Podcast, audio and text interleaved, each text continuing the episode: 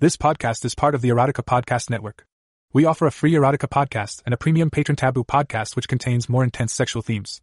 You can subscribe to the premium podcast for $2 per month or support the Erotica podcast on Patreon to support us and allows members to request future stories and themes.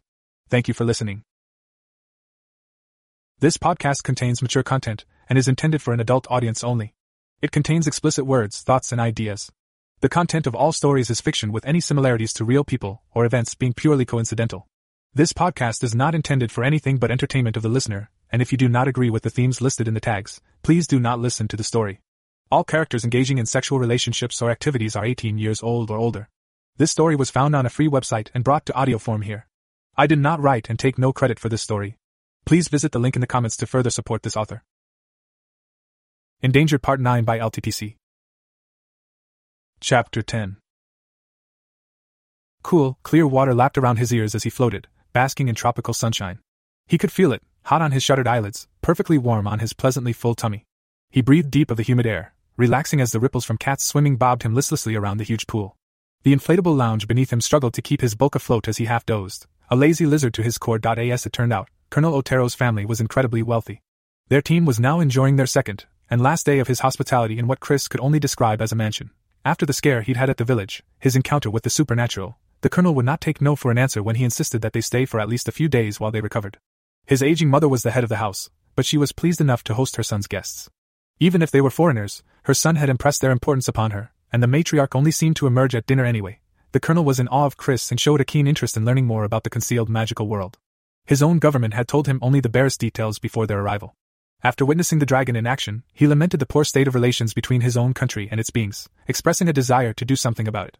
Therefore, while they were his guests, he plied them for every scrap of knowledge they could, in good conscience, reveal. And what a place to be a guest. Secluded in the forest on a small rise above Manaus, the 18 bedroom mini palace was as ostentatious as they came. Complete with manicured gardens, a stable, a gigantic pool, sprawling greens, and a full staff of over 20 servants, it boggled the farm raised young man. Actual servants, wearing black and white uniforms, deferential and attentive. Michelle had had to stop him from confronting Otero about it, explaining that while it might offend his sensibilities, such things were still considered normal in this country. Chris didn't believe it at first, but the family had been with the Oteros for several generations. She also assured him that from what she'd seen, the servants were treated very well. Chris had to admit that they seemed happy enough, laughing and joking in Portuguese as they went about their duties. They even had their own complex of cute houses at the rear of the estate. It was just such a culture shock to be bustled politely, but insistently away from the kitchen when all he'd wanted was a glass of water. Said glass was, of course, delivered a few minutes later by a fetching young woman. It was accompanied by a pitcher of iced lemon water, a selection of pastry goodies, and an exquisite sample of diced tropical fruit. Chris lounged in the midday sun, so relaxed that his beer slipped from his loose fingers and upended in the water. Instinctively, his body lunged after it. Too late, he realized his mistake as the protesting inflatable made its escape, skittering out across the water to freedom as he was dumped unceremoniously under the surface. He spluttered to the top, beer bottle in hand, but the beverage ruined. Kat laughed at his predicament, bobbing past him as her lithe, dark body cut through the water with a powerful breast stroke. Get me one as well, would you? She asked. I'm almost done here. Sure. Chris watched her glide away, distorted by the rippling liquid. The yellow of her boy short bikini looked fantastic against her dark skin. The soldier was in phenomenal shape. He rose dripping up onto the ochre dyed concrete, surrounded by lush, potted growth. Fragrant, varicolored flowers, ornate bushes, and well groomed trees bordered the large, curved pool all the way around. It created a relaxing sense of seclusion without hindering the sunlight. Shaped sort of like a boomerang, the pool wrapped around the back quarter of the enormous house. He now walked around the inside curve, headed for the kitchen. Otero said it was built that way so that his mother and father could each have their end and not need to see each other. Pamela rested on a padded deck chair, her crutches beside her, as she read a book and sipped a fresh squeezed melon juice. He passed her with a friendly nod, and she graced him with a small smile in return. It turned out she had a penchant for tropical fruit, and the catering staff were more than happy to oblige her every fancy. Chris had to agree that she had the right idea. The acai smoothie he'd had with breakfast that morning was out of this world. Further around the pool, his olive skinned familiar lay sprawled on a thick towel. Her black bikini was a lot smaller than he would have ever imagined her wearing, riding high into the valley of her modest, muscular looking ass as she basked face down, head cradled in her arms. She hadn't moved in a while, and he suspected she'd fallen asleep. Her short black hair was moist and messy from her earlier swim, lips pursed cutely as she breathed restfully. Trying not to disturb her, he snuck past and down the tiled pathway toward the back of the vast, Spanish style mansion. A smiling maid noticed his approach and bustled out of the kitchen to meet him, her eyes running appreciatively over his pale physique. He didn't mind, having dosed the entire household with strategic droplets of pheromone cancellation potion on their first night. The young woman could ogle his mass and definition all she wanted without danger of becoming too dragonstruck. she snatched the bottle right from his hand with a bobbing little bow. Meizuma? She smiled sweetly, her dark eyes twinkling. Two, please. He held up two fingers. Dois sim. She made a gentle banishing motion which he'd understand meant she would bring it to him. Ob. Obrigado. He said haltingly. Using about the only Portuguese he'd picked up to thank her as she trotted back into the kitchen. It was oppressively hot. The water had been keeping him nice and fresh, but he wasn't sure if he wanted to go back in just yet. The decision was taken away from him when he heard quiet footsteps padding up behind him. He turned, finding Michelle looking up at him meaningfully. Her skin glistened with a few beads of sweat brought on by the sweltering heat. She looked lovely, not nearly as asleep as he'd assumed then. Without a word, she stepped into his space and ran her fingers down the muscles of his abdomen very boldly. His cock twitched in his wet trunks. Michelle, come on! She took his hand and led him away toward their ground floor guest rooms.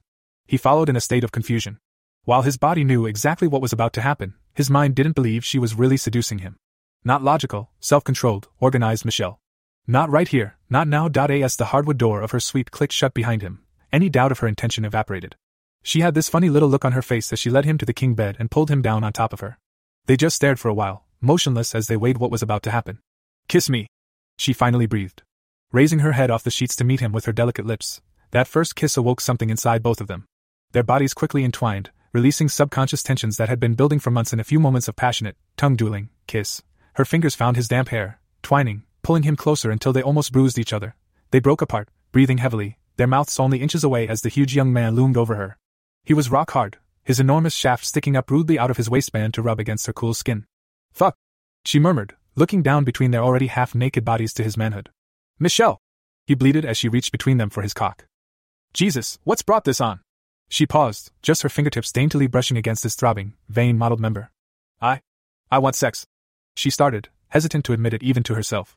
I've been off the pheromone cancellation potion for days now, and it's been driving me crazy. You said we could, if I wanted to. Yeah, but. Are you sure? Yes. I need you. She moaned, bucking her hips up at him as she pulled his penis down onto her tummy. Her soft eyes pleaded him to provide the answers her body needed. I don't know what this is between us, Chris. I'm terrible at relationships. I just want you right now. I want to feel you in me. Oh damn, you've got it bad. He dropped his weight onto her, reclaiming her lips in a softer, searching kiss. He cradled her face with one hand as the other stroked her slim flank, across her hip and up to caress the side of her modest breast through her swimsuit.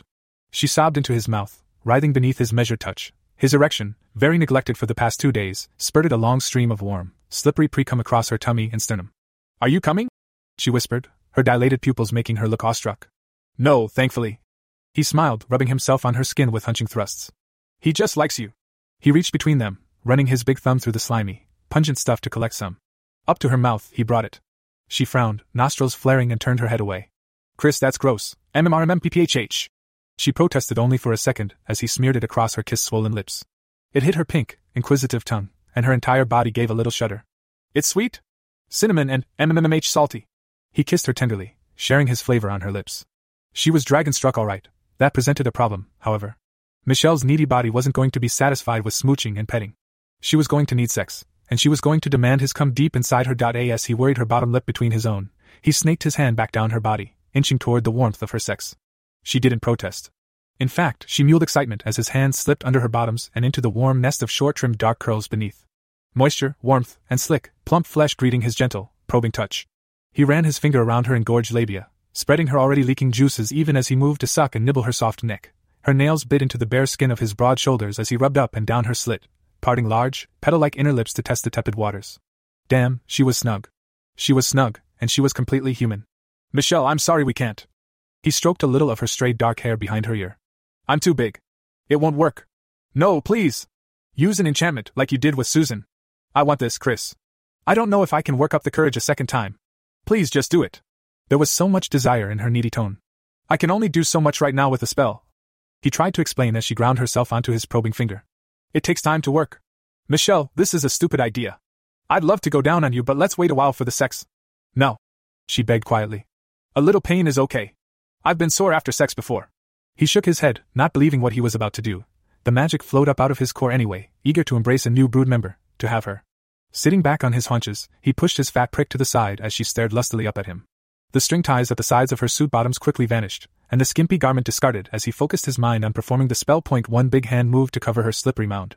The other rested low on her toned belly. It was a delicate process, but he'd had practice now. Given the urgency, Chris felt confident enough to push a little more power into the spell this time. He let his magic flow down into her womanhood, opening her, readying her. It raced to its tasks, increasing her elasticity and muscle tone, promoting elongation of her vagina. He found her Bartholin's glands and zapped them into overdrive. Her cervix was magically reinforced and strengthened to grow new, spongy pleasure centers at its head. In addition, he created the basis for a magical feedback loop between arousal and the production of her tacky, cervical mucus. He'd done his damn research with Susan, and it paid off for them now. Michelle squirmed, her entire nether region heating, twitching, and shuddering under his magical reworking. Her clitoris was screaming for attention, and it was like he somehow sensed her need. His hands took the back of her thighs and pushed them high as he shuffled backwards and began lapping his warm tongue over her pussy. Oh fuck! Yes! Oh yes! She moaned in ecstasy as he wasted no time slipping two thick fingers into her little pink hole. Chris couldn't help smiling as he sucked gently on her labia and tried to coax her eager, juicy quim to accept a third finger. Stupid as this might be, it was going to be fun. As she loosened to admit it, he pushed the flat of his tongue onto her erect little button and shook his head back and forth remorselessly. After only a few seconds, she let out a hoarse scream, a powerful climax bursting inside her. Michelle's whole body arched, locking in perfect agony. Chris had never seen anything quite so exorcism like. She froze, making husky little grunts in the back of her throat as her legs and tummy twitched. It felt like her vagina heated, becoming slicker around his slowly probing fingers as she came. Her unusual reaction went on for half a minute until he got concerned that she wasn't breathing and let up on her clit. It appeared he damaged the usually restrained woman. With a shuddering gasp, she came back to life, quivering all over as she pulled him up to her eager lips. She veritably attacked him, forgetting to breathe, and wrapping leanly muscled arms around his torso. I didn't know it could be like that. She finally wheezed. I have to give most of the credit to magic, unfortunately. You're primed like a little volcano, ready to erupt. Feeling very full of himself, he grinned and kissed her nose. I suppose it's my magic, though. I don't care what it is. Give me a second to get this damn top off. Michelle began squirming to get at the black strings. Then I need you to fuck me. Chris didn't need to be told twice. As Kat got out of the pool, wondering where the hell he'd gone and why she now had two beers, he shucked his swim trunks, entirely freeing his mammoth rod from its cruel confines. Getting second thoughts? he asked, noting her wide eyed gaze riveted to his angry, pulsing crown as it splashed more excitement across her skin. We don't have to. The enchantment won't be fully ready for almost a week. No. She smiled softly, looking up into his tender expression as she pulled the loose bikini away from her breasts. She was aching with need. Now, please. Have I told you how beautiful you are? Her breasts captured his attention completely, paler than rest of her torso but still possessing the lovely tone gifted by her Mediterranean heritage. They were perfectly proportioned to her athletic body, small handfuls of soft, tan line perfection. He leaned forward to examine her small brown areola and discovered what had caught his attention. Her nipples were inverted, hiding from him. That would undoubtedly require further investigation. I don't believe so. Michelle squirmed under his avid scrutiny, hands self consciously twisting over her tummy as he looked her over. It was so silly to feel embarrassment at a time like this, but she couldn't help it, she felt like hiding herself. Well, you are. He leaned in to kiss and suck at her collarbone, down onto the swell of her right tit. You're perfect. How can you say that? She asked, cocking her head to watch him snuffle and suckle her at her breasts. I live with you. I know the other women you sleep with are prettier. Hell, Lillian is, Lillian isn't Michelle. He interrupted her a little sternly, a hint of the dragon in his voice. Michelle is Michelle, and she's perfect in her own way. Her little smile told him she understood what he meant. The way she pushed his hips backwards and reached to guide his massive head to her weeping slit told him what she wanted. Moisture and warmth greeted him, but he made sure to rub up and down across her glistening labia to get them both ready. Her hand was next to his on his shaft, guiding, exploring. He twitched, adding his own slippery lubrication to the mix as he tapped his heavy member against her erect, eager clitoris. Enough. She pulled him into her slot. Be gentle, but don't you dare stop. Wordlessly, he nudged forward. Michelle winced at the stinging stretch, her lips struggling to envelop even his thick crown. Then, in a slick rush, he was inside her heat. Oh wow! Fuck, you're too big! Her hands scrabbled at his hips, holding him at bay as her entrance throbbed painfully around his girth. I'm sorry, we'll stop. He began to gingerly pull away, but her nails dug into his thighs. I said, don't you dare stop. She breathed through the discomfort as she adjusted to his size. Okay, a little more. God, it's got a fearful girth about it. It was exquisite torture being inside Michelle. She was hot and wet and almost unbearably tight for him, but he couldn't move other than little rocking thrusts. Sometimes he gained ground, sometimes he didn't. She felt incredible wrapped around him either way, but he wanted to fuck, to feel her coming apart beneath him. Having not died yet and with the initial pain fading, Michelle consciously tried to relax. It made a big difference to them both, and he slipped through a few extra inches of warm snugness, finally nudging her limit. Precum gushed from his fat tip as he flexed his love muscle, splattering hotly against her cervix. Oh wow, okay, that's deep. She looked between their bodies, a little dismayed to see much of his members still outside her. Fuck me, Chris. I can handle it. Okay. You feel great, Michelle, so hot. He whispered encouragement in her ear as he began a slow, gentle pumping. Gah! She cried, coming alive to the wonderful sensations inside her, as he lovingly pulled out and impaled her again. Oh! Oh ah! oh! I'm so full, Chris! Fucking! God! Fuck! He smiled from ear to ear as she cried out to him, reveling in the intense friction as he slid home into her tight pussy. She was huffing and puffing and loving every second of his lovemaking. Her long legs wrapped up around his back, urging him on. Damn, she was a firecracker. He wasn't going to last if she kept looking up at him pleadingly with those huge brown eyes either. Yes. Like that, just like that. Chris. She squirmed beneath him, reaching to hold his face and kiss him as he filled her completely. He loomed so large above her, so powerful. Such a tender, sweet young man who'd supported her in every endeavor and was there at the end of the day to share her frustration and rub her tired shoulders and. Uh, he was an incredible lover. Never in her life had she experienced anything on this level of carnal satisfaction. She couldn't wait to feel his seed shooting hot within her, to receive his magic and satisfy the burning need in her core. We should have done this months ago. He grunted in pleasure, as his knob dragged back and forth through her sensitive pink folds, his thick head pressing incessantly across her G spot. We'll make oh fuck! Up for it! She felt out his defined chest, caressed his heaving abdominals as he fucked her so carefully, so gently. Looking up into his intense eyes, she begged for what she needed most at that moment. Give it to me, Chris. I want it, please. Fuck. He growled. It was as if Michelle's plea had a direct line to his cock, swelling him to utmost hardness. There was no point in holding back. She was so tight, and her avid cries of passion were incredibly arousing. Never in his life would he have thought she'd be such a vocal, enthusiastic lover. His abdomen began to shudder and tense as he drew in magic, his balls tightening for the climax she was eagerly milking from him. MMMHHH. More. Please more. Fuck yes. She began shaking, her womanhood squelching obscenely as she squeezed hot around his huge cock. Chris. Ugh. I'm going to come. Go with me, HHH. Jesus, Michelle. He groaned as she clamped down on him like a velvet vice, almost forcing him out of her spasming pussy along with the little trickle of her slippery cum. Her heels beat a giddy tattoo of pleasure on his firm butt. He squeezed his eyes shut tight as he teetered on that beautiful precipice of climax. Then the first shudder of blissful release raced through his entire body as an enormous pulse of hot semen raced upward to burst forth from his throbbing tip. Michelle arched violently again, it couldn't be helped. So vocal before, she was suddenly silent, her body rigid as pleasure exploded deep within. He held on, hunching deeper to find the perfect angle. She felt him surge, felt him splash hot against her cervix. It was the most incredible, intimate feeling, but she barely had time to enjoy it.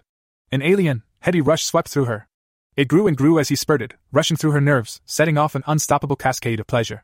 What strength she had left was lost as it roared loud in her ears, through her body, seeping into her very bones. It made her tingle all over and almost want to wriggle away, it was so intense. So, this was what all the fuss was about. Then he did something, shifted somehow, and his heat bloomed deeper, into a part of her she'd only ever felt during the cramp of her period. A rich, intoxicating satisfaction blossomed deep in her core. This was precisely what she needed all along. Desperately, she tried to cry out, but her body would not respond, swept up in the maelstrom of his magic and her own catatonic tendencies. Ung! Michelle finally gurgled beneath him as he pinned her hips and shot heavy, satisfying pulses against her dilated cervix. It was incredible, and she tried to tell him so. Chris, oh my hum. He sighed in complete satisfaction, throbbing his sticky, magic rich spend deep into her womb. It squelched and seeped around their coupling, too much for her to reasonably contain. It didn't matter, Emmy wasn't here to police the situation. Only their pleasure, their bond, their magical link mattered in that perfect moment, right up until Kat barged in. Michelle, have you seen Chris? I. Chris? What the fuck? Knock. He lurched backwards, startled and embarrassed by their sudden audience. It would have been better if he'd stayed on top of Michelle because his enormous, still lazily spitting erection wrenched free of Michelle's inflamed vulva. Everyone saw as it unleashed three more thick white ropes across her mound, thighs, and tummy.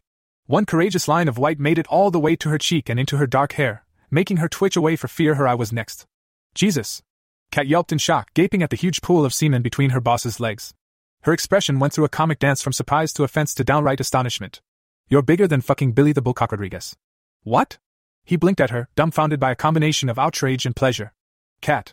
Get out. Michelle shouted as she capped the end of his throbbing penis with her palm. Oh, sorry, ah. Your beer's waiting, Chris.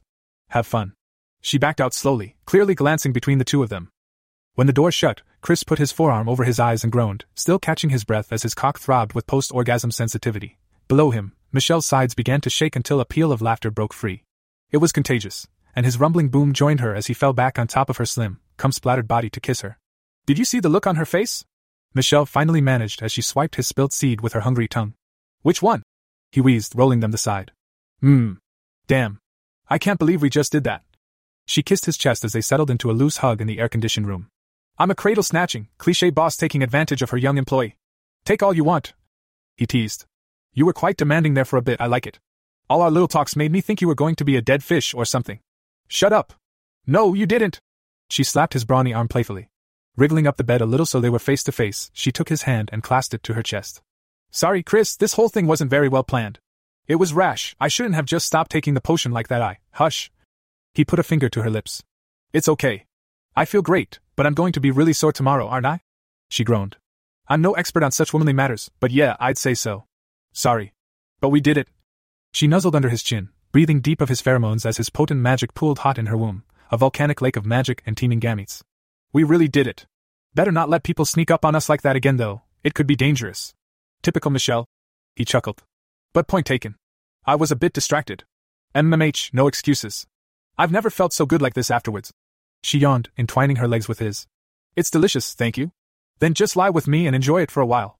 You deserve to relax, Michelle. Tenderly, he drew her close and reached to pull a sheet over them, knowing they would soon be drowsy. They could give in to a few hours post-coital cuddling. Nice as their stay had been, they had to leave their host, and the indulgences of his tropical mansion behind. His strength had well and truly recovered now, and Denver beckoned them home. Chris awoke to the rustle of bedding and quiet murmuring. Annabelle and Emmy slipped out of his arms. He heard them fossicking for clothing in drawers, or in Emmy's case, rustling through the garments she'd strewn on the floor. Snuggling deeper into his pillow with a tired groan, he enjoyed those last precious moments of rest. It felt like he'd barely closed his eyes since they'd all arrived back. Jumping halfway up the continent with five hitchhiking angels was no mean feat. The flapping of the ever growing sprite's wings signaled the doom of his wonderful dosing. Emmy dropped on him like a small sack of potatoes, crawling up to nuzzle her way under the covers he'd pulled over his head. Get up, sleepy. She coaxed with a dainty nibbling of his chin. You promised you'd practice with us today. Does today have to start so early? He complained, rolling onto his back. He rubbed his scratchy eyes and flexed his legs, stretching himself awake. You're the one with the strict schedule, babe. Annabelle flopped down on the bed beside them, dressed in form fitting workout clothes. We're getting up early just for you. Would it hurt if you didn't fill crystals with Petra for one more day? Emmy teased. I'm sure the magical economy would survive.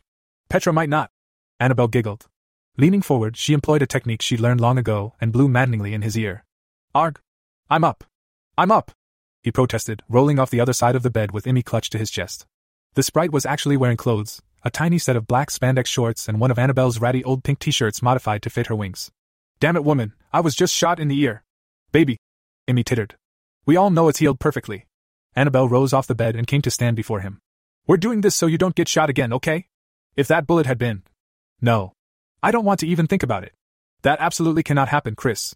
I'm sorry, Dee. He opened his arms and scooped her up too, a three way dragon hug. They squeezed each other close, reinforcing their love. I can't lose you, Master. We're going to train every chance we get. Emmy sniffed, on the verge of breaking into tears. Thank you both. Freeing a hand, he stroked the sprite's midnight blue hair tenderly. I promise I'm working on some more defensive abilities. It was a scary experience, and I'm going to learn whatever you can teach me. Good. Annabelle stood on the toes of her sneakers to kiss him, encouraged that he was taking their concerns seriously. Let's go. He hoisted his beloved sprite princess higher in his arms to kiss her too, setting her azure wings trembling. It didn't take him long to get dressed once Emmy could be persuaded to let him go. He would likely go to the gym for his usual schedule after they were done with whatever mysterious lesson the two beauties had concocted. The dueling chamber was one of the deepest structures of the compound, situated next to the extremely well guarded and magically defended Nexus. The Nexus was apparently the magical heart of the compound. Whatever was inside held most of the magical structure's spells. Neither Annabelle or Emmy could tell him what that might involve, though. Rayla was the only person allowed inside. They passed three separate checkpoints on their way down, each guarded by a member of night shift security who operated the various impassable or simply deadly magical barricades. Timothy Garrell's office even had to be negotiated on the final corridor. The elemental stuck his head out the door as he saw them approach and wished them a cheery good morning. The various guards welcomed Annabelle and Emmy back like old friends. They made respectful, if surprised comment on Chris' appearance though. Not many used the chamber, but apparently his first and her small lover had become regulars, and the guards were happy to have even a single visitor on such a boring shift. The entire room is coated in a foot of enchanted copper. Annabelle explained what she'd been told as best she could as they approached the last checkpoint. It absorbs stray magic spells, whatever touches it really. They get channeled into some sort of magical scrapping spell and pass through into the Nexus to help power it. At least, that's how Rayla explains it to five year olds. Not many beings can afford to practice their magic at full intensity, so it doesn't see much use these days. Emmy added. It's always been abandoned when we came to practice. No one's fought a real duel here for almost 60 years. They turned right just before the final portal to the Nexus, encountering a heavy metal door. It was old, a swirling, motley mix of brown, red, and blue green copper, languishing in various states of corrosion. The handle was a wooden wheel which Annabelle began unwinding. Try not to touch the metal. She warned as it swung inward. It pulls energy away pretty quickly. So this is how you've been spending my magic. He mused as one by one, they stepped across the threshold onto a scarred wooden floor. I wonder why Arvel never brought me down here. The room was a vast dome, easily 25 meters across and half as high. A single, massive light globe spluttered to life as unknown mechanisms detected their presence. The only other feature was a white ring of what looked like sand or tiny stones surrounding the center of the chamber. Chris assumed it marked the boundary of the dueling circle. It was large enough so that there were only a few meters between it and the sloped walls. Despite his expertise in ether theory, that chocolate elf is not an accomplished combatant. Emmy scowled. I've told him before that you need a broader, practical education and a quick magical repertoire. He's so infatuated with your natural control over the ether that he gets distracted. Oh. Chris looked around at the pocked, gouged, and scratched metal walls. The copper must have seen some things in its time. Hey, I've been practicing a little magic though. I can summon fire, and I once froze a bucket of water. I've been reading about other spells too. But you haven't been throwing your entire essence into that magic, have you? Emmy raised a finger like a learned sage. You haven't unleashed with all your might? No, that's dangerous. He protested. Not in here. Annabelle took his hand and drew him over to the edge of the ring. Watch us. His beautiful mate stepped confidently over the threshold, the fingers of one hand interlaced with the other. The top of the growing sprite's head almost came up to his first hip now. He knew it wouldn't be too long before he awoke in the middle of the night with the little princess trying to mount him. As1, they glanced back to make sure he was watching before Emmy muttered something under her breath. A white shimmering raced down her free arm. It shot from the sprite's outstretched fingertip as a brilliant cascade of web lightning. The magic branched through the air instantly, grounding against the far side of the chamber in multiple, resounding strikes. He took a hurried step backward, shocked at the intensity of the magic she just unleashed. A livid afterimage of those powerful tendrils burnt into his retina. Such a spell could have easily fried a small pitchfork bearing mob, very handy. Yet, the sprite had just let loose, and the dueling chamber took it stoically. A wide jet of unnaturally purple edged flames blossomed across the room as he recovered. His hand automatically moved to shield his eyes this time, but it wasn't necessary. Annabelle stood tall, hand in hand with her friend as her outstretched arm unleashed the torrent of scintillating fire. Dot on her slim forearm, Bartholomew dug his claws in and roared, spurting flames across her skin that flowed harmlessly over her and leapt into existence from her outstretched palm. His first raked the magical flamethrower back and forth across the wall, darkening it momentarily before it faded back to its sickly blend of pockmarked green and red. Above them all, the colossal light orb flared and sputtered in sympathy before returning to normal as the flames died. Emmy has been teaching me defensive shields too. Annabelle turned to her shocked fiancé with a satisfied smile. It's a little tricky, but we've worked out a couple of methods to practice in reasonable safety. I noticed at the nightclub. He approved, stepping into the circle to sweep them both up off their feet. This is incredible, Annabelle. I didn't realize how accomplished you're becoming. That fire, there was a lot of magic behind it. I said I would become strong for you. She nudged him playfully. Though to be fair, Bartholomew is doing the work. I'm just the evil mastermind with an irresistible vagina. And I'm the plucky sidekick who teaches them magic. Emmy chirped proudly as his brawny arm squeezed against her waist. It's like a Farida. No! No fairies. You are far from a sidekick, my wise little sexbot. What else have you been practicing? He asked. All sorts of things. Emmy practically radiated under his praise and began counting off on her little blue fingers. Lots of different barriers, a little basic dispelling, simple runes, some enchanting, and a few offensive spells. Bartholomew does best with fire. Annabelle explained. I like lighting, it's fast and crackly. She got excited and zapped me through my shield spell the other day, now it's her favorite. It's always been my favorite. The sprite protested. Chris looked between them, his pride overflowing. He'd been so busy, so distracted over the last few months, but they'd forged ahead. Annabelle was becoming a magic user, just like she'd wished. His emotions were a little conflicted, he was very happy for her, but it was tinted with disappointment that he'd missed all the practice sessions they'd obviously shared. No wonder they'd grown inseparable. Show me what to do, he said, freeing his magic to rush eagerly through his body. Emmy's eyes fluttered for a moment as she basked in his upwelling of clean, tasty magic. Have you managed to make a kinetic shield before? She blinked up at him, taking his hand and leading to the very center of the room. I know you've read some theory. Try it. Chris did try. He tried very hard. The problem for him was maintaining the necessary concentration. His brand of magic was based on feeding energy to focused intentions. That was all very well when you wanted to do something emotionally charged, something fast and powerful, something the mind could easily comprehend. Scorch that enemy, sure. Heal someone you cared for, okay. Teleport to that place right over there, no problem. Even blessing a small child with luck and fortune was not too far of a stretch, so long as the thoughts were simple and didn't have to be held. Trying to keep his mind focused as he willed a sphere of protective magic around himself was a problem. Forming it was okay, not great, but manageable. But then the spell had to be maintained, the intention focused, logical, and controlled continuously. A stray thought could ruin him, and he hadn't even had anything fired at him. Yet.asme and Annabelle watched him struggle. He tried adding extra magic. It worked to begin with, but as soon as his mind wandered, it was even more likely to slip away from him. Next, he tried channeling his anger and frustration. That usually produced excellent results when he fought, but instead of a shield, he created a nova of kinetic force. His audience of two was thrown to the wooden floor in a tangle, a blue wing snarling in Annabelle's long, braided hair. That trick might have come in handy against those animated corpses. Stop this at once! Rayla burst into the room, breathing heavily. Rayla? He was genuinely confused. Get out, dragon! You're going to break my nexus! Behind her in the hallway, a few beings in black security uniform vied for a better look. What? I now, please! She entreated, rushing forward to grab his hand. The dark skinned elf began pulling him urgently toward the door, ignoring Emmy and Annabelle as they gingerly took apart the brunette's plait. Chris went along with her, quickly led from the dueling chamber, and down the hallway away before she rounded on him, relief clear on her beautifully regal face. What did I do? He frowned, noting how disheveled her usually perfect white hair was. Damn, she was in her nightgown again, her tall, slim figure shrouded only in sleek dark cloth. He must have rousted her out of bed. Do! What were you thinking? I. Her pointed ears drooped minutely as she exhaled, trying to let go of her temper. It was the dragon she was speaking to, not some scuttling underling. I'm sorry, Chris. There is no real harm done, I think. A close thing, though. What happened? Annabelle burst out of the chamber behind them, Emmy peeking over her shoulder from piggyback. He was rapidly overloading the enchantments protecting the compound. The territory leader rounded on the culprits. You and your royal strumpet are one thing, I suppose I should thank you for the energy you've donated this last month.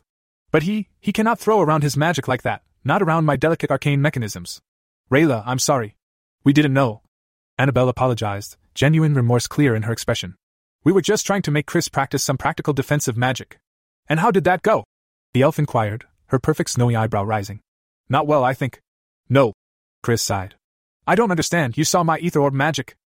Why can't I hold a simple barrier? So, you finally confront the limitations of your magic. Rayla nodded thoughtfully. Your mastery of the ether is not in question, but intention has never been a good match for such spells, the untrained mind is much too fickle. Runes are the best for shields, enchanted items second. I taught Bartholomew the runes for shielding. Emmy admitted a little sheepishly. Ah, so you do have some sense in that head of yours. Then use it, Sprite. You should have anticipated he would not easily make a barrier spell. Only the most disciplined learn to split their mind. But I did not rush down here to give a lecture. Once again, you've ruined my sleep, dragon. I'm going back to bed. But split the mind? He puzzled. What does that even mean? The elf smiled ruefully at the large young man, her ears flicking in amusement. Ask me again in a thousand years, you might be ready to start learning then. For now, if you want defensive spells, make a few trinkets, some enchanted armor. If you're industrious, you could consider protecting your new human friends too. I hadn't even thought about that option. He admitted, brightening as his brain raced to new possibilities. Thank you, Rayla. You're welcome, Dragon. But I ban you from this level. Your mates may continue to practice here, but you must find somewhere suitably desolate for one such as yourself. She cocked her head meaningfully on the last words, managing to look decidedly avian. I. Yes. Thank you, Rayla. Annabelle added. We're sorry. All is well, disaster averted. Chris, I will see you later this morning, no? Good day. With a grace practiced over thousands of years, she swiveled and glided away. Well, that didn't go as planned. Huffed Emmy as they moved aside to let the security crew out. Now he's banned. It's okay. I learned something valuable, and Rayla gave me a great idea. He said. Why don't we go up to the gym for a while? Squats? Emmy asked over Annabelle's shoulder. Squats and cardio. His first agreed, hitching her blue, winged limpet higher on her back as she led the way up the corridor. Every day is an ass day, isn't that right, Emmy? Yeah. Chris shook his head, ogling their exquisitely proportioned rumps stacked one on top of each other in the clingy fabric of workout pants. That specific arrangement set his imagination wandering and his cock hardening. It was still very early, so they snuck in 40 minutes of workout before Chris had to leave for his appointment with Petra. Michelle showed up halfway through but was strangely taciturn, managing to stay on the opposite side of the massive facility to him with uncanny accuracy. It was like she was trying to ignore that they'd made love. To be honest, it hurt him a little. that He didn't bother showering when he was done. The mature dragoness loved it when he came to her street with sweat and extra musky. As he pinned her to the wall and lovingly ravaged her, Emmy and Annabelle showered and prepared for their day at the Culinary Academy. The budding chef consulted her diary for her meal plan. She began ordering ingredients on the bench top and assembled the top of the line food processor Chris had given her as a gift three weeks ago. It was her pride and joy, along with her Japanese knives. Into the blender went onion, tomato, fresh coriander, garlic, and chili. Emmy showed up and was put to work making fresh tortillas. Susan emerged and showered as she began heating the fragrant puree and opening a can of refried beans. That turned into two cans, better safe than sorry with Chris. The fresh tortillas smelled delicious as they browned in a skillet under the sprite's vigilant watch. The aroma of frying chorizo and eggs soon joined them. It was all coming to a frenzied climax of activity, a rush to have the components of her carefully planned meal prepared on time. As Annabelle worked to bring everything together to a perfect moment, Chris did the same. Petra groaned in bliss, her loose platinum hair sweaty and clinging to her heaving breasts as he spurted deep within her. With arms wrapped up around his neck, she gripped an empty quartz crystal in each hand, doing her best to relax and let his magic flow through her. She was his vessel, the chalice for his magic, and she loved it. With a smile of pure joy, she thumped her head back into the wall and keened. He roared with her, seating her overfilled loins again and again. That's the five minute mark. Annabelle's head cocked to the sound of the dragon's passion. Start grating that cheese, please, Emmy. Okay, mistress. The sprite chirped happily. As the busy pair began plating out breakfast into shallow bowls, the dragon's brood assembled. Susan skirted around them to put on a large pot of coffee. Slipping a little stiffly into a chair at the dining room table, Michelle began catching up on the emails she'd ignored whilst in Brazil. Lillian was absent. Her meeting on the West Coast was keeping her longer than expected. The messages she'd sent Chris on Maginette suggested that their reunion this evening was something to look forward to. Finally, Chris and Petra arrived, rosy cheeked and still damp from their brief shared shower. Claire and all her red haired beauty brought up the rear. It's like they're running on clockwork. Annabelle smiled. More like cockwork. Emmy giggled as she ran across the bench top, sprinkling cheese, avocado, and a dollop of sour cream into each bowl. I'll show you cockwork, you little minx. He strode into the kitchen and swept his miniature mate into a heated kiss. Standing on the kitchen bench in her tiny apron, Emmy was just the perfect height for it. That's exactly what she wants, you big dummy. Now, unhand my assistant. Annabelle laughed at their antics. What do you have for me to devour this morning, Dee? It smells amazing. It's huevos rancheros. Emmy supplied. Could you please take that big stack of tortillas to the table, master? The coffee, too, please, Honeybun. Susan piped from the dining room. Chris was more than happy to help in any way he could and carefully brought the desired items to the table before returning to help with the warm bowls of spicy goodness. It amazed him every time he saw Annabelle at work, and he loved to support her passion for cooking in any way he could. It wasn't just for the fulfillment of his bottomless tummy either. His first took genuine enjoyment from making an excellent meal and learning new dishes, new ways to cook. Annabelle was simply incredible, and he lavished her passion with praise, appliances, and extravagant ingredients. He didn't care that half his paycheck from the BIA seemed to disappear into their stomachs. It was absolutely worth it. As the plates arrived, they didn't stand on ceremony. They knew Annabelle would join them as soon as she was ready, and she didn't want them waiting for her while things got cold. MMHHHMM. He groaned as he scooped his first piece of soft, warm flatbread into the hot soup salsa and dug in. Oh my god! Annabelle, I think this is my new favorite breakfast. Heck, you could have this for lunch and dinner too. Thank you, Annabelle, this is amazing. Claire agreed as she combined egg, salsa, chorizo, and sour cream in a dainty forkful. A chorus of agreement and praise ran around the table. The chef took a happy bow, and her blue assistant did a little jig before they high fived and sat down with the others. Tell us all about your trip, Michelle. Susan prompted. Was it terrifying? I think I would have fainted if I'd seen one of those bodies, let alone if it got up and tried to kill me. Chris rose from his desk as the elevator chimed, his magical senses releasing an answering ping off her presence. Rayla swept out, her human guise in place. Keen eyes brushed over the faces that turned to note her appearance on the top floor of the BIA office. Her gray gaze found him with raptor like efficiency. She honed in, flanked by two burly shifters. Her elegance never ceased to amaze him, and the dark overcoat she wore over her refined blue gown did nothing to hide it. With perfect dark brown skin, flowing silvery white hair, and her patented elfin glide, she was a creature of beauty obviously out of place in the pack of humanity. This facade belonged on a catwalk and just seemed unsuitable anywhere else. A few of the newer BIA recruits looked around nervously, seeking reassurances from the more experienced members that the presence of the somewhat legendary Lady Nolakis was anticipated, or at least didn't herald their imminent doom. So this is where you work? She drawled, clearly unimpressed with his Spartan little cubicle. A bit beneath your station, don't you think? Her bodyguards waited patiently in the background, giving the elf and dragon a little space. It's okay. He shrugged. I don't really do that much here. If there's no work to do, I'll go train or just hide in the ether, pretending to be busy. I see. And what's this? The elf snatched up the sheet of paper he'd been scribbling on. Interesting. Yes, it might work if you knew anything at all about runecraft. A promising start, though. You wouldn't be interested in helping me, would you? He asked. I'm thinking I'll have to make at least twenty. One could be yours if you helped. I could be persuaded. She smiled, giving him back the sketch. It depicted a series of gems inlaid in narrow bands of rune etched metal. The fixtures holding each individual stone had small loops on each side, through which a chain ran. Five such gemstones were attached to the chains, one on top of the other to create a spell. He'd gotten the idea from the incredible mithril curtain the goblins had installed to protect his mate's grotto.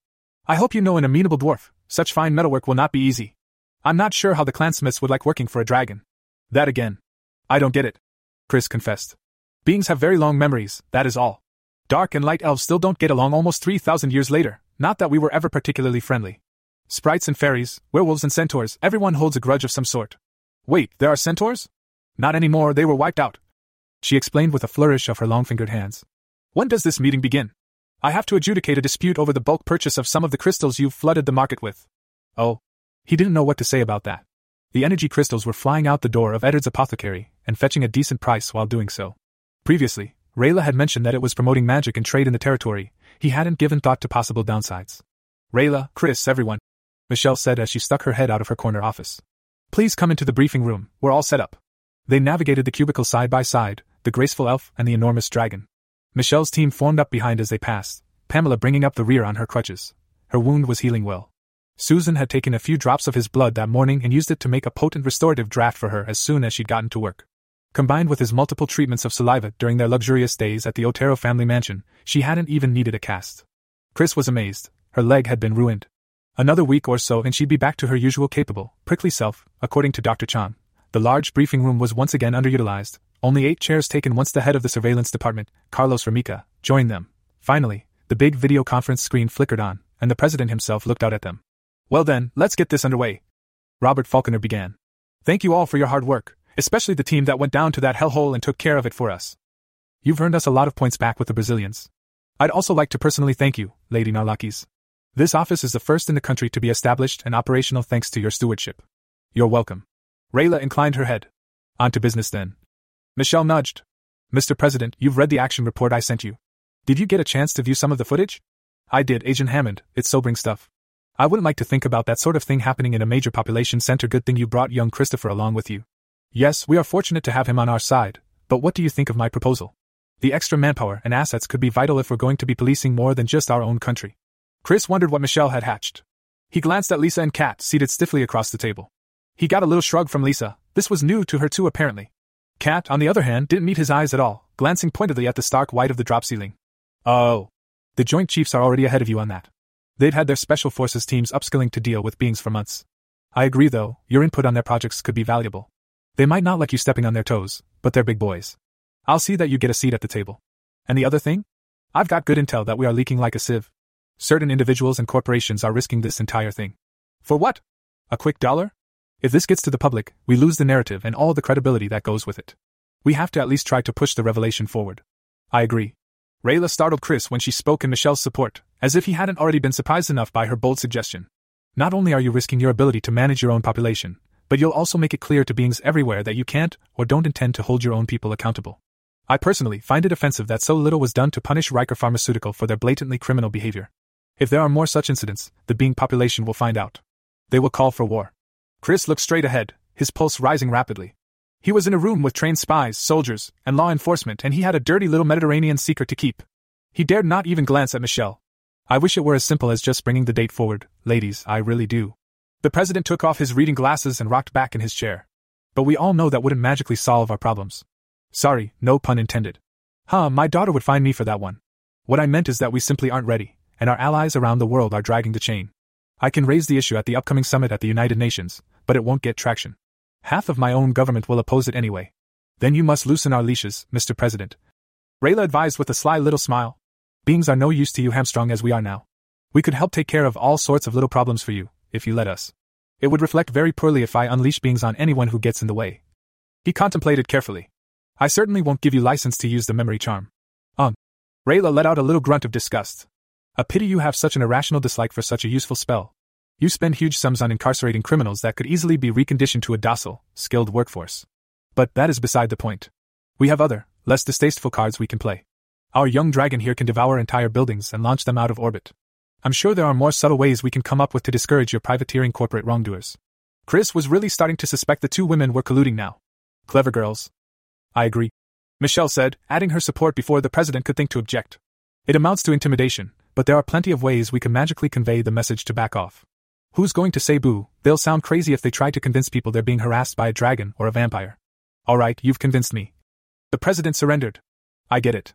If they don't play by the rules, we won't either. I don't want to know any further details, but please be circumspect about it. What do we know about the cause of the incident in Brazil? Chris? Michelle prompted, starting him from imagined ways to terrorize greedy executives for approving kidnapping and murder. A perfect sphere missing from the engine block in their cars was his best idea so far. Well, it was Roddick. He recovered. I thought that was obvious. According to Agent Hammond's report, you somehow smelled or tasted his corrupt magic, is that correct? The president asked, a slightly salted eyebrow rising. No one saw the man on the scene, and evidence suggests that the handprint wasn't human at all. How do we really know he was responsible? He was there. Chris rumbled, doing his best to remain respectful. I did smell him, or his magic at least.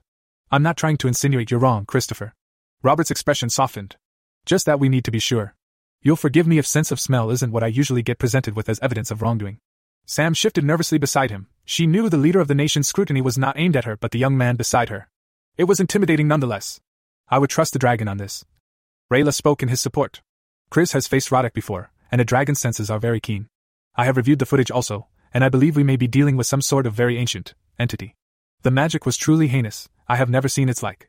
Chris' eyes narrowed, she definitely knew something. He'd suspected for a while, but the way she walked on eggshells around the issue now just confirmed it. The elf must have sensed his ire because her long ears gave a telling little twitch, and her gray eyes shot to him guiltily for a microsecond. Well, that's not what I wanted to hear. The president sighed. I don't think this was an isolated occurrence either. Michelle said. I've reanalyzed some of the incidents that our systems picked up in Central America. There have been several cases of multiple murders or disappearances of entire households or farmsteads. In all cases, the bodies were found in an advanced state of decay or burned. At the time, they looked mundane, but after what I saw in Brazil, I now suspect they could be Roddick's work, simply allowed to run its course for a few more days before they were discovered. Shit, he's working his way down the continent. Robert said. Exactly. Why? There was a pause, people began glancing at each other until more and more pairs of eyes settled on Chris. Well, I don't know. He shot a reproachful look at the elf who had apparently abandoned him on the subject. They would have to have another little chat about honesty soon, and they'd been making such good progress. Whatever it is he's up to, we have to stop him. It can't be good. The Brazilians have set up border checkpoints, but I'm not confident they'll do any good. Michelle moved them along. All we have to distribute is his description and that he's extremely dangerous. Our best case in that scenario is that he's recognized and causes enough damage in his attempt to escape that it puts him back on our radar.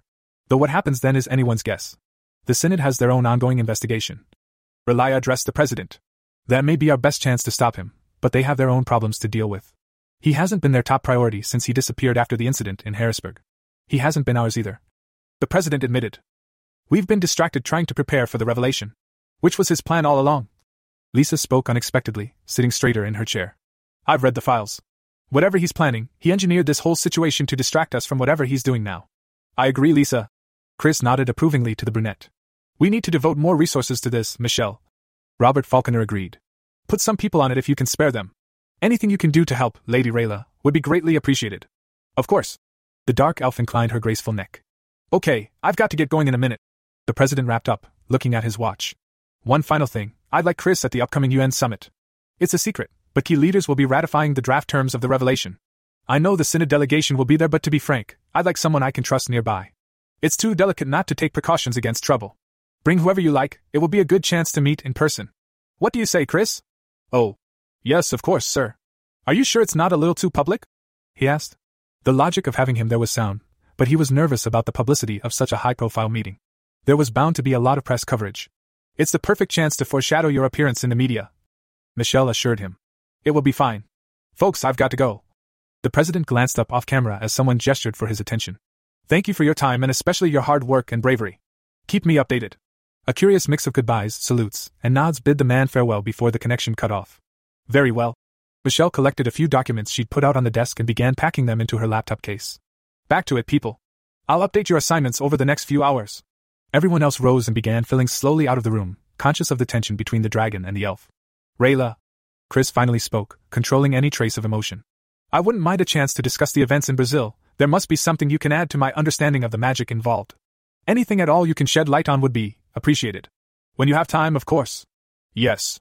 Yes, of course, Dragon. I'll check my schedule. Good day. The elf beat a dignified, if slightly hasty retreat. The dragon was onto her, and this was not the place for that particular discussion. Chris let out a little growl of frustration as she slid away. He moved to leave as well when Michelle stopped him. Chris, please come see me in my office for lunch. Kat looked up from her screen as Chris hulked his way past her desk. She couldn't look at him the same way after what she'd seen. After, she shivered. His enormous, glistening cock wrenching free of Michelle, bucking, firing a pearly salvo to arc and splatter, and enough. His butt looked damn fine in that pair of jeans as he walked to the door of Michelle's corner office and knocked. It had looked even better naked and working. Come in, Chris. Michelle opened the door and ushered him inside with a smile. He smiled back, noting her demeanor seemed less aloof. The soft click as she quietly locked the door widened his grin. Have a seat, she said without turning, her attention on rolling the blinds down across the window that looked out over her pen of investigators, data miners, hackers, and soldiers. Instead, he took three silent steps so he stood directly behind her. She was too busy trying to peep through a tiny gap to see if anyone had noticed her unusual behavior. You've been avoiding me. He whispered warm against her neck, delighting in his predatory nature. To her credit, she didn't jump or squeal or even turn her head. She quivered, like a hare in hiding, ready to leap away if the hounds came too close. He leaned closer, running his nose into her short black hair, scenting her. His large hands settled gently on her hips over her snug fitting suit pants. Chris Ike! He spun her, sweeping her up into a hug without warning, easily lifting her into his arms. She looked slightly down at him now as he carefully squeezed her, unable to help the tenderness that grew in her expressive brown eyes. Her hands automatically fell on his neck, caressing as they communicated with just their looks and touches. Why the cold shoulder? He finally asked, raising the question that had been bothering him ever since Brazil. I. Chris. She paused, tracing a finger over the shell of his ear. We need to be professional. I can't have a public relationship with you. I see. He didn't, of course. One incredible, steamy encounter, and it was like they'd gone back to square one with their friendship. He slowly set Michelle down on her feet. No, you don't. She smiled sadly, laying her head on his deliciously muscled chest instead of stepping out of his loosening embrace. Her arms attempted to encircle him in return and failed as she breathed in his spicy musk. I can't jeopardize all I've worked toward here for the sake of a little PDA. I can't kiss you, hug you, or even glance at you funny around my colleagues, Chris, even if I might want to. It's bad enough that Kat knows what we're up to. She said she'd keep her mouth shut, but if it got out, it could be grounds to transfer me or bust me down a few levels. I need to be the one holding the reins on this agency. They would seriously bust your ass over us. He frowned. Humans were fucking crazy. With a start, he realized his unconscious change in perspective. The dragon was winning out. Maybe. She sighed. Someone ambitious might call my leadership into question over it, certainly. It is unprofessional. I'm technically your direct superior. Questionable. He chuckled down at her. You know what I mean. She bumped her chin into his pectoral as a beautiful smile finally settled on her lips that he wanted to kiss her, but his stomach gurgled in protest, sounding like some caged abyssal horror. It was feeding time. Michelle actually started in fright, feeling the rumble through their embrace. Come on, let's go get something to eat before I'm devoured from the inside. Kiss me first. She leaned up on her toes, needing to reassure him. But I thought, are we in public? Soft, warm, and breathy, her lips met his eagerly. They molded perfectly, drawing a rumbling purr from his chest as she teased him with a pulling nip of her teeth. His hands roamed up her back against the cotton of her shirt as their tongues finally met in slippery passion. He watched her eyelids flutter, an avid little noise rising in her throat. When they finally parted, both were grinning stupidly. They emerged from her office spaced appropriately apart and took the elevator down to the street. It was cool, but the sun was out. It wasn't too windy, all in all, not a bad late autumn day. Look at them all. He gestured to the oblivious pedestrians they passed, intent on their destinations, their phones, or their walking partners. Mostly their phones. It's all going to come crashing down around them in a few more months. It needs to be sooner. She replied. Some of them could use a shake-up. But it shouldn't be as bad as all that. There are so few beings compared to humans, most people will never even meet one. That's a disturbing thought. Chris admitted, pausing to let a group of students pass unhindered by his broad shoulders. We need to make a good impression then. It'll be too easy to dehumanize us. You'll be fine.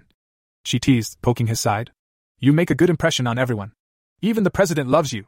Huh, and look where that's landed me. He grumbled. Stuck in a government job with a terrible boss who's always taking advantage of me. You're lucky we're in public. He smiled. So, how exactly is this going to work, Michelle? It's simple anything outside the house is completely professional. But when I get home, we're fuck buddies? Fuck buddies? He laughed heartily, causing a few heads to turn his way in disapproval. And what about what just happened up in your office?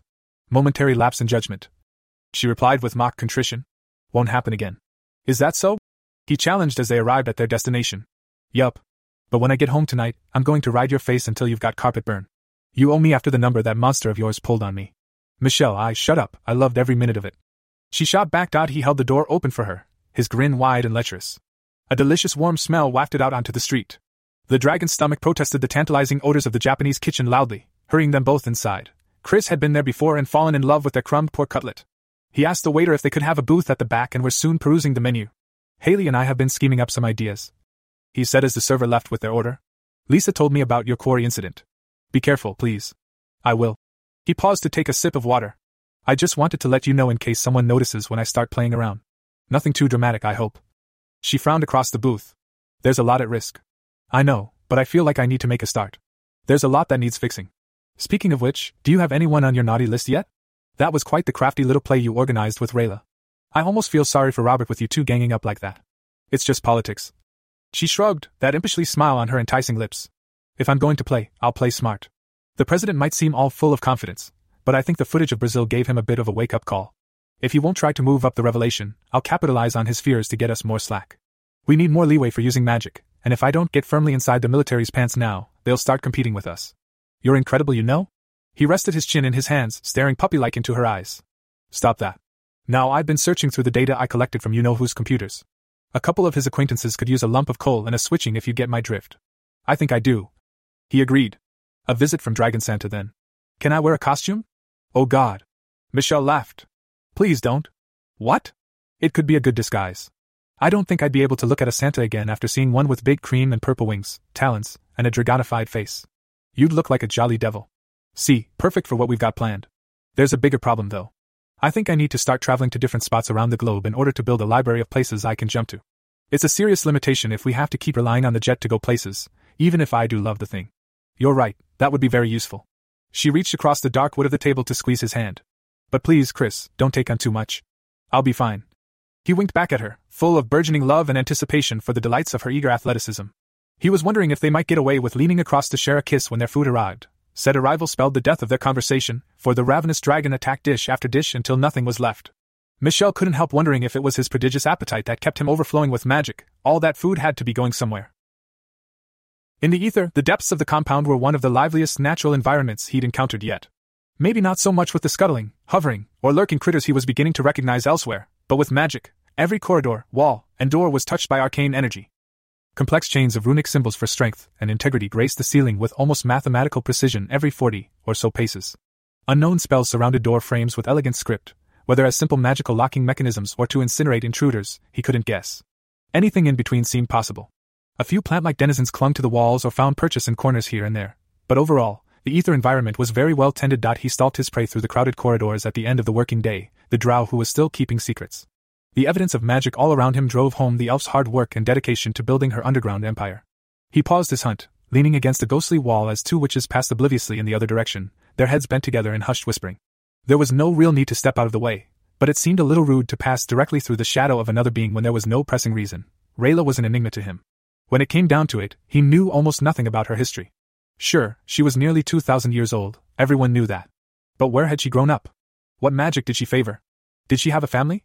How long had she been Lady of the Midwest? These and many other meaningful questions had never come up before. The realization spread a thoughtful frown across his brow. What had he learned so far?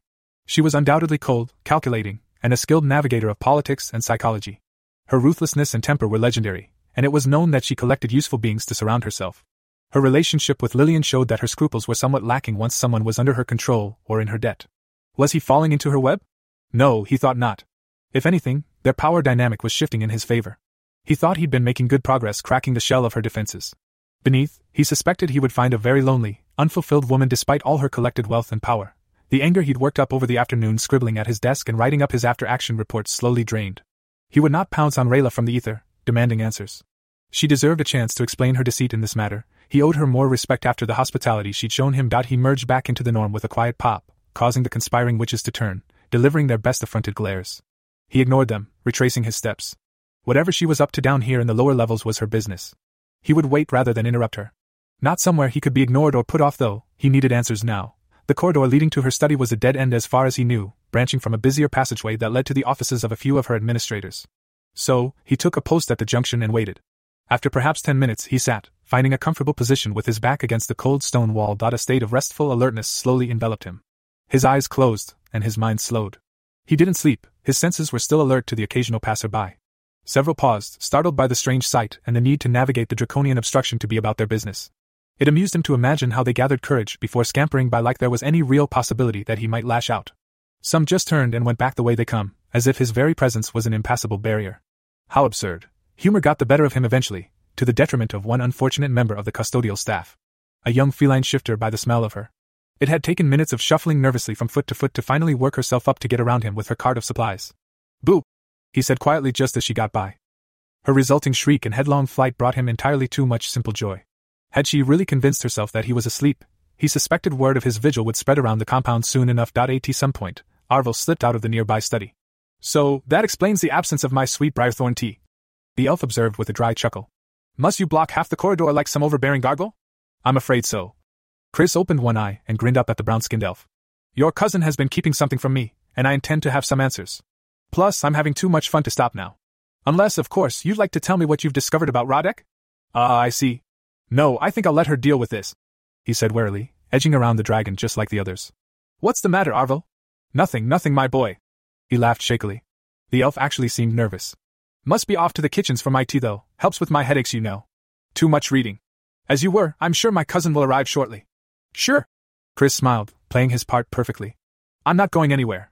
Almost silent footsteps on the lush carpet heralded Rayla's arrival when she did eventually appear. A quiet sigh of exasperation confirmed her identity. He stood to face her. Did you really need to terrorize my staff, dragon? She tutted her mild annoyance, one hand on her slim hip. She was still wearing the lovely flowing gown he'd seen her in that morning, the blue fabric molding to her tall figure wonderfully. Did you really need to lie to me? He countered. You've known something about Roddick this whole time, I'm sure of it. I didn't lie. Her chin rose defiantly, and she took on a practiced, haughty air as she began walking toward him. He shook his head at her antics. It was almost as if she was the one offended by his accusation. Enough! He barked, drawing her up a few meters away from him. They squared off in the corridor as he moved to block her path. No more games, Rayla. Lying by omission is still lying, no matter how you justify it. I thought we were making progress on trusting each other, but you have been holding back your cards this whole time. Tell me everything, explain it to me like I'm a child if you have to. What do you know about Roddick, and why have you kept me in the dark? Chris, it's not that easy, stop. He closed his eyes, breathing deep to stem his growing frustration. If you value our relationship, stop. This is your last chance. Come clean about Roddick, about anything else you think might concern me or mine. I am a simple man, I won't deal in lies or deceits or with anyone who tries to sell them to me. She studied his face, finding something akin to sadness there. Disappointment? Her reasons for keeping her suspicions to herself seemed almost petty now, if she'd lost the trust of this dragon, this. Devine. Despite her best intentions, perhaps she had erred. Very well, come with me. She brushed past him, a slender black padded finger tracing lightly across his strapping forearm. He turned to follow, surprised that she breezed straight past her study and down the corridor. Her gently swaying hips were naturally enticing to his eyes, but he tried to keep his mind focused. He needed all his mental fortitude to wrangle with this eel of a woman. Around a sharp bend, the passageway ended abruptly in a rough hewn wooden door. Conspicuous runes were charred into the thick planks of cedar, contrastingly dark against the beautiful reddish grain full of knots and imperfections. There was no door handle to admit them, but Rayla placed her palm on the wood and caressed downward. It shivered under her almost sensual touch, swinging open without so much as a push. Chris paused on the threshold as she walked confidently into a small, intimate room that was apparently her personal quarters. He hadn't expected this. Come in. She turned, beckoning him past a fireplace that began to crackle with renewed life, perhaps sensing the presence of its mistress. Have a seat. I'm going to change into something more comfortable, my feet are sore. Apparently nonchalant about leaving him in her little living room, she opened another door and disappeared. Whether on purpose or not, that door stayed open even as the one behind him swung silently shut. Beyond, he caught a glimpse of a huge four poster bed, draped with thick blinds. She disappeared behind an ornate changing screen, and he looked away in embarrassment. The little living room was a curious window into her private life. It was not at all what he'd expected. What had he expected? Certainly not tiny, efficient, dark, warm, and homely. A well worn leather armchair sat next to the open fire, a soft blue blanket draped across its seat and backrest. Beside the chair, a box of cutwood waited ready for the fireplace. Of course, a bookshelf dominated the entire room and was filled to overflowing with what he assumed were her most treasured texts. So great was her love for the tomes that they were crammed into every available space, stacked almost perilously on the mantelpiece, and even stockpiled on the floor. The small table in the middle of the room was half covered with them as well. They teetered precariously in huge model piles, rising like uneven skyscrapers, towering over dark alleys below. It was a wonder the thing hadn't collapsed under the weight. The other end of the table was clearly her workspace. Several books stood propped open or positioned on reading stands where she'd left them. A solitary light orb glowed softly in the low, domed ceiling. Its light could be supplemented by various unlit candles placed haphazardly around the room. There was just one of everything, he realized. One armchair, one seat at the table, one set of utensils lay neatly beside the tiny sink in the far corner. Curiosity forced him to move over and examine the little kitchenette. He frowned, it could barely be called that. Just a sink, an earthen mug, a kettle for the fire, and a few shelves of dried herbs, jars of sweets. What a solitary existence she led. There was another narrow doorway beside against the wall here, with a handle this time.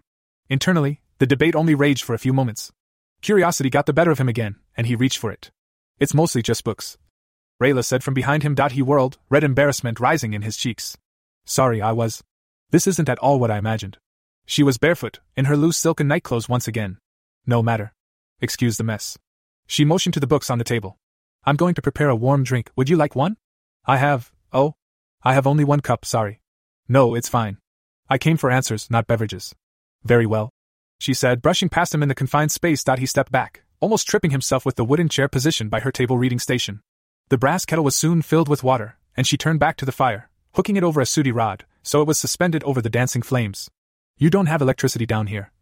He noted aloud, thinking more to himself than meaning to speak the words. Appliances are too loud she replied, running a finger disapprovingly through the thin layer of dust encroaching on the wooden mantelpiece. They disturb me when I'm reading or trying to sleep. My quarters are actually modeled after the rooms I grew up with in my house's keep. Their familiarity is comforting. Your keep? I would like to see how the drow live one day. Ha! I don't think you'll be invited to any elven strongholds after the way you dealt with House Lefade. Although, she considered him across the table piled with books. My matriarch might consider you a hero for putting them in their place. Chris winced. I may have gotten a little carried away. Is there likely to be any backlash against me? Susan has prepared a restorative potion with some of my own blood. I was wondering if you could arrange some to be delivered to the elf whose tongue I liberated. Have a seat, dragon. We may be here a while. She gestured to the small chair even as she took the much more comfortable armchair for herself. It was her room after all. Hmm, I could arrange for the delivery of the potion. Your reptilian nature would indeed be excellent for growing things back. I warn you, though, it might not be accepted. I have heard that House Lefade is furious, partly with you, mostly with themselves, I think. They are ruined politically. The Synod has turned on Ermir at the behest of the vampires. He is in custody awaiting trial. They voted yesterday to administer truth syrup. I think he will find himself in Atlantis prison for at least 50 years, but who knows what else they'll discover during questioning. It remains to be seen if you will be shackled with reparations for the damages to Lefade's property. I doubt it, seeing as you didn't kill anyone with that explosion. That was lucky, you have quite the temper. We share that at least. Indeed, we do. He nodded. Well, I'll count myself lucky if things work out as you said. I would watch my back if I were you. She warned. We talked about long memories this morning. Elves have some of the longest. Do not be surprised if you find a dagger protruding from your back in a thousand years and a Lefade assassin whispering their regards in your ear. Chris growled, his anger rising at the very notion. Peace, I am simply warning you to be vigilant. Now, you put on that performance out there because you want the truth about Roddick? Yes. He calmed himself. I don't have truth for you, dragon. She sighed, glancing away from his intense gaze. How was he going to react? He was touched by the old gods after all. What? I have only a suspicion, though it grows closer to a certainty with every scrap of information we gather. A suspicion? He asked incredulously, running a frustrated hand through his hair. I find that hard to believe. You've been holding something back on the subject for a while. The Synod has been too reserved about the root of their problems, too.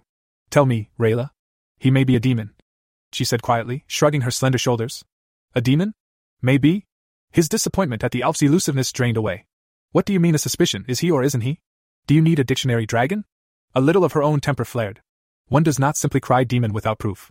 The last confirmed presence of one was over four centuries ago, a minor entity at that. Nor has the Synod been inactive. Some of their best are trying to hunt him, the only one who found his trail so far died horribly. You are the only being who has survived an encounter with Roddick. Others seem to die or simply fall under his thrall. At this stage, he is either an incredibly gifted, ancient, and psychotic mage or a demon. Oh. Yes, oh. Given what I know of your involvement with higher powers and that hideous magic I saw in the footage from Brazil, I lean ever more heavily toward demon. Too many coincidences. Then why did you keep it a secret from me? He asked, disturbed and exasperated at the same time. Because before a few days ago, I was convincing myself that it couldn't be true. She answered in a short tone. You do not even understand the significance of a demonic presence, do you? What exactly would you have done with this unverified, potentially explosive information, hmm? I don't know, he said honestly. And how do you think beings would react if they found out the revelation was orchestrated, being forced on us by a bloody damned demon? Not well, I assume. The kettle bubbled up with a hiss, water overflowing the spout to douse the rosy embers below with a hiss. The distraction took the steam out of the elf's own boiler. For a few minutes, they were both silent. Chris battled a mounting sense of panic, foreboding, and helplessness as he began connecting the dots. Rayla took the hot kettle carefully back to the sink, setting it aside for a moment as she spooned a calming mix of dried herbs into her small teapot. A spoonful of honey followed before she poured the hot water over the top, releasing the pleasant scent of jasmine into the room. It would be an unmitigated disaster. She turned, finding him with his head in his hands, brought low by yet another burden it seemed. Arg! What does it mean? He croaked, his voice thick with pent up emotion. Why me? What am I supposed to do? Oh, dragon. She took the few steps to close the distance between them, pulling his head into her tummy, holding him. She hadn't meant for him to suffer from this. For a few moments, she just enjoyed touching him for the first time, running her fingers over his thick neck through his short, messy hair. Finally, as his breathing became steady once more, she tugged lightly on his ears until he raised his face to look up at her. If he is a demon, we will find the creature and kill it, of course. As simple as that?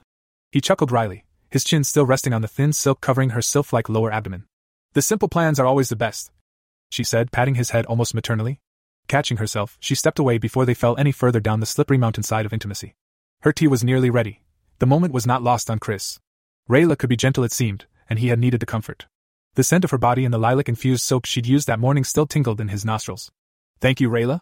It's overwhelming to think that I must be connected to this somehow, that it's my responsibility to deal with Roddick. I suppose in some ways I've felt it, but I just wish I knew what I was doing. Is that too much to ask from whatever chose to change me, to give me this power? They regarded each other in cautious silence for a few heartbeats until she flicked an errant strand of white hair over her long ear and turned to pour herself a steaming, fragrant cup. With her back turned, she voiced her thoughts. If there's anything I have learned for certain about the Divine, it is that they are just as fallible as the rest of us, Chris. She spoke softly, pouring into her lone, fired clay mug. Though their power outstripped our understanding, they still fought a war, still killed and died, still made mistakes, still had stupid laws which lead to the meaningless deaths of thousands of us. And it would appear the Great Barrier still lets terrible things slip through every now and then. We might have worshipped them in the zealous youth of our time on this planet, but they were never omnipotent. You have a wonderful power, a rare gift to be sure, but dealing with a demon loose in our world is not your responsibility alone. I will help you and others will too. Thank you. That is at least a little reassuring.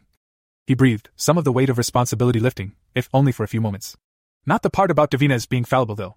What were they fighting over? What even are demons?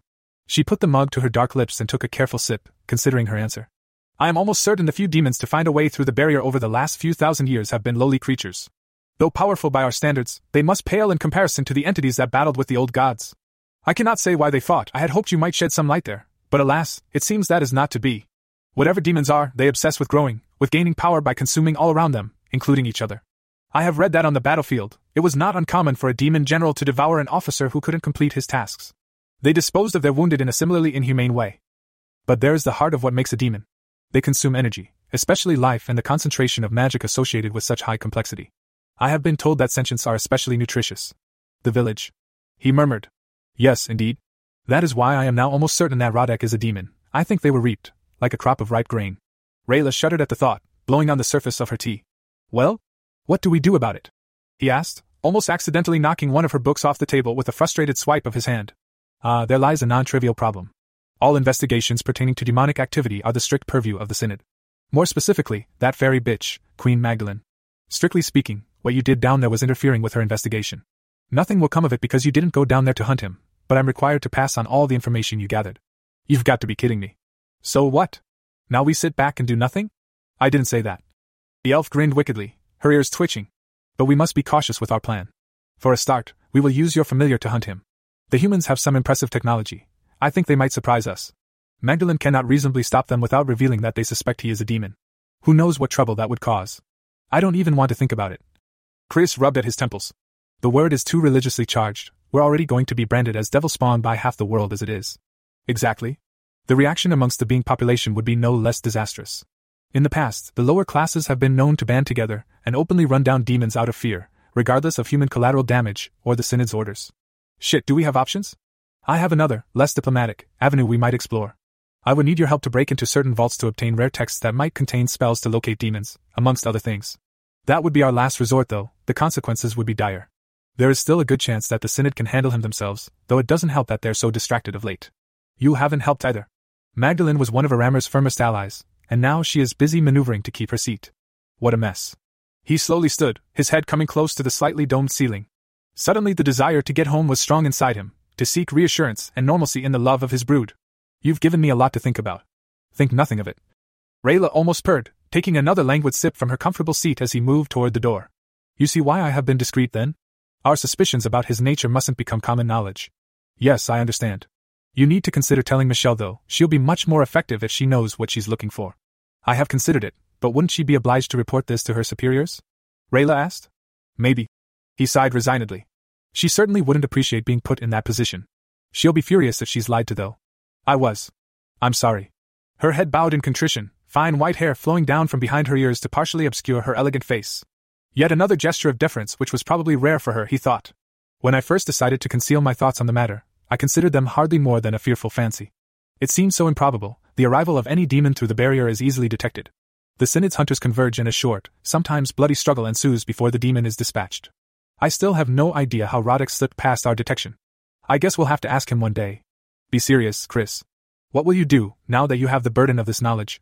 I truly don't know, probably nothing. Though the idea of marshalling an army of beings and sweeping down the continent until we've flushed him into the sea does seem appealing. For now, I think I'll go home and find a way to distract myself. A dragon through and through. Rayla smiled. It might be nice to entertain him a while longer and move to other topics, but he was ready to leave. A flick of her wrist opened the thick door to the corridor outside. You have done all that could possibly be expected of you so far. Be at peace, Chris. Simply continue to gather knowledge and strength so that you may act if the opportunity presents itself. Thank you. He turned in the portal. Sorry about the drama before, I didn't. Still friends? Of course. He did not return to the domestic bliss he so desperately sought after the frustrating conversation with Rayla. Raised voices in the apartment put him on alert as soon as he phased into his bedroom. Though muffled, a heated argument appeared to be underway in the borrowed hotel suite. He knew that he shouldn't, but it didn't stop him creeping silently to the door, listening all the while. It's not that big a deal. Susan said, clearly trying to calm the situation. I'll just miss out this cycle, no one else will get put out. No. Annabelle growled, followed by a dull thump that Chris would swear was her foot stomping the floor in outrage. So Annabelle was adorably angry then, that couldn't be good. Lillian, you're throwing your weight around again. This will be the third time you've broken the schedule, it's just not fair for everyone. Mother and I agree. Claire spoke firmly in his first defense. You don't understand, Annabelle. I need this, I need him. The vampire growled, her voice containing much more darkness than Chris expected. I will have him tonight. You will have to stop me by force. Here we go. He muttered, turning the door handle to step quickly inside before things soured any further. All eyes turned to him. So many pretty faces set in relief worry, love, concern, mischief, longing, and finally, feral hunger. Lillian practically launched herself across the table at him, eyes black and full of promised death. It took all his mental fortitude to stand firm, bracing himself to receive the jarring impact that came half a second later. She coiled around him like a python, her pencil skirt ripping up the seams as her lush thighs encircled his waist. The fabric was no match for her undead strength, and he didn't bother resisting her lest he meet the same fate. Her warm lips found his neck, followed by her fangs. Strong arms slipping around his shoulders, the vampire squeezed him like an almost empty tube of toothpaste. She moaned in satisfaction as he splashed hot and nourishing across her tongue. Miss me, beautiful? He teased, kissing into the chestnut hair flowing over her neck as she fed. Chris chuckled when she didn't respond, putting his hands under her large thighs for support, as he finally spared a glance around at the other women in the room, realizing that both Haley and Michelle were witness to the spectacle. Well, thank goodness you arrived. She was becoming downright scary. Claire sounded both relieved and a little humorous. She's done this before? Chris asked, rubbing a hand up and down his thirsty vampire's spine as she fed slowly, contentedly. At least she was learning constraint there. The strange experience was much more pleasant when she didn't latch on like an industrial vacuum cleaner. I heard some of the argument, you guys were pretty loud. Yeah, she's jumped the queue a few times. Annabelle moved closer to the pair cautiously. I've never seen her as bad as that, though. Her eyes were almost black. She must be quite hungry. Petra agreed, looking stunning as ever as she sat at the kitchen bar in a dark blue dress that couldn't make up its mind if it wanted to be a negligee or not. You should have just agreed with her. Susan tooted from the kitchen. It's not worth the risk. Vampires can go a little crazy when they're starving. She's probably right, Annabelle. Chris agreed, even as said vampire harumphed quietly against his skin, showing she was at least still attending the conversation. Lillian's need is almost medical when she's truly hungry, she does require some special access at times. Okay, I understand that, but I'm just worried that we are beginning to form a pattern of her bullying her way into extra nights with you. That's also a valid point. He admitted. And we're going to have to find a solution somehow. I can't have my vampire challenging my first. I think I should be in charge of punishment. Emmy cackled from a bar stool, her slender blue legs coming nowhere near the floor. Who said anything about punishment? Chris wondered to himself. You know what? Annabelle grinned wickedly. I think I like that idea. You can crack the proverbial whip for me, Emmy. There's not going to be anything proverbial about it. Emmy grinned wickedly as she eyed the greedy vampire. Oh God. Claire laughed. You're screwed, Lillian. I'd better be soon if this dragon knows what's good for him. She finally spoke up, nibbling rather firmly at the bulge of his trapezius, the muscle tense as he supported her weight. Ouch. Okay, okay. He set her down and pointed toward the waiting darkness of his bedroom. Go. I'll be there in a minute. She didn't go quickly, making a show of clinging to him before finally allowing him to peel away. The strut she employed in her seemingly reluctant departure was beyond ridiculous, but it still captured his attention like a moth to a flame. The smoldering look she shot over her shoulder as she disappeared set his cock throbbing, pleading to chase after the lusty goddess without delay. He looked guiltily back to the other ladies. They'd all seen his eyes follow the vampire. Ah. No punishments just yet. Sorry, Emmy. He recovered. Did anyone find out how her trip went? She had to kill someone, but she managed to rein in the hotheads. Michelle spoke up from the living room. So, that's about as well as expected. You'd better hurry, dinner is almost ready. Annabelle sighed, still a little testy about Lillian's disrespect. I suppose I should just keep yours in the oven? You're the best. Sorry, Dee. He took her in his arms and kissed her forehead. Duty calls. More like booty calls. She countered sarcastically. Claire's beautiful laughter seemed to melt the darker mood that hung over the women after the confrontation. She joined their embrace, hugging both he and Annabelle from the side. Emerald eyes glittered delightedly as her hand expertly found his cloth trap direction. Let's not pretend you don't love pounding the shit out of that fat ass vampire. Chin raised, she met his startled look and reached down to his tumescence provocatively. Guilty. He gasped, trying to focus on anything but her teasing. Then don't let her fuck up your pussy ecosystem. My easy. Ecosystem? He stuttered. Yes. She abandoned his throbbing member and turned to his first. Annabelle, I love you like a, a sister? A great friend? I don't know, we're brood buddies, right? Absolutely. I don't. Lillian's not the same. The young dragoness shrugged, looking back up to Chris to see if he understood. It was tricky to explain. She slipped out of their arms, moving to stand with her mother and stealing a sip of the fresh squeezed juice she was drinking before continuing. I don't get the same good vibes from her, and I certainly wouldn't want our kids around when she has a vamp tantrum. She wondered what her mate had to say about that. At least he appeared to be taking a thoughtful moment or two to consider his response. His brow furrowed as he finally elevated his gaze to meet both Dragoness' concerned looks. The approaching meteoric impact of fatherhood weighed heavily on him, a responsibility from which there was no hiding. I think you'd be surprised, she's very protective. I'll talk to her though, she was out of line today. But you also need to cut her some slack, she's going through a lot. We know, and it's not too bad. Annabelle consoled, watching the emotions play across his handsome features. We're all new at this, Lillian especially. She deserves our patience and support. Petra agreed, nudging her daughter playfully. It wasn't so long ago that you were the one causing a stir, remember, dear? It's true. The redhead admitted, her hand resting peacefully on her slightly rounded tummy as her mind raced back to that first glorious afternoon when they'd coupled for hours on end. Bridges? Annabelle asked almost teasingly. Fucking Bridges. He smiled ruefully, the upwelling of love he felt for these women making his eyes water for a happy moment. Try giving Lillian a good spanking. Susan tittered, completely shattering his love struck musing. Your father used to do things to his vampire lover that would have had me avoiding chairs for weeks but the woman seemed to love every second of it if her screams were any way to judge. A spanking eye? Chris recovered, catching Annabelle around the waist without warning and lifting her off the ground. She shrieked happily as he swept her into the kitchen. A spanking might work on a good, God fearing, Laramie girl. Ah. Ha ha, no, don't, stop. His first half protested, half giggled, slapping at his chest as he manhandled her threateningly.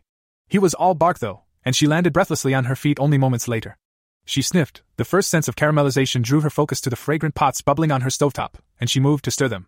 My point is that I hardly think a good spanking is going to resolve the behavioral problems of a 500 year old vampire courtesan.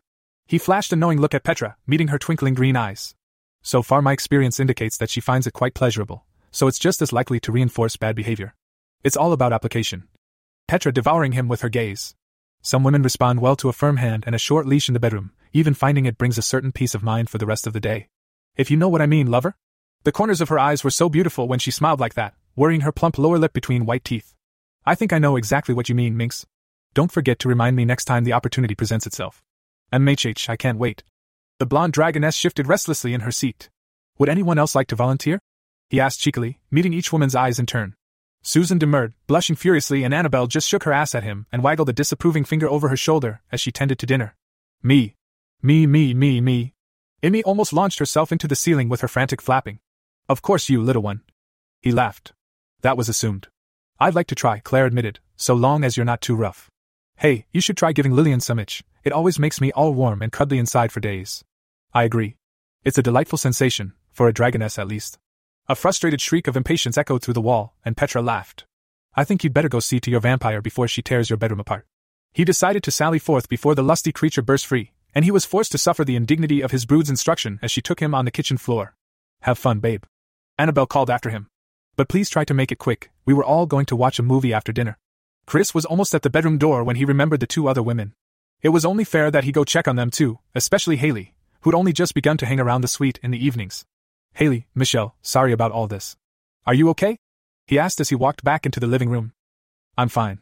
Michelle looked up from her tablet, brushing an errant lock of dark hair behind her ear. That was moderately entertaining, but I guess we'll have to find some other time for that activity we discussed earlier. I look forward to it. He smiled, turning to the petite blonde and her stack of research papers. Haley? A little shaken. She admitted, a finger holding her place in the additional figures section of an article about the availability of water on Mars. I swear Lillian's eyes could have sucked the blood right out of me. I don't think it's wise for you two to be away from each other for more than a few days if that's the result. You're absolutely correct. We should have thought about what might happen if either of us was delayed. At the very least, Lillian should have a small bank of my blood put away for emergencies. What are you reading about there? Oh, it's nothing much. Haley put the article down entirely to beam up at him. Just a new study. Nerdy space stuff, you know me. You'd better go see to Lillian.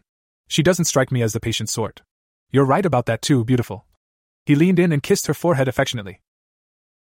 Lillian was a vision, waiting naked for him on the bed, pale skin glowing in the light coming through from the bathroom.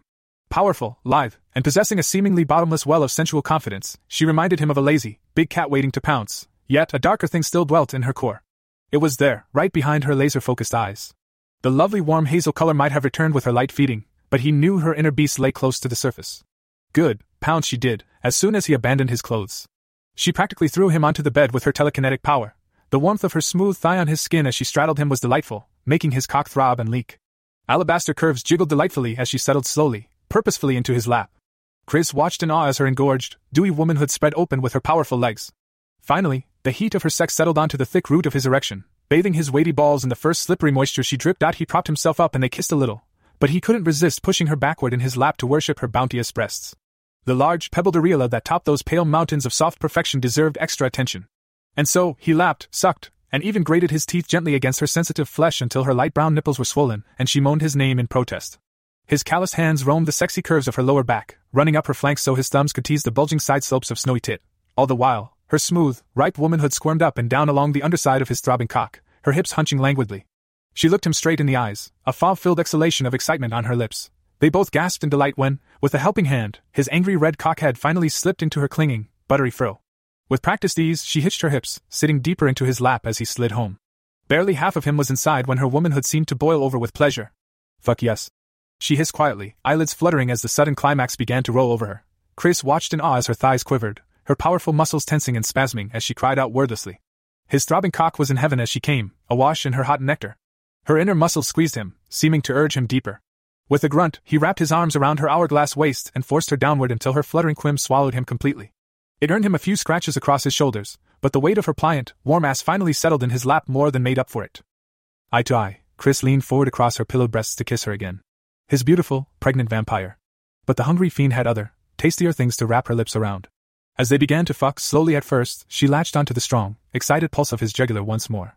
They rocked together, his iron hard cock locked in her slippery, steaming embrace. She surrounded him, sucking him deeper with every caress of hot, pink flesh. They were the perfect sexual match, made for each other, and she cried out as he filled her to the brim. When she threw her head back and began an almost guttural keening, he knew her second orgasm was a monster.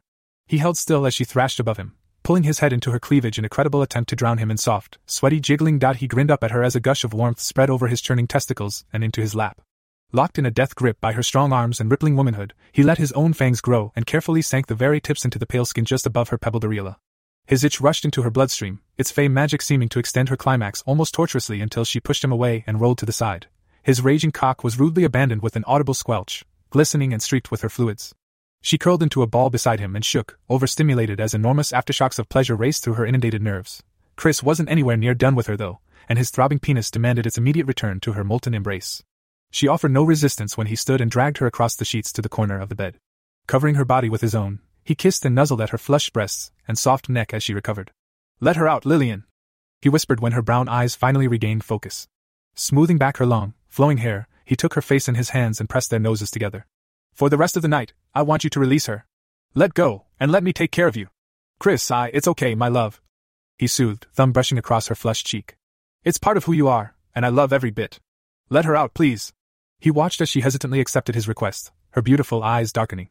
There seemed to be an internal struggle going on because she twitched beneath him, tensing momentarily before a shudder ran through her lush frame, and the beast was back. Hello, beautiful.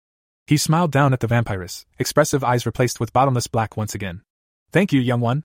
She nudged up into his face like an affectionate feline, her wicked black claws tracing carefully across his back.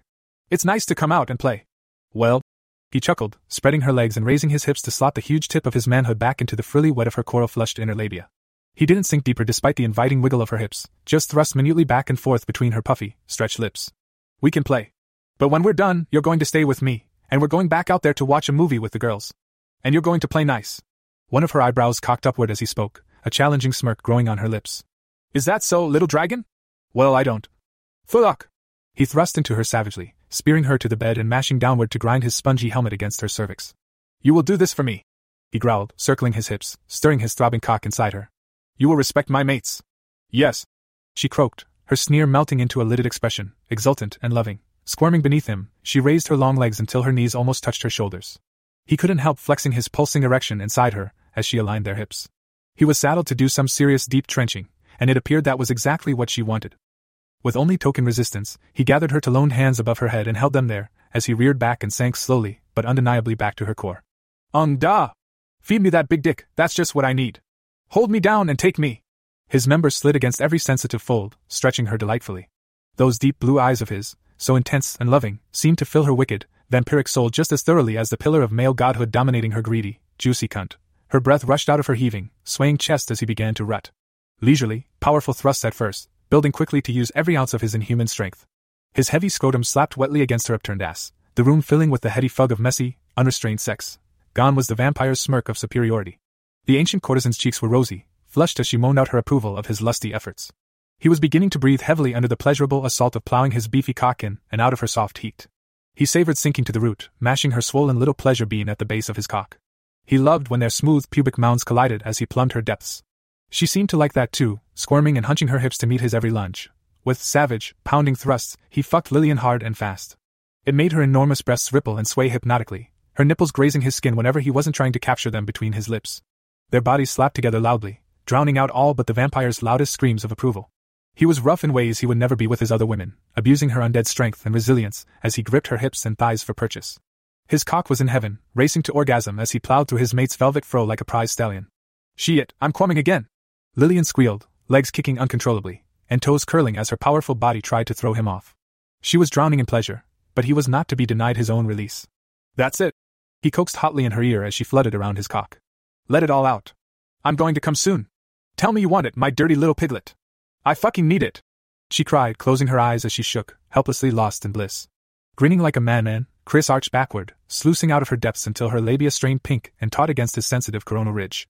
Pushing through the spasms of her climax, he sank back to kiss the barrier protecting her burgeoning womb. Even now, his seed was rising. His thick knob bucked, hardening further as his abdomen began to tense, and shudder. He plunged to the hilt one final time as his precious seed erupted, blasting white against her tender, squeezing flesh.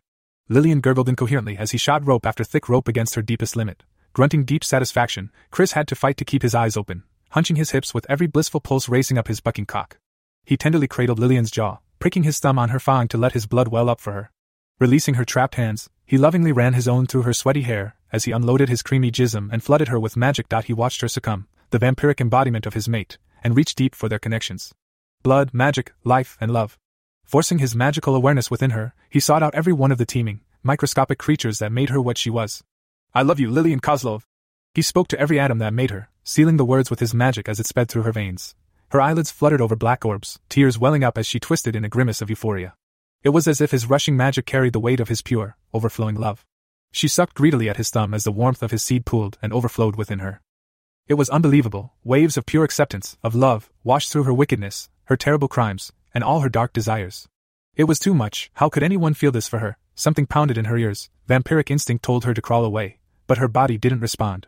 His love inundated her completely, dragging her down into darkness as he hovered above her, those blue eyes sparkling in knowing satisfaction. The cocky little shit.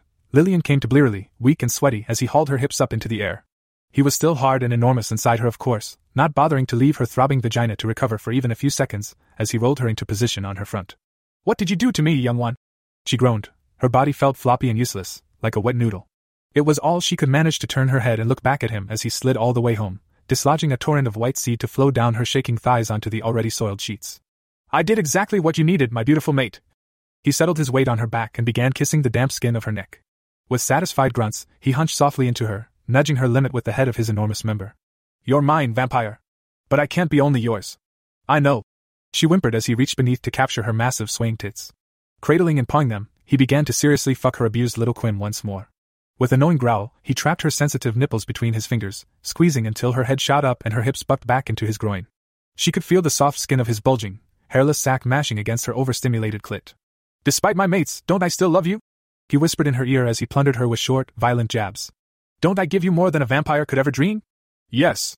Her inner beast cried joyously as he released the swinging breast to tenderly gather her hair with one hand. Didn't I free you? Put life inside your womb?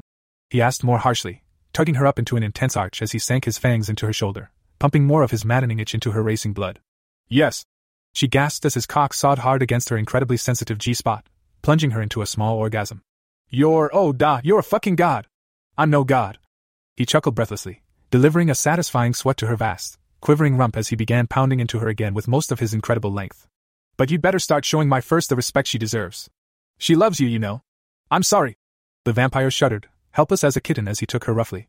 Her scalp tingled delightfully, giving her just the right amount of pain as she lolled in his grip. I'll be good, I promise. I know you will. He brushed his lips against her ear. Because if you don't, there will be no more magic for you. No more of my seed. I'll feed you blood. I'll still fuck you, but every time I want to climax, I'll make sure Emmy is right there, and she'll get every drop that should be yours. No! Oh, yes! He smacked her huge ass again, eliciting a high pitched squeal. So learn to respect and love your broodmates. You'll be rewarded if you please me. With that final promise, the dragon shoved her forward, burying her face in the rumpled bedding.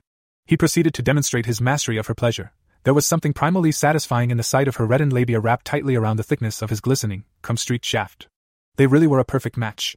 Her breathy cries were music to his ears, and the small, tender rosebud on full display as he squeezed her jostling butt cheeks gave him a wicked idea. With a dastardly leer that might have given even her pause if she'd seen it, he flattened her into the bed with his weight. His cock snugly ensconced, he bounced his hips punishingly into the springy cushion of her spectacular, jiggling ass. One hand worked back into her tousled chestnut hair, tugging her head to the side so he could have her sweet mouth as well. His other hand wormed beneath her soft tummy to their tepid junction, skillfully caressing her throbbing love bean. Taking great pleasure of his own, he despoiled the shaken vampiress through two more mind shattering climaxes. He ransacked her to exhaustion, until she could barely speak or move. All the while, he forced the knowledge of his love into her very being until it was all her vampire mind could hold. Finally, he took mercy, unleashing his precious load into her, accompanied by a throaty growl of satisfaction. Assuming it was all over as his scalding seed jetted thick and creamy in her aching core, Lillian's body and mind began to unknot from their pleasured tangle. She'd never been fucked quite like that. Both human and vampire were reeling. A gentle zenith of magical bliss still flowed through her as he emptied himself, one long strand after another, but she was done. She whimpered in relief as his hand slipped away from her inflamed clitoris. Throat sore and hoarse from screaming, she knew her ass would be covered in his big red handprints. It was intoxicating and a little frightening to be so used, and yet so loved at the same time. She moaned out a weak, wordless protest as he withdrew his huge slab of meat well before he was finished. Trails of warmth blossomed over her smarting ass and up her back.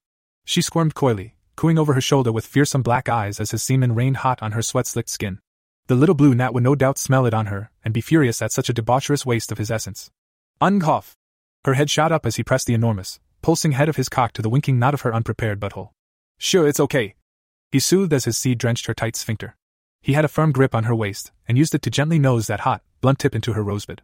In response, her indignant little hole nipped and spasmed in complaint at the unexpected invader. I'm not going in, relax. You're going to have to earn that. Fuck, Chris. She breathed as he pulled her onto him just a little more. It was barely enough to open her, but suddenly the heat of his pulsing semen blossomed deep and satisfying in her bowels. Just how she loved it. It was too much. She wouldn't have thought it possible, but pleasure overwhelmed her once more. Hm. He chuckled darkly against her neck as he emptied his last into her. There might be something to this after all. In contrast to the way he'd fucked her, Lillian was pampered gently in the aftermath of their rutting. True to his word, he told her to keep her dazed inner beast at the forefront of her being as he gently carried her into the shower. It was wonderful to just lean back against his powerful body as he washed her from head to toe, his seed leaking reluctantly from her body. She was sore and inflamed, he had used her and loved her, it was fantastic. She felt like a princess when he was finally done, but it didn't end there. Stealing one of Annabelle's hairbrushes, he wrapped them both in fluffy bathrobes and pulled her out into the living room. The others women were halfway through some comedy movie, and she felt unusually self conscious as they joined them. Apparently, he felt none of her trepidation, guiding her into his lap on one end of a sofa to begin carefully brushing snarls out of her dark hair.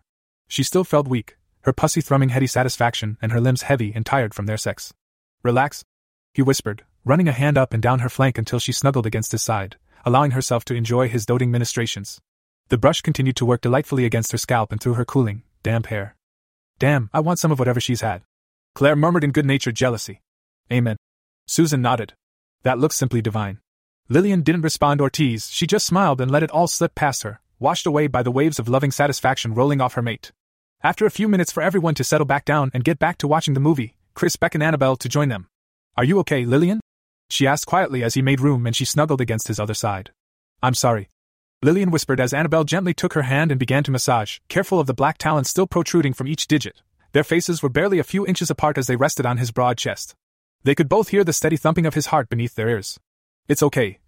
Annabelle smiled, wondering what he'd done to the vampire to create such a reversal of attitude. I know it can't be easy adjusting to the pregnancy, to being with him. It isn't. The vampire confessed, surprising herself with the candid admission.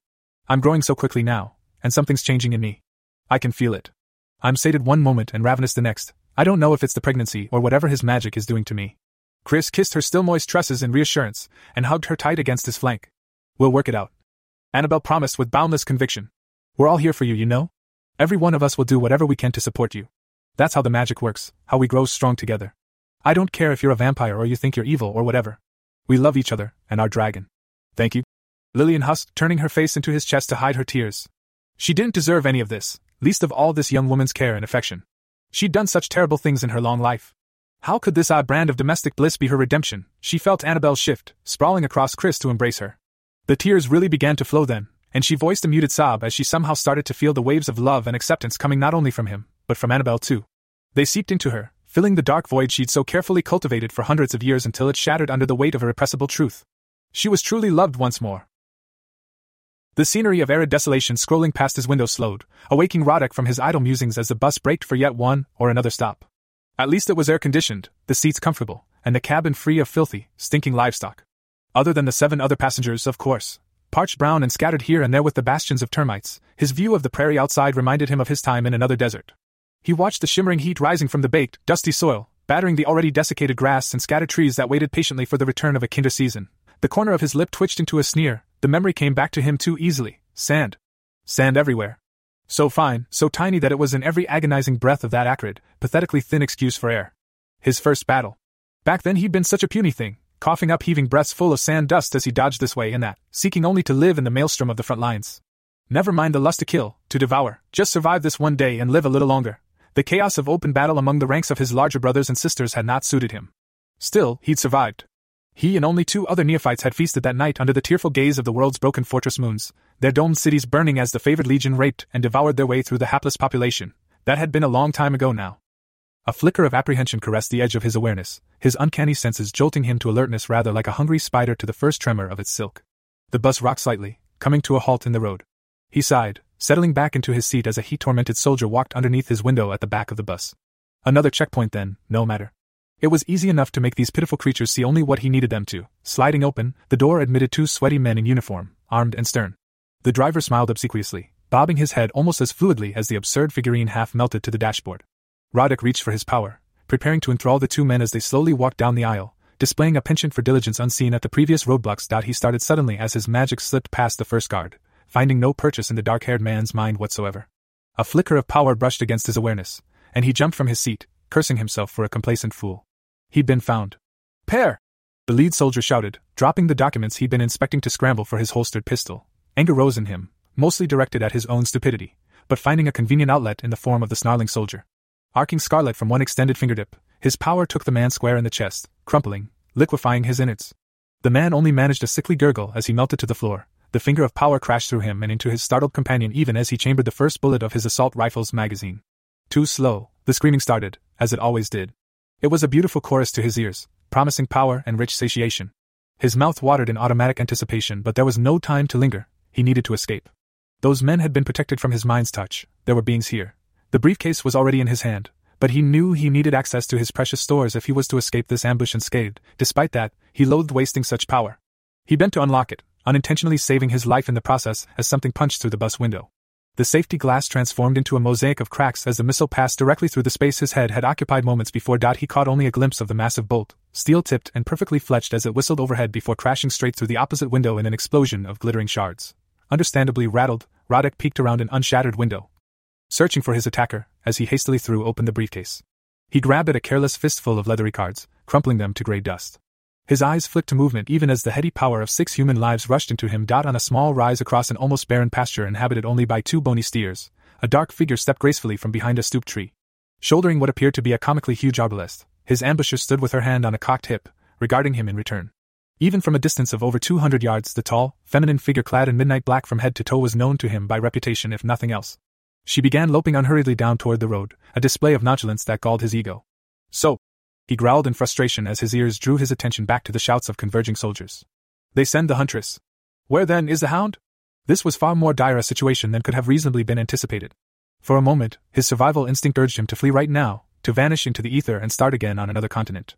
Perhaps Africa? But time was getting short now, and he couldn't so easily recoup the cost of such a journey, let alone the risk of his passage being accurately traced. No doubt it would if they'd already gotten this close to him. No. No, that wouldn't do. What he needed now was to evade, to regroup, and to sow discord. Just buy a little more time. It appeared his relatively peaceful sojourn of the last few months was over. Time to throw a few more spanners into the works then, he still had several doozies left. First, though, he needed to survive. The power coursing through this husk of a human form gave him confidence, but he regretted the need to keep the farce intact a little longer. How he would enjoy the freedom of his true form in a moment like this, his full power unleashed against such a worthy foe. It would be too wasteful of his precious skin. It was almost flattering that the huntress had been sent for him, though it made perfect sense. So, he rose to meet the challenge. Unmindful of the fate of his fine leather shoes, Radek Kami stepped through the muck of the two ruined bodies in the aisle. He left the other passengers to their screaming. This could work to his advantage if he survived. The huntress had involved far too many witnesses, she'd given him an audience. Let them try to cover this up once he was done. If they could, bullets started flying as soon as his foot hit the tar bubbled pavement. He hardened himself, reaching uncaringly into his breast pocket as the angry projectiles bounced and ricocheted harmlessly, not even marring his suit. He pulled an ornately inscribed little vial into view, its liquid contents brown and thick. A vicious shake riled the half crazed beast inside, an indistinct shape thrashing furiously in the dirty water. His little Australian insurance policy. He chuckled, there was nothing little about it. Wary of his ambushes, he glanced up and down the road, taking note of the soldiers as they tried to find cover behind cars whose panicked drivers wanted nothing but to get away from the sudden madness. His eyes fell on an olive skinned teen, gawking from the back seat of the car in front of his bus, her phone held up to record. Such incredible technology they developed. The girl looked on in horror as a decorated soldier dropped his empty rifle to the road and charged forward with a cry of impotent disbelief. The unremarkable graying man just smiled at her, refusing to acknowledge the man who now pressed a pistol point blank to his temple. The soldier shouted some cliched obscenity and pulled the trigger. Radek simply smiled wider, watching her mouth open in a muted scream as the man's pistol exploded, scattering three fingers and a goodly chunk of thumb to the soft, hot breeze. Finally, he returned his attention to the soldier. It must be said, the man showed admirable bravery as he recovered from the loss of his hand and unsheathed a long blade from his hip. An approaching howl warned him to make his disposal of the human quick, but he couldn't refuse the opportunity to create such damning footage. He took hold of the man's good arm almost gently, watching the hatred in his darting eyes drain to fear as a small surge of localized corruption let him merely pull the limb easily from its socket. Radek swung, again and again, bludgeoning the blubbering man down onto the pavement with the meaty end of his own appendage. When he was done, he must have looked frightful, blood splattered over his face and charcoal suit as he stood over the unconscious soldier. He made sure to look back at the girl's camera and wink. Panic ensued. People ran screaming from their vehicles into the rocky brush at the side of the road, unmindful of the path of bullets as the few soldiers who kept their wits resumed their useless barrage with fresh magazines. An enterprising driver broke rank, gunning it up the wrong side of the road in a battered old truck, intent on ramming his way through the suited man. Roddick sent it flipping end over end into the ditch from 30 yards away with a contemptuous backhand motion. The power required for such a dramatic feat was perhaps a waste, but he couldn't deny the satisfaction it brought him. The huntress' appearance from a dry hedgerow didn't startle him. Indeed, he was waiting for her. She cut an appealing figure in her black leather armor, aiming that monstrous contraption almost lazily at his head. He dodged to the side as a dull twang announced the release of another thick bolt. It buzzed past angrily, the squat projectile penetrating the front of the bus with ease. You'll have to be quicker than that. He sneered. Too late, Radek realized his mistake.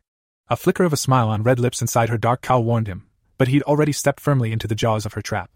Another shaft streaked down from the sky, shattering his clavicle, two ribs, and skewering his lung like a kebab. He grunted in pain and surprise, blood gurgling up into his mouth as his ruined lung collapsed.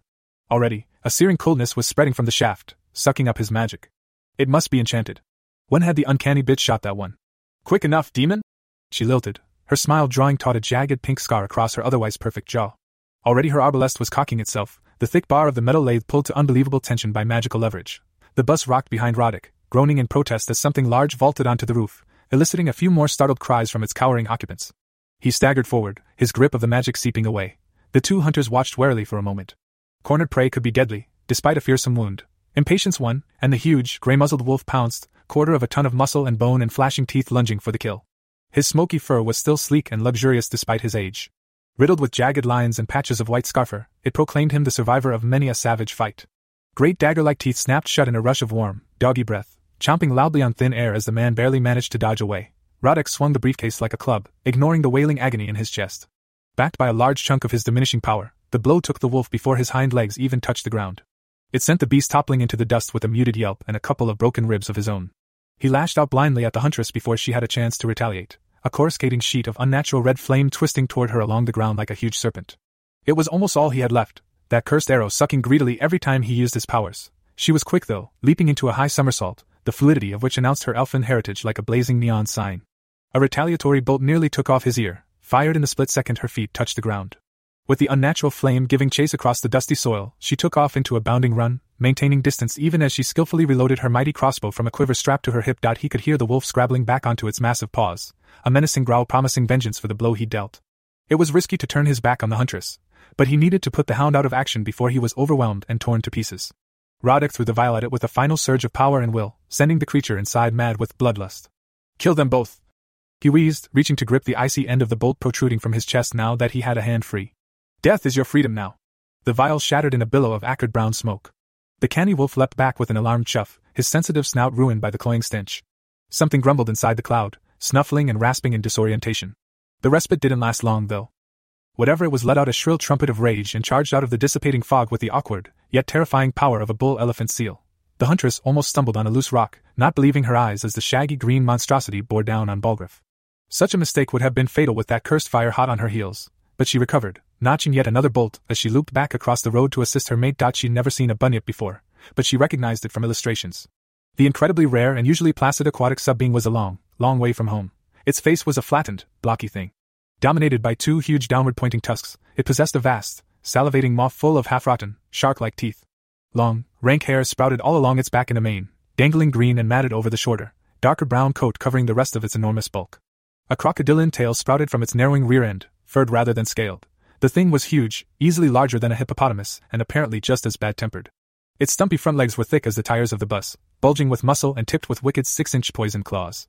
Rather than running, it churned its entire body like a lizard, back legs almost dragging uselessly behind as it clawed forward, displaying an alarming burst of short range speed. Its big, droopy ears flailed about comically, but its wide set, baleful eyes were full to the brim with rage and madness. The demon had tortured this poor creature, broken it to use as his own, it was despicable, and she knew without a doubt that it would be a kindness to put it down.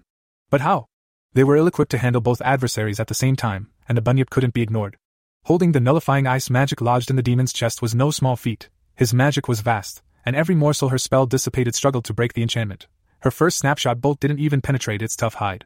By the looks of it, the wolf's teeth were nigh useless as well, serving only to enrage the thrashing monster further. At least Balgruuf's wolf form was proving too nimble for it so far, darting in to snap at exposed flesh only to retreat as the lumbering brute rounded on him. It might have worked, if he had a pack of fellow wolves to back him up. The sheer power behind the bunyip's every motion was astonishing. All it would take was a moment's distraction or a little bad luck, and her mate would be crushed and gored to death in seconds. She couldn't stop to concentrate for any magic guided shot lest the malevolent trail of fire catch her or her tenuous grip on the arrow falter. What a mess. Why couldn't that first shot just have taken the demon through the neck like it was supposed to? Roddick screamed, and the three quarter inch wide bolt clattered to the road, glistening with frozen blood. He leaned against the side of the bus, light-headed and gasping for air. The barbed head had torn savagely on the way out, but now at least his power flooded back into the open wound. The bus lurched up on two wheels against his back, threatening to topple sideways and crush him. The bunyip was trying to pin the baying wolf against the opposite side with yet another clumsy charge. The battle sounded ferocious, full of roars, growls, snapping teeth, and the heavy, reverberating thumps of the bunyip's massive front paws. Yes, it was serving well as a distraction. Now he just had to make good his escape. A soldier ran blindly past him, terror written plain on his face as the simple image of the world he'd known his whole life was shattered in the space of a few violent minutes. Roddick reached out for the back of his neck, slurping down the delicacy of a tortured soul with a visible shiver of delight. The man crumpled, twitching nerves crying out for guidance from his empty head. Down the road, a fleeing car veered into a fence post with a loud crash, the driver so shaken and relieved to escape that they lost control. Little point in subtlety now. He nodded to himself, pushing into motion. One step, then the next, then another, the increasingly battered briefcase at his side. Running now, his power seemed to surge anew inside him, tempting him with the foolhardy notion to return and finish off his hunters. Instead, he fled the scene of his embarrassing ambush on inhumanly swift feet. Due west, he ran for the endless range of mountains rising skyward and ultimately, the coast on the other side. It's time they paid. He grumbled, knowing full well that the rest of his journey would be fraught with danger, pursuit, and worst of all, lacking the blessed comfort of air conditioning in the approaching summer's heat. Rage twisted crimson and bitter in his gut as he ran. Set free now that he had barely escaped such an unworthy end, it burst from him in a harsh scream, high pitched and alien in tone. Filthy livestock! We'll see who's laughing when your blood turns the seas pink. Me, me! M. Cock! Roddick's lungs spat up a foul, phlegmy ball of mucus and dark, congealed blood, cutting his diatribe short. Pausing to spit it out at the base of a termite mound, he wheezed up a little more. Glancing around suspiciously as he panted, the only witness to his humility were a pair of eared doves bobbing nervously in the upper branches of a nearby tree. Perhaps the olive brown birds were too dumb to recognize the danger, or maybe they sought to stay with their nest. Mostly out of spite, Roddick overwhelmed their tiny minds with a harsh wave of his corrupting energy. The hapless pair stiffened and fell through the branches to flop and twitch in the rank grass, shrilling their pain and dismay. He went to retrieve them, intent on eating them or at least making them suffer for being party to his failure. But as he stood over the wretched creatures, a particularly delicious idea tickled his mind out of nowhere. Stunned, he stood dumbly for several moments, wondering at the strange nature of inspiration. To kill two birds with one stone, so the saying went. Well, his stroke of genius involved two birds at least, and it had a certain poetic ring to it. Kneeling to collect one dove in each hand, he pushed his power deeper into their bodies, stilling their struggles. Almost tenderly, he stroked their fragile minds, infusing his will and whispering his instructions. With a crooked smile of anticipation, he watched their dark eyes flash crimson as they flapped free of his grip and raced northward with demonic speed. Mood much improved, Roddick scuttled westward, intent on his vengeful plans. I didn't know that's how vampires get their power. Petra cocked her head at Emmy over the breakfast table. I thought it was to do with age. That's what she's saying. Haley spoke up to explain. It's strongly correlated to age, but it's actually the replication of the magical parasite which is responsible for a vampire's strength. Usually, this is linked to their age, but Chris has upset the balance. So basically, Chris magic is making Lillian's vampiric essence go into overdrive, right? Claire asked around a spoonful of crunchy homemade granola. With wet red hair wrapped artfully in a towel, her cheeks and neck were still flushed with the morning's passion. Chris thought she looked like the epitome of beauty, vitality, and young motherhood. Yeah, and the parasite is multiplying fast on such a rich diet. Emmy confirmed. I had a good look at her while she was sleeping. I'm just glad she'll be more open to the magic now. Annabelle smiled softly. You all know what I mean, right? This is something special we have, isn't it? I'm so happy to have ever met you all in the first place. Now we're family and I feel so fortunate because of it. I don't care if that's magic. A murmur of appreciation swept around his brood as he listened, halfway through devouring a toasted cheese sandwich at the kitchen bench. He wasn't stuffing himself with his usual gusto because he needed to save room for his morning's activities with Haley. I agree. Our relationship is something to cherish, Petra said. A dragon's brood is like a magical choir, we all benefit when everyone is in harmony and singing their hearts out. Does that make Chris the conductor? Emmy asked waving his big stick around all over the place. He almost choked, inhaling breadcrumbs as they all turned his way. It was too bad he'd seen Lillian off early to the compound to meet with Rayla, she'd have loved to see his distress. Apparently, there was some vampire business to be discussed in the wake of Lakshmi's failed challenge. I believe that analogy is right on the money, Emmy. Susan teased her young lover. I thoroughly enjoyed my visit from the conductor this morning. We heard, Annabelle said wryly, making the dark haired witch blush fetchingly in turn. It's strange. Michelle nodded thoughtfully after taking a sip of coffee. Chris and I haven't, you know, done it that much, but I've noticed I'm happy just to see any of you at the end of the day. I'm not saying that I wasn't before, but it's different. I think I know exactly what you mean. Annabelle agreed. That sounds nice. Haley sighed. I hope it's like that for me too. I'm sure it will be, dear. Petra touched her arm affectionately as the others nodded agreement.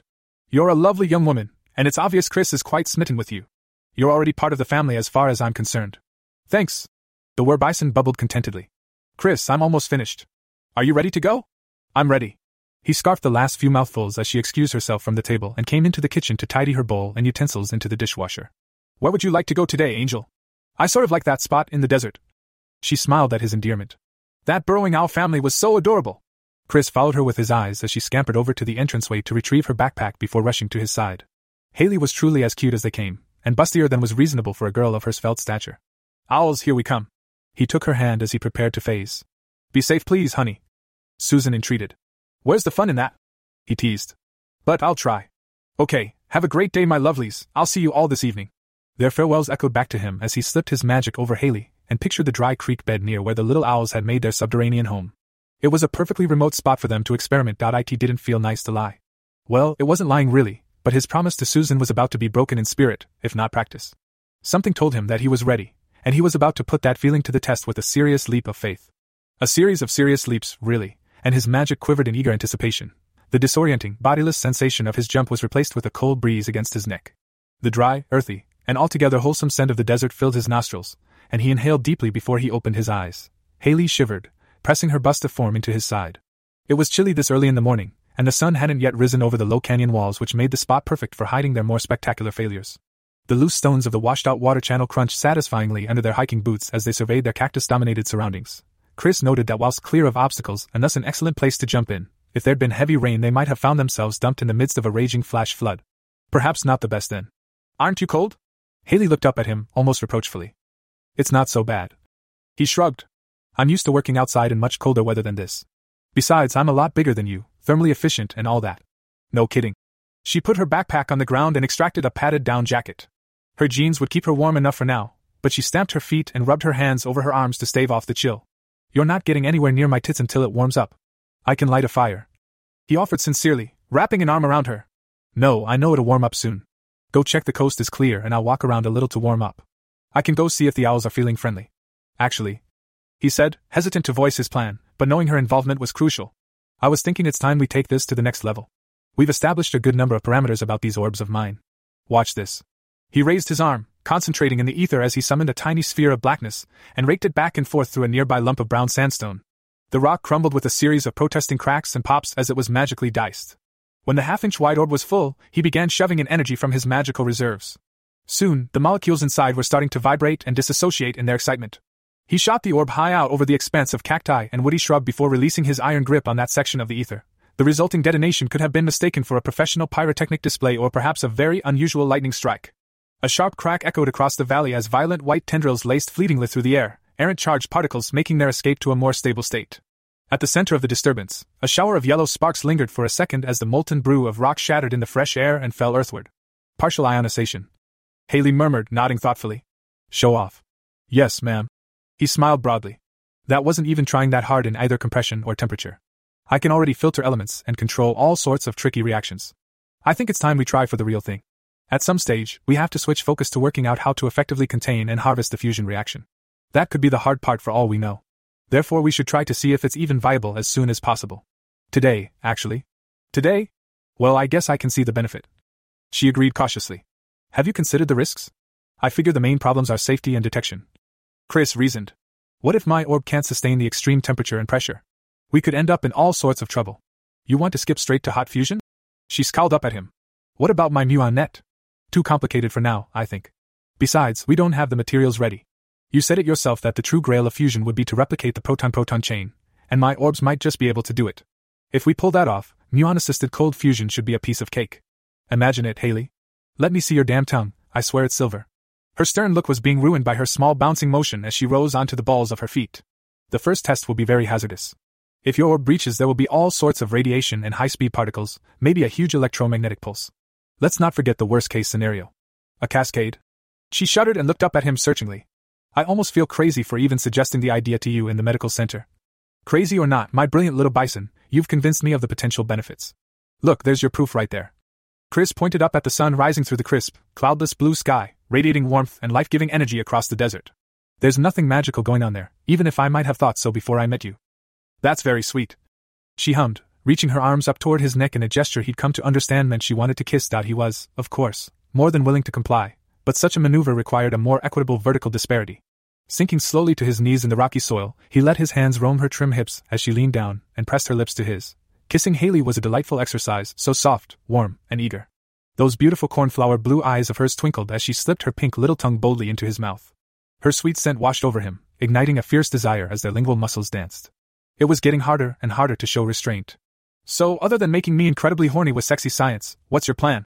She asked as she leaned away to regard him, hands running through the short hairs at the back of his neck. If you thought that was sexy, you're in trouble, Minnie Moo. He chuckled, darting forward to peck her adorable nose. Don't tease me, Chris, she admonished with a wee tug of his hair.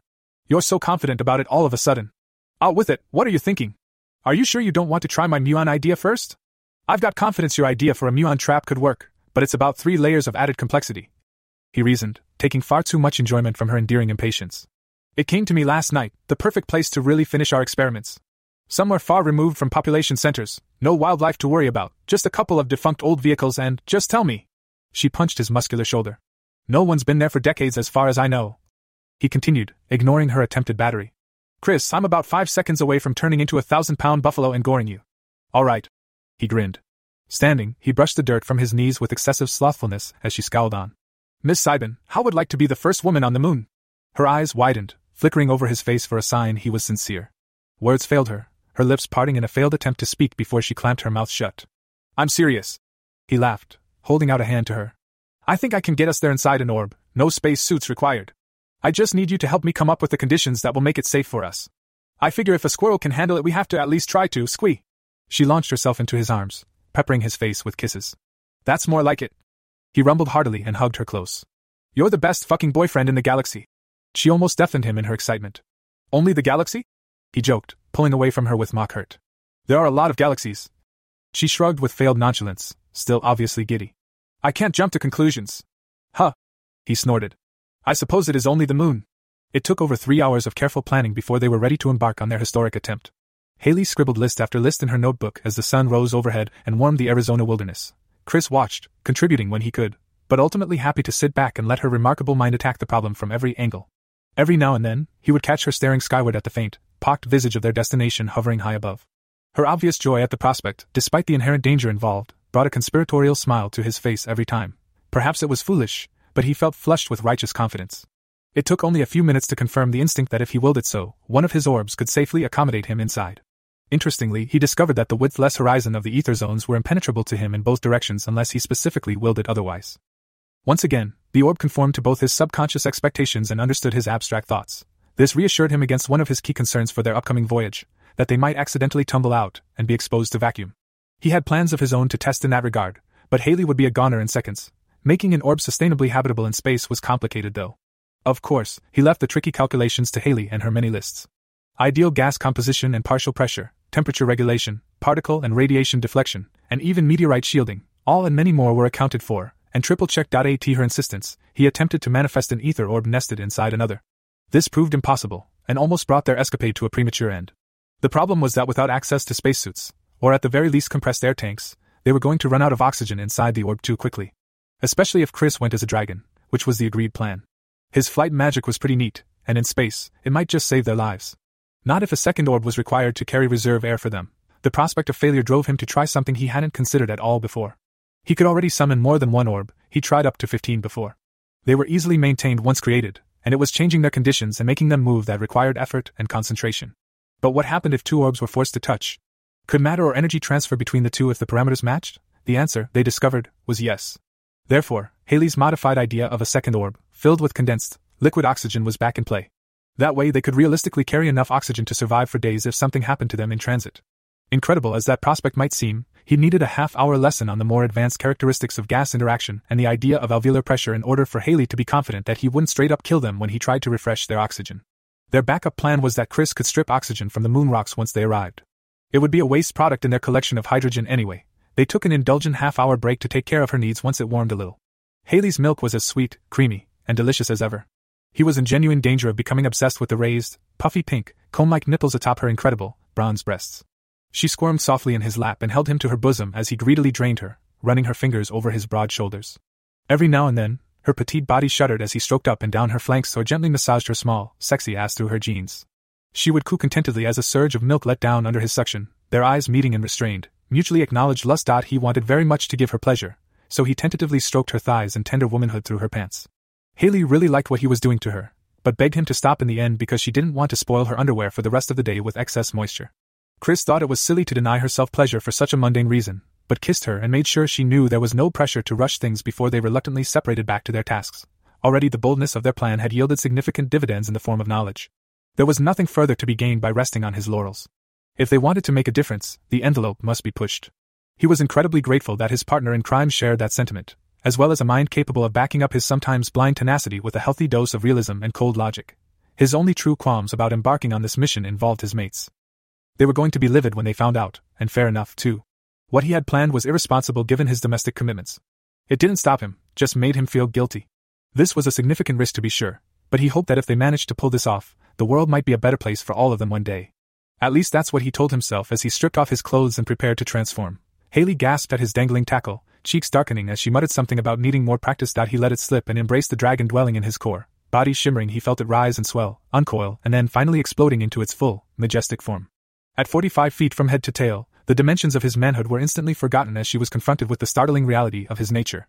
His great adder like head snaked down to sniff at her, hot breath heavy with smoky spice. She stood dead still, marveling at the reflected sunlight on his purple and cream colored scales, the raw, coiled power evident in every serpentine movement.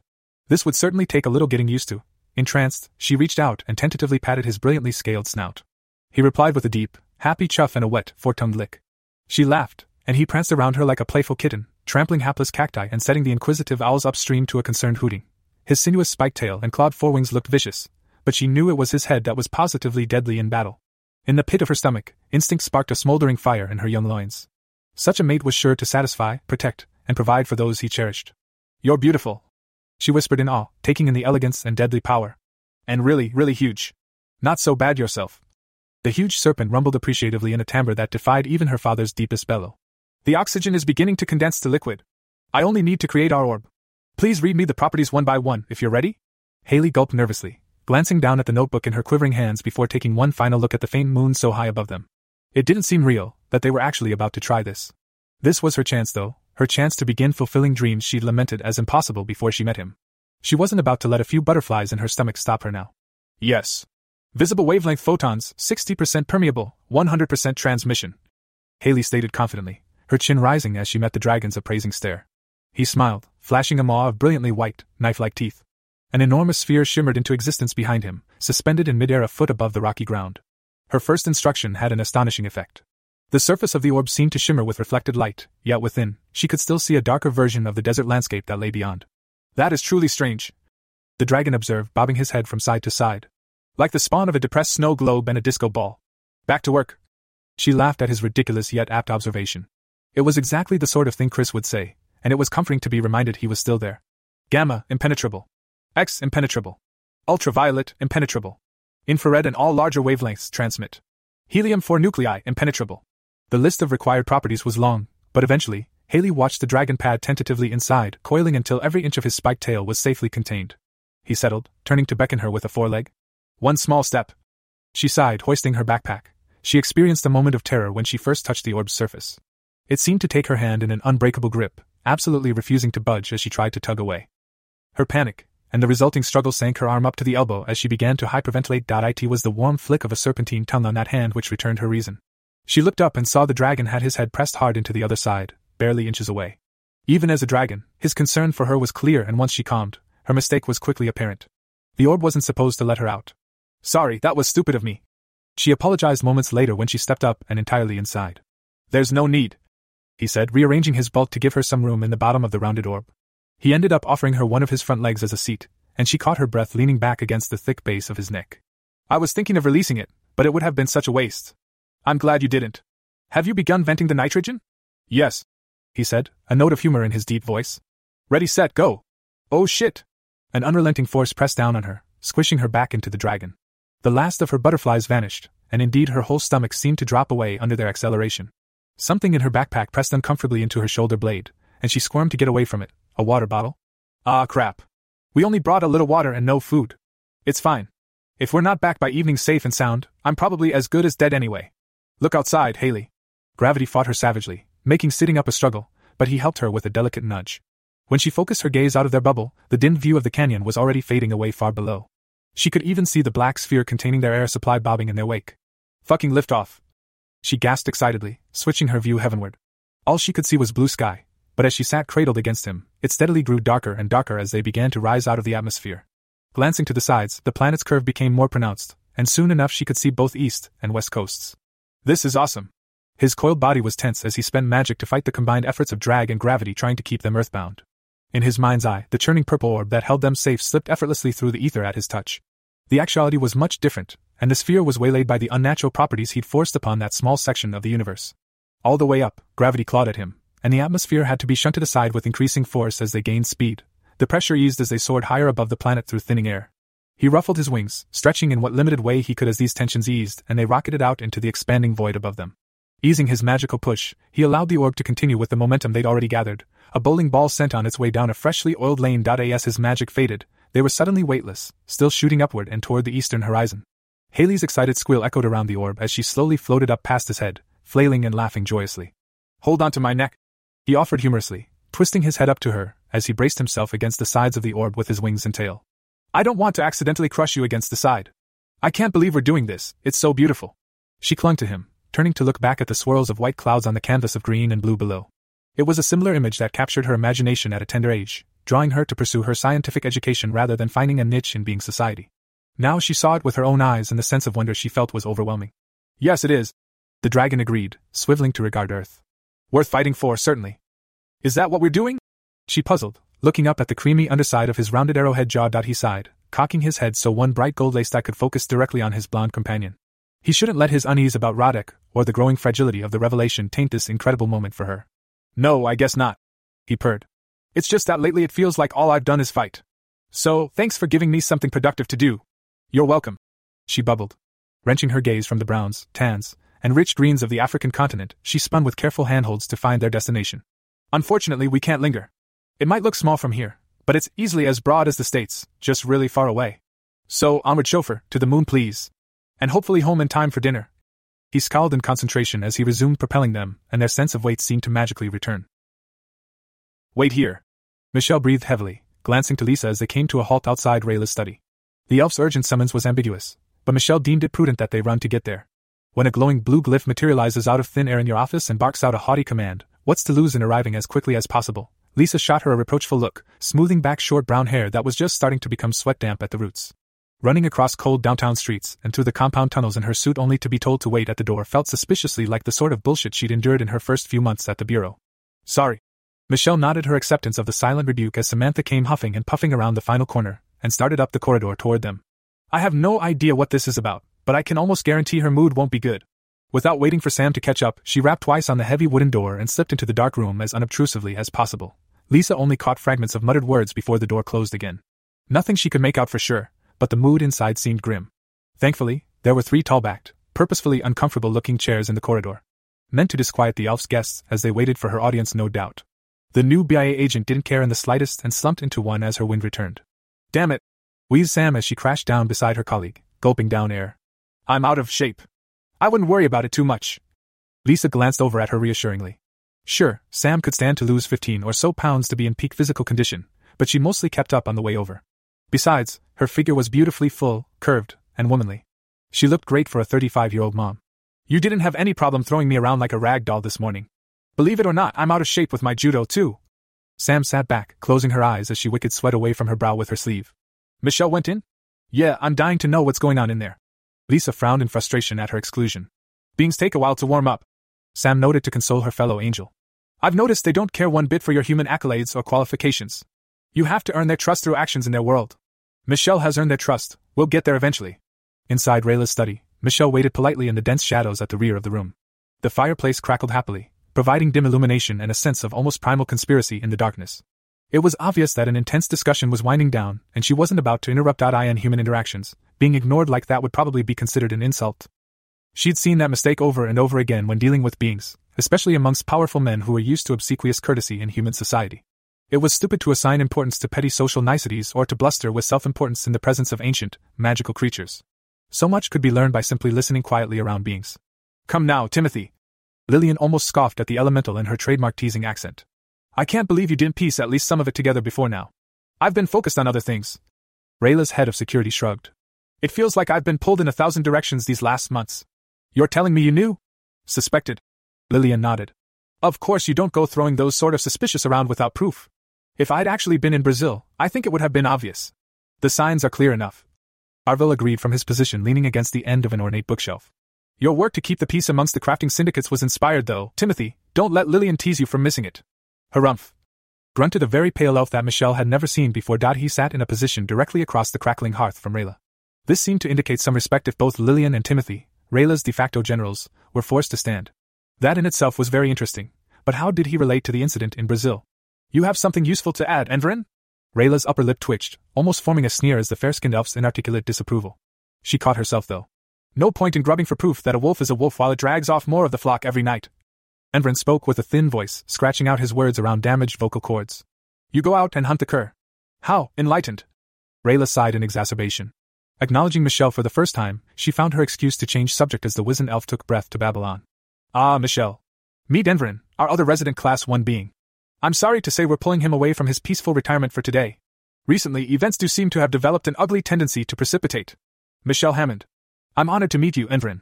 She strode into the flickering firelight, confidently introducing herself with an outstretched hand, only to be brought up short as the elf turned his milky gaze her way. A human? Enverin scowled, peering closer as if he didn't trust his magical senses. His voice was scratchy and unpleasant to the ears. Ugh. What is it doing here? Yikes. Timothy muttered under his breath. Michelle glanced to Lillian for help, but she should have known better. The vampire was trying to contain laughter, her shoulders shaking silently. She, Relias said a little pointedly, is here to help us find the best way to clean up your student's mess. Moreover, she's the dragon's familiar. Michelle got a better look at the elf as he made a few throaty, indignant sounds and proceeded to sink back in his chair without reply. She hadn't seen that many, but for an elf, he looked ancient. Hell, he actually had a wrinkle or two and his eyes were obviously next to useless, clouded over and white.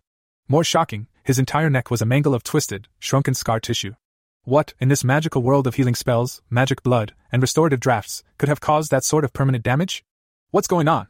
Michelle asked hesitantly. Yes. Well, there has been another incident with Roddick, in Argentina no less. This time, as you humans like to say, we've really screwed the pooch. Michelle waited for someone to elaborate, and it looked as if Rayla was about to when Michelle's phone began the piercing chime that cut through her volume settings day or night. Only a few people ever called her from that number. Rayla's eyebrow arched as the offending phone was retrieved. Sorry. Michelle looked around the room. I sort of have to take this. Any chance it's related? I'd bet my firstborn. Arvel shook his head, apparently amused by the timing. You're not likely to have one with skin like that, cousin.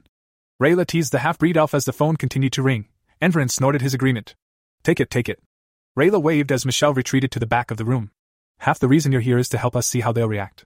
Mr. President. Michelle answered, frowning as the head of state started straight in about a video that was sweeping through the internet like the pox. He seemed quite upset. Taken at close range on a high end smartphone, it apparently showed the grisly details of a magical street fight between first Roddick and a few soldiers, then Roddick and an elf with an enormous crossbow, then a huge wolf, and finally some sort of summoned abominable creature. Sir, I'm sorry, but can I call you back? I just walked into a meeting with Lady Narlakis and her people. I think they're just as concerned about this as you are. They'd goddamn better be. Robert Falconer growled down the line. What am I supposed to do, Michelle? Play dumb for now, there's nothing superficial to link us to the incident. My initial advice is to tell the Argentinian government to say nothing. Get the tech heads to give you an assessment on how viable it is to hush this up and take the video down. If it's too far gone for that, we'll just have to spin it some way or another. Spin it? Spin it? The president groaned disbelievingly. I'll send you the file, but even I can tell it's authentic. I just watched a man's hand get blown to pieces when he tried to shoot Roddick point blank in the temple. It was the look on his face that did it for me, exact same look as this poor Iraqi back in the Gulf who managed to crawl out of his trench and surrender, as we started burying his buddies alive in there with our tank's mine plows. I'm sorry you had to relive that, sir. Michelle spoke quietly into the phone. She'd known the president was a veteran of Desert Storm, but she'd never heard him talk about it. Don't be sorry for me. He sighed. He tried to pull a knife on Roddick, but the bastard somehow broke off the guy's arm and beat him to death with it while the girl filming screamed herself hoarse. Jesus Christ. Michelle swore. And it's spreading on the net? Like a bloody Mongol horde. Get back to your meeting, Michelle.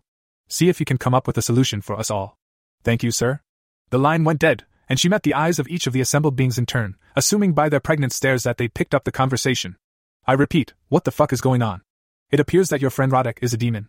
Rayla said matter of factly. I'm sorry. Michelle cocked her head toward dark skinned elf in disbelief. One more time? A demon. By the time Michelle received the complete picture of the developing mess, a dull throb of pain was growing against the back of her eyes. She stood pinching the bridge of her nose, a habit she'd had some success with back when she'd worn glasses. Arvel, Lillian, and Timothy had borrowed her tablet and were rewatching the footage for what seemed like the tenth time as she considered their options. Why now? She wondered helplessly. Hmm? Why what? Rayla spoke softly at her side, startling Michelle into a resentful scowl with her unexpected proximity. For one, why the hell didn't you tell me Roddick was a demon?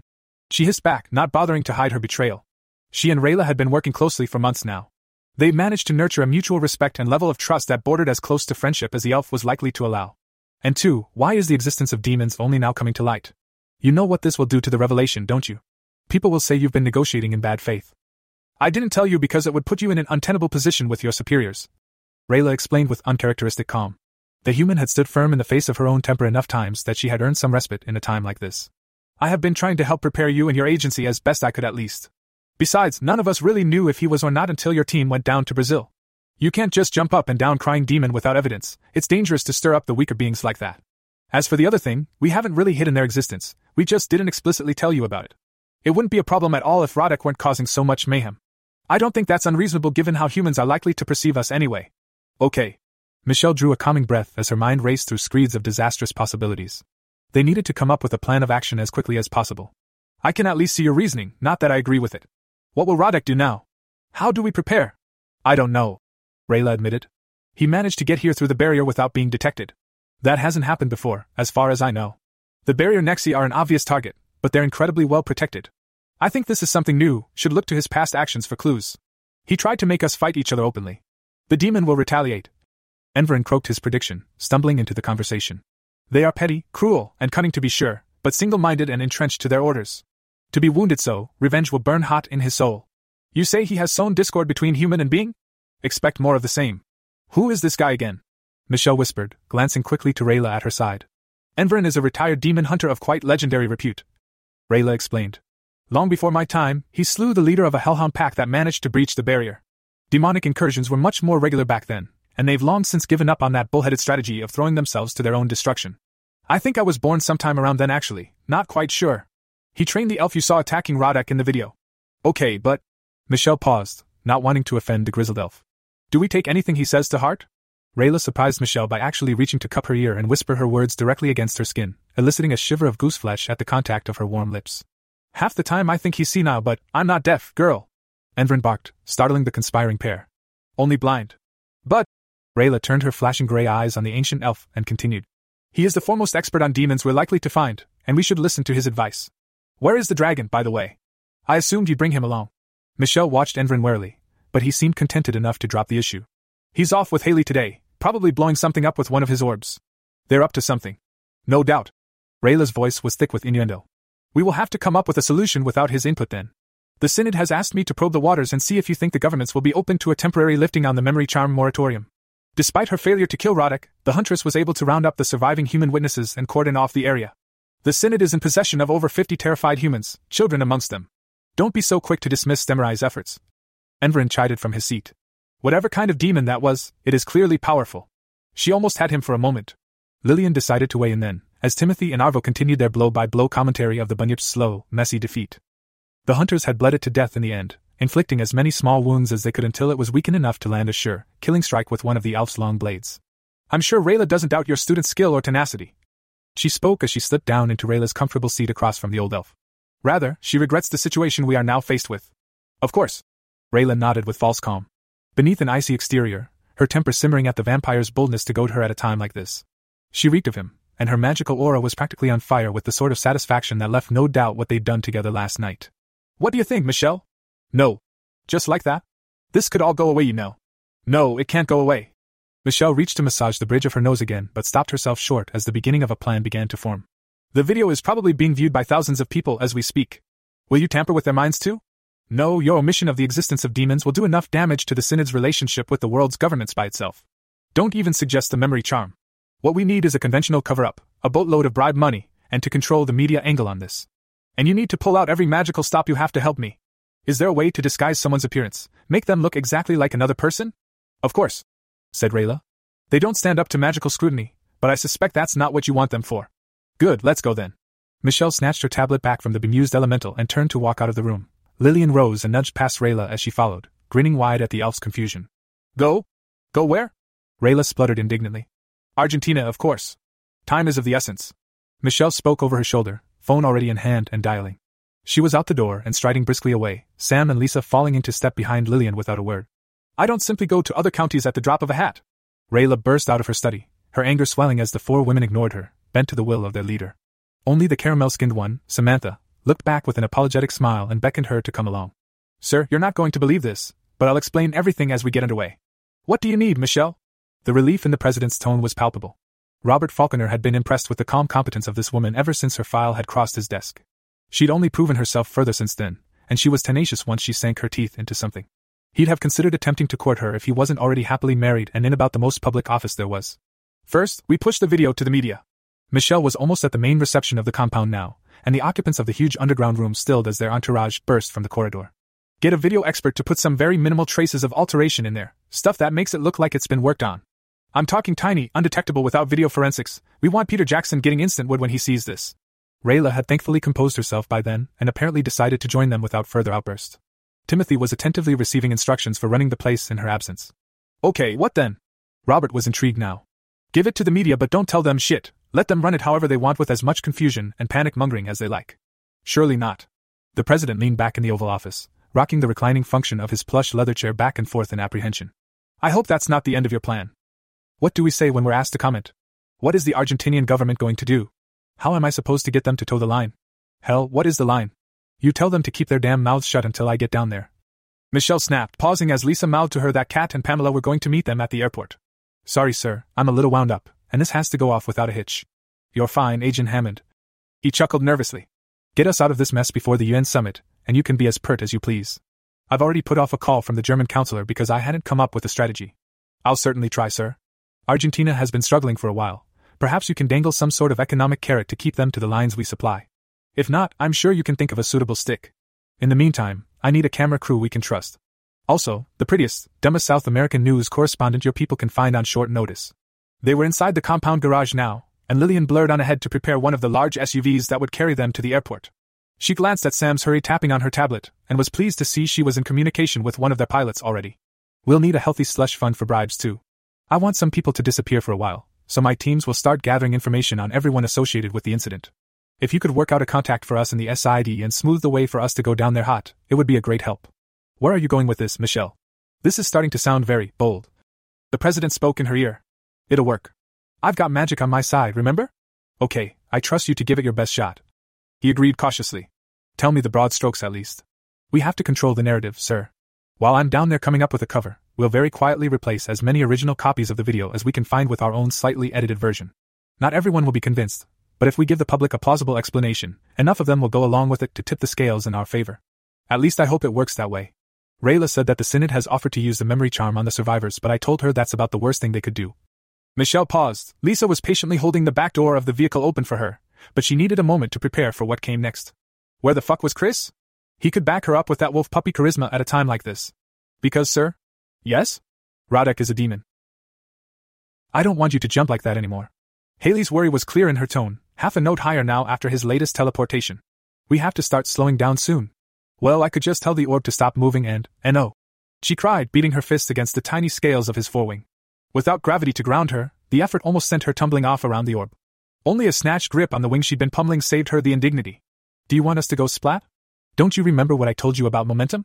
He chuckled. Of course he remembered. The moon loomed in front of them now, beginning to reveal detail even a powerful telescope would miss from Earth. Asshole. She muttered, floating down to the relative safety of his coiled body by gripping the tiny gaps and edges between his larger scales. I should have known better than to fly off into space on a crazy adventure with a half cocked dragon. Half cocked? He rumbled mischievously, taking his eyes off the gray and black surface ahead. He couldn't help himself when presented with an opportunity like that. But in consolation, he leant his head down to nuzzle against her. You're the fucking worst. Worse than Dad by far. She guffawed, pushing at his snout as he wormed his great big head against her tummy. And you're a little worrywart. He replied. I'd never have thought you of all people would be so antsy. Look up at the stars, Haley. Isn't this amazing? Of course it is. She exhaled, looking back over his purple haunches at the earth because the stars were becoming harder to see in the reflected light from the moon. Their home planet seemed not much more than a colorful basketball held at arm's length now. Dim through the filtering effect he'd put on their absurd spacecraft, she could still make out green and brown continents amongst the swirls of blue and white, but not much more. It was sobering to think that all it took to make everything she'd known in her life seem entirely insignificant was a little distance. Perhaps that's what had her so wound up. What's wrong? He asked, his voice so deep she felt it through her entire body. I don't know, Chris. We're so much smaller than I'd ever imagined. I mean, I knew that already, but that didn't prepare me at all for the reality. And orbital mechanics are no joke, by the way. NASA spends years and years working stuff out and quintuple checking every calculation, but you're literally flying by the seat of your pants. She had a point. Discouraged by the refusal of the moon to grow any larger in his view, he tried to phase jump them closer. After all, he could jump to places he could see or remember well, couldn't he? Well, he could see every one of the hundreds of thousands of miles between them and their destination. There shouldn't even be anything in the way to crash into, and the orb might protect them in that event regardless. It was rash, but it had indeed worked. Another leap of capability to tick off for the day. He didn't know what it was, but as soon as he reasoned out these crazy ideas, he was confident his magic was up to the task. That wasn't to say he didn't have limitations or respect Haley's caution. It was like he'd woken up that morning and already known that today was the day he had his first crack at fusion. We're not actually going that fast. He reassured her. Remember when we accelerated after our little break in orbit? The g force wasn't that uncomfortable, maybe 2g? And it was probably half an hour before I got fed up with that and did the first of five jumps. So, we're going roughly 20 meters by 60 seconds by 30 minutes. That's, um, 36,000 meters per second. Damn, that's pretty quick. Their mood sobered instantly, and Haley did some of her own mental arithmetic, to unsettling result. You big idiot, sustained acceleration is very powerful. That's 36 kilometers per second. It wouldn't even take three hours to get from the surface of Earth to the moon at that speed, and you jumped us most of the way there. As one, they turned back toward the looming moon. It seemed much bigger than it had barely minutes before. It no longer gave the impression of a flat, splotchy circle surrounded by inky blackness. Enticingly, she was showing them her curves, as well as every impact, valley, and mountain on her scared surface. Coming in that fast, they were about to make a mark of their own. Shit! Shit, shit, shit. The dragon cursed. Hold on, Haley. He tightened the coil of his tail around her, bracing his wings, head, and hind legs against the sides of the orb. Feeling for it in the ether, carefully pushed the order to resist their momentum. I in the first fraction of a second, he knew he'd royally fucked up. It felt like Lillian had sucker punched him in the kidney, only across every inch of his body and multiplied by ten. Barely, he resisted collapsing into the forward surface of the orb. It would have crushed Haley under his draconian bulk. His entire body fought that overwhelming weight squishing him from behind, and he could barely even lift a claw. Unfortunately, his head was pointed toward their deceleration. Blood pounded in his ears, reddening his vision dangerously as it drained from the rest of his tissues. His head felt like it might split in two and birth a sci fi monstrosity. He'd heard about this effect somewhere, perhaps a video game. Although he didn't know if dragons could suffer hemorrhagic stroke, now wasn't the time to find out. TT. Omurich. Haley groaned with the last of the breath forced from her lungs. She'd been thrown against the thick curve of his tail and pinned, body bent helplessly into a C shape. Outstretched and impossible to move under their weight, her hands swelled red with pooling blood in her trapped, fading vision. She couldn't breathe, and her arms felt like they were about to snap off and float away. Her bulging eyes wanted to elope with them, straining to get out of her sockets. That would have almost been welcome given the amount of pain she was in. Something in the back of her mind screamed silently that she had only moments left to live. Then she felt nothing, and it was bliss. Chris fought to gather enough focus to reach for his sense of the orb. When he did, his mistake was evident and amateur. He'd thought himself smart, even conservative, to envision such a low coefficient for their deceleration. The plan had been to start gently and ramp up until they couldn't tolerate the g force. After all, they had an urgent need to not become just another crater on the surface below. But he'd stupidly been thinking of a percentage, not a solid measurement. Even shaving 0.25% of their astronomical speed had almost killed them. With what little mental fortitude he could summon, he eased the push to a comparatively mild 30 meters per second, they both collapsed, slumping limply into the forward curve of the uncaring orb. You okay? He panted uncomfortably, still mightily heavy under his three times increased relative weight. Through one eye, he could again see the pocked surface rushing upward indomitably. But Haley didn't reply. It was the funniest thing to his addled mind. His whole life he'd assumed the moon was dull and flat, but that wasn't true at all. They were about to be swallowed into an enormous crater, the sides of which must have been almost five miles high. With the return of more normalized blood flow to his brain came his sense of urgency, and a rising panic. They were going to go splat in very short order if he didn't do something. He tried to right his massive body, straining against leaden limbs. It reminded him of being fascinated by the astounding weight of gold compared to other metals. He was made of gold now for sure, not even able to roll onto his belly. St. Stay on your back. His salvation spoke with a labored gasp from somewhere underneath his pinned left wing. You have to, on my eyes. Chris, slow us down faster. Haley! He roared, trying to move his sinuous neck to find her. Do it now. She croaked under the strain of working her lungs. He did as he was told, and more weight crashed down on them. The powerful body his dragon had almost considered invincible got uncaringly squished by the unrelenting laws of physics. He couldn't move at all now, pinned ace play like a dying frog under a director's microscope. This orientation of his body was far more bearable, however, and they were shedding speed nicely. Hick! Hick! More! Hick! She struggled to even move her tongue, to tense her diaphragm and keep air in her lungs for more than a second. She tensed every muscle group she could in an attempt to maintain enough blood pressure to stay conscious. Chris knew it wasn't going to be enough. With eyes spaced on either side of his head, a dragon's field of view was near complete. Out of the tinted event horizon of the orb, the bright gray surface charged at him. Innumerable tiny craters showed themselves now, along with individual rocks and the streaking trails created by flying debris in the dusty regolith. With his last seconds, he searched for a way out. The orb was the problem. It was their lifeline and their death trap. Without it, he could slip them into the ether, but they would soon suffocate in the cold vacuum. With it, and the protective properties he'd set, they would come to a jarring end, pulverizing their bodies to bloody mist. They were going much slower now, but it wasn't nearly enough. As the crater's edge seemed to come level with them, revealing a deeply shadowed slope kilometers tall, the solution seemed suddenly obvious. Haley cried out in wordless alarm as he eased them off to a gentle, single Earth gravity deceleration. No longer pinned, his serpentine head rose to look back up into the encompassing darkness above. With a desperate growl, jumped them a little way back into space. He lay still, focusing on the sound of his heaving flanks pumping air into his lungs to keep out the vision of the bottom of that colossal basin dashing up at him. I've changed my mind. He almost wept his relief. I hate space. Nudges alerted him to her predicament, and he carefully rolled onto his side so she could crawl out from under his wing on shaky arms. Her unsteady movement alarmed him. She reached tentatively with her hands before placing them down on the slick inner surface of the orb. Chris? Her voice sounded frightened and tiny, turning her head this way and that searchingly. What happened? I can't see. Oh my god! Haley, stay still. She looked up, drawn by the sound of his voice. Her eyes were almost entirely red, her blood vessels put under too much strain. A sweep of his frantic magical scenes told him that the superficial bleeding in her sclera, while dramatic, was not the problem. Vesicles deeper in her eyes were ruptured, leaking blood into her vitreous, waylaying light as it traveled from the lens to the retina. Did we make it? She asked bravely, blinking around as if to help clear her vision. Oh, Haley. He rumbled soft and deep, taking her small body gently into his large forelimbs. I was so stupid, I'm sorry. Please let me fix this. Tell me we aren't going to crash into the moon first, she murmured, resting her forehead against the creamy scales of his chest. We're not. I'm such a fool. I accidentally slowed us by a percentage of our speed. Only once we were moments away from hitting the surface, I realized that if I jumped us forward, I could do the same in reverse. We still inherited all our momentum, but I can keep hopping back as long as it takes to slow down safely. I'm so sorry, Haley. It's okay, Chris. She sniffled, her rotten nerves releasing as the adrenaline began to fade in her bloodstream. I'm just glad we made it, I was so frightened. I think we both lost our heads when we realized how fast we were going. It's a fucking wake up call. We're kids with big heads in a magic bubble, not invincible. Next time we'll remember that. Will there be a next time? He wondered aloud. Of course. She sat up almost indignantly and gave him a bloody, sightless stare. Fix my eyes with your saliva and get us down there. I didn't go through all that for nothing. It might have been comical if his heart wasn't breaking for his brave little space cadet. Petra shifted restlessly in her seat for what must have been the tenth time in as many minutes. Yet another frisson of worry ran up her spine. She was supposed to be allocating next week's refilled gemstones and crystals between the 37 purchase requests she'd received in the last two days. It was a good thing Chris came like a stallion and had the stamina to bed Claire, Susan, and herself almost daily. It allowed her a pleasant, leisurely transition back into motherhood, while still turning a healthy profit. Try calling him Mom, her daughter suggested without even looking up from the thick medical textbook in front of her on the oaken dining room table. I don't want to be that sort of partner, the mature blonde admitted. Petra put her tablet aside and rose to do some pacing. She wasn't getting any work done anyway, sometimes it helped.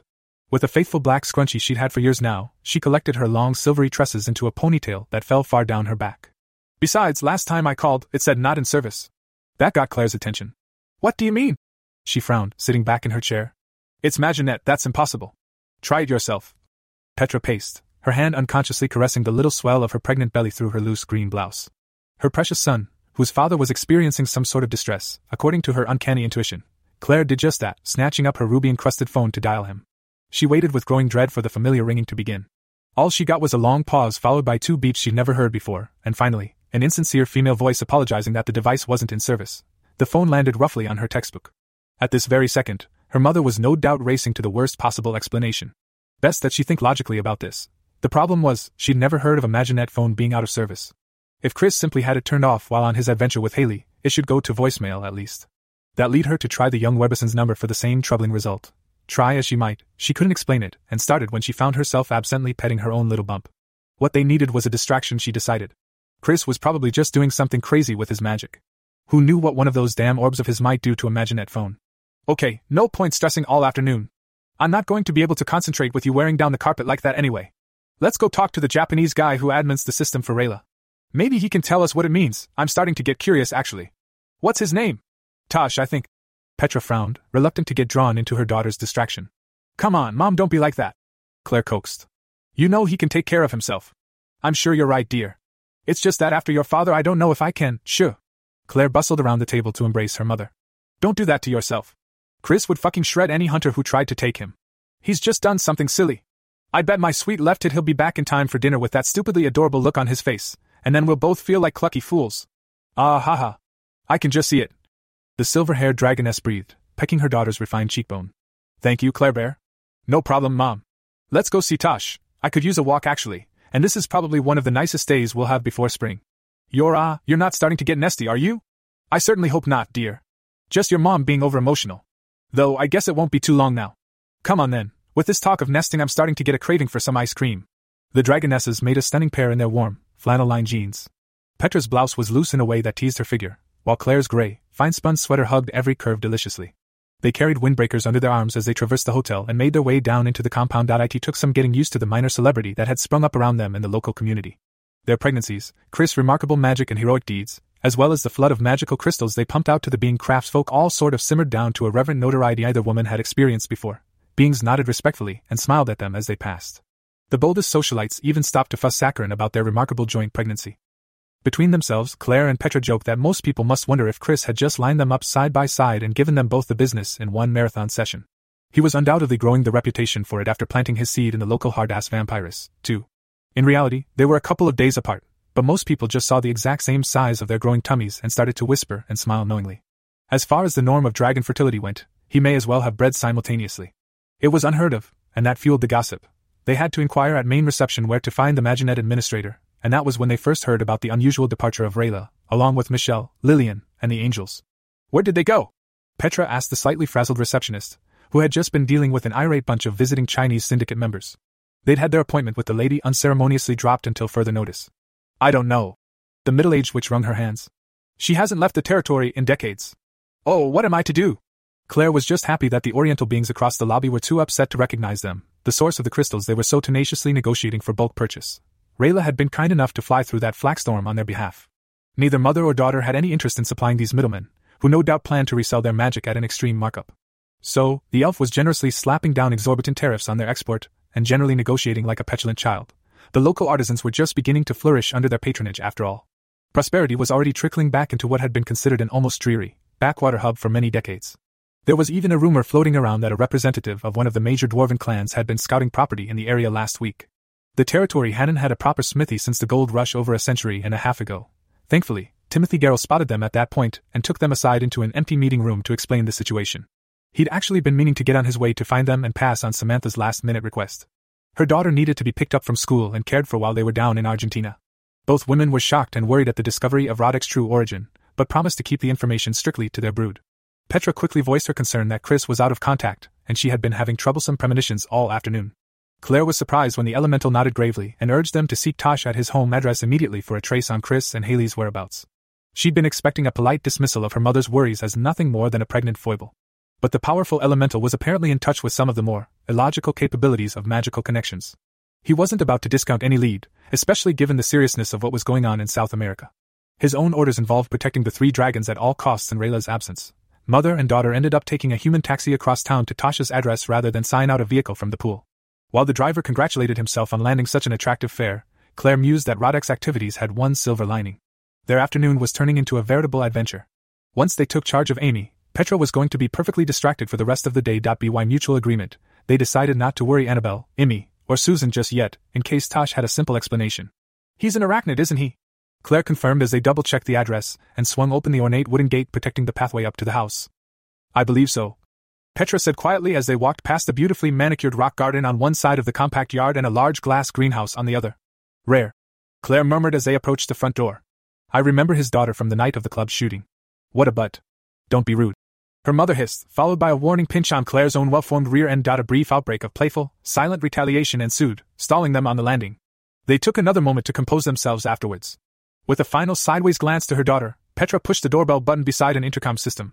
An unusual, multi-tone melody echoed inside for several seconds. Without even the warning of approaching footfalls, Masatoshi himself answered the door. He bowed, mildly confused at the arrival of such unexpected and indeed prestigious guests at his residence. He was a handsome man, Claire thought. His short black hair seemed perfectly aligned, right down to the individual strand. Chris could stand to adopt some of that fastidiousness. The arachnid being had a lean, wiry build and an economic, smooth way of moving. She wasn't quite sure how they aged, but he seemed young, perhaps in his mid thirties. There was a brief moment of awkwardness where either party knew who should speak first before Tosh remembered the hospitality his mother had drilled into him as a boy and invited them inside with a broad, genuine smile. Petra, Claire, welcome. Please come in. The young dragoness thought the way he slightly fumbled the R sound in her mother's name and the L sound in her own was just too cute. Thank you, Tosh. Petra gave him a small bow in return for his own, and got her first look at the interior of his remarkable home. Oh my. While the exterior of the house might have looked like any other in the neighborhood, the interior had obviously been painstakingly transformed into a replica of traditional Japanese styles. Authentic rice straw tatami floors, dark wooden joinery, and sliding panels of paper and wood combine to stunning effect. A stumpy legged table even sat in the large room adjacent to the entranceway. What had caught her eye, though, was the exquisite tapestry. It depicted a pair of dancing cranes locked in step on a frozen lake beneath a snowy, conifer blanketed mountain.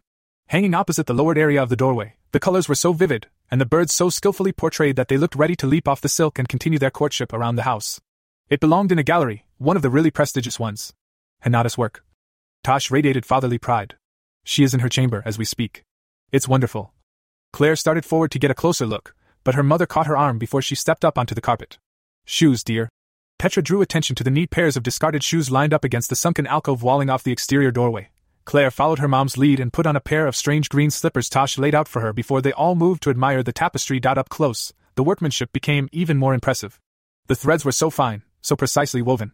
It must have taken thousands of hours to make such a beautiful piece of artwork, a masterpiece of fabric. Your daughter is an incredible artist. Claire said in wonder, holding back her desire to touch the soft, cool cloth. She just knew that as beautiful as it looked, it would feel even better to squeeze the fabric between her fingers and run it across her sensitive skin. Thank you. Tosh bowed slightly again. She weaves more practical items most of the time, but once every few years, she finds inspiration.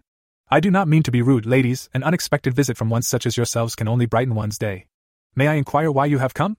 Perhaps it was his politeness, or maybe Petra remembered something she'd heard long ago about Japanese customs.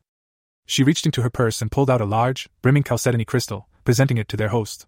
Please accept this gift for you, or your daughter, in exchange for your welcome and the privilege of seeing such a stunning example of your race's craft. She spoke slowly, formally as the man hesitantly accepted the gift. His dark eyes widened at his first touch of the creamy stone, sensing the magic thrumming inside. He placed it reverently on top of a nearby wooden cabinet. My daughter will be flattered by your praise and delighted by your gift. Thank you. You're welcome. We came because we're worried something may have happened to our mate. His Maginette phone is unreachable. Not in service. Nani? The man's alarm was instant and jarring as he slipped into his native tongue. Claire even took a small step backwards, surprised by his gruff tone before he shook himself and continued. Sorry, sorry. Tell me what has happened, please. He already had his own phone out as Petra recounted as much of their strange afternoon as she could without breaking the shocking news about Roddick. He tried calling both Chris and Haley himself, shaking his head as he heard the tone in the woman's voice. It should not be possible. He mused, sparking a series of worried glances between the dragonesses. They're not, oh hell, they're not dead, are they? Claire wrapped her arm around her mother's waist and pulled herself close in an attempt to brace them both for the worst. I don't know. He turned and slid aside a wooden door panel, beckoning them to follow him. Come, we will access the system directly. I have authority to trace their last position in an emergency. They stepped inside a dark, Spartan room. Apparently, this was his workspace because three huge monitors glowed brightly from a short table in the middle of the room and behind them, a powerful desktop hummed away quietly. Beside the desktop, and connected by what appeared to be a standardized cable, sat a goblin crafted Maginette node, complete with quivering antenna. The room held nothing else. Either woman had seen a node up close before. As Tosh knelt on a cushion to begin his work, they craned their necks to get a better look at the device that was the backbone of their magical communications system. It seemed harmless enough, essentially a cuboid box of heavy looking, darkened metal. It had a few interesting features though, namely, the pair of foot-long, continually oscillating golden antennas sticking from the top. A small hopper full of tiny gemstones stuck out from one side, providing magical fuel for the ingenious near-instantaneous communication device. A series of cable ports ran along the lip of the opposite side near the top, and only one was occupied, connecting to Tosh's computer. There was no electricity involved in keeping it going then. I heard the goblin who came up with the idea put a piece of his bone in each node. Claire whispered to her mother as Tosh logged in and began entering something in a program. That's how the spell knows to find all the nodes at the same time. Wrong. The administrator rolled his R a little as he worked. It was a piece of his brain, kept alive in each one. The spell connects them all so he can talk. That's fucking creepy. Claire gasped. Oh, sorry, Tosh. I didn't mean to cuss. Um, Michelle would kill to get her hands on one of these. She has already begged me. He chuckled. Look, I've found them. The two breathed a combined sigh of relief, moving to kneel on either side of him as he brought up some sort of mapping software on the central screen. They weren't kidding about the desert. Petra said as satellite images of a rocky, dry canyon in southern Arizona quickly loaded into focus. Two blue dots orbited each other randomly in the creek. Wow, this is sort of scary accurate. Can you trace us like this all the time? Only if I consider it an emergency, or I'm ordered to by Rayla in pursuit of a criminal. I have to get screened by a psycher every six months to check my morality, you know. I didn't mean it like that. Sorry, Tosh. It's fine. This is interesting, watch. They were here in this valley for several hours this morning, then suddenly, they shoot off to the east and vanish. That is the last data available. He pulled his cursor across a progress bar, slowing and zooming out as the dots began to rapidly track across New Mexico, vanishing altogether somewhere in eastern Texas. They must have been going very fast, but it's strange. The phones send a signal instantly if they're damaged or tampered, but no signal was received. Shutdown sends a similar message and forwards to voicemail. They just disappear. I have never heard of an active phone doing such a thing. Claire frowned, there was something about the way they moved. So precise and with a gentle southward curve. Can we see the altitude? Ah. My genius girl. Petra bubbled. They're flying, of course. It took a few minutes, but Tosh eventually found a way to meaningfully portray the starbound trajectory Chris and Haley had taken a few hours before. They all scratched their heads for a while, trying to make sense of the data. Petra, as an experienced and enthusiastic flyer, knew that they'd flown too fast and much too high for any sane dragon. Tosh, though, came up with a new hypothesis for how the Maginette network worked, realizing that their data cut out just after 100 kilometers above the Earth, the edge of the atmosphere. It was as he was searching the human internet for these figures that Claire put it all together. He's taken the little nerd to space. She realized. What? How? Petra wondered. They don't have any suits, and she can't ride him in space. In one of the damn bubbles they're always practicing with. It has to be. While the thought of their mate gallivanting around in the void didn't exactly engender calm in either dragoness, it was at least good to know that he wasn't outright dead. They could also safely rule out the possibility of demonic involvement. I in the end, they thanked Tosh for his assistance and called a cab to get them back across town in time to collect Amy from school. On the way, they put their heads together with single minded focus toward busting his balls when he returned. Fine, powdery dust billowed softly out from underneath the perfectly curved surface of the orb as they touched down with a jolt. It was a bit more of an impact than Chris had expected. The speed of their descent was hard for his dragon's flight instincts to judge in the light, alien gravity. The magic that assisted his ungainly body in the skies could still propel him through the void, but without wind flowing under his wings, it felt unnatural and disorientating. He wondered how Petra would fare, she was a peerless flyer, or so he'd heard anyway. He must do something about that oversight before her pregnancy got too far along. Magnificent desolation. Haley parroted those famous words, nervously flexing up on her toes beside his enormous form. In the moon's weak grasp, her movement magnified to a small hop, and she scrabbled for a firmer grip on his foreleg. Eek. Maybe this wasn't such a good idea. I heard somewhere that California actually claims it as a park, we could get in trouble. The dragon swiveled his neck through a complete panorama near the dome of their sphere. He took in everything the bright, barren surface scattered with rocks and divots, the brutal sun beating down. He dared not look up into the darkness of space, because it hurt his eyes to look back down at the lunar surface afterwards through widened pupils. It was that bright. The ground rose behind them to the edge of a small impact crater, shallow and maybe 100 feet across. The real kicker and the reason they were here was dead ahead. You think I give a fuck about the state of California? He rumbled protectively. If you want a souvenir, we'll get you a souvenir. You deserve it. They both looked out through the dimming effect of the orb at the descent stage left behind by Apollo 11, still wrapped in gaudy, golden red insulation foil that was only slightly dusty despite decades of abandonment. It's that box over there by the module, right? He confirmed with a nod to the item in question. It rested on the footprint disturbed dust at the base of the lander, surrounded by a haphazard pile of what could only be called moon junk. All the stuff the astronauts had thrown out of their craft to make weight for as many samples as they could lift off the surface. Chris thought he even saw a dirty boot sticking out from behind a blocky white object with the NASA logo on it. I'm not sure, honestly she admitted. That could be astronaut poop. Wonderful. He snorted. out He undertook a final check the orb's parameters. The last thing he needed was it rolling away with Haley trapped inside.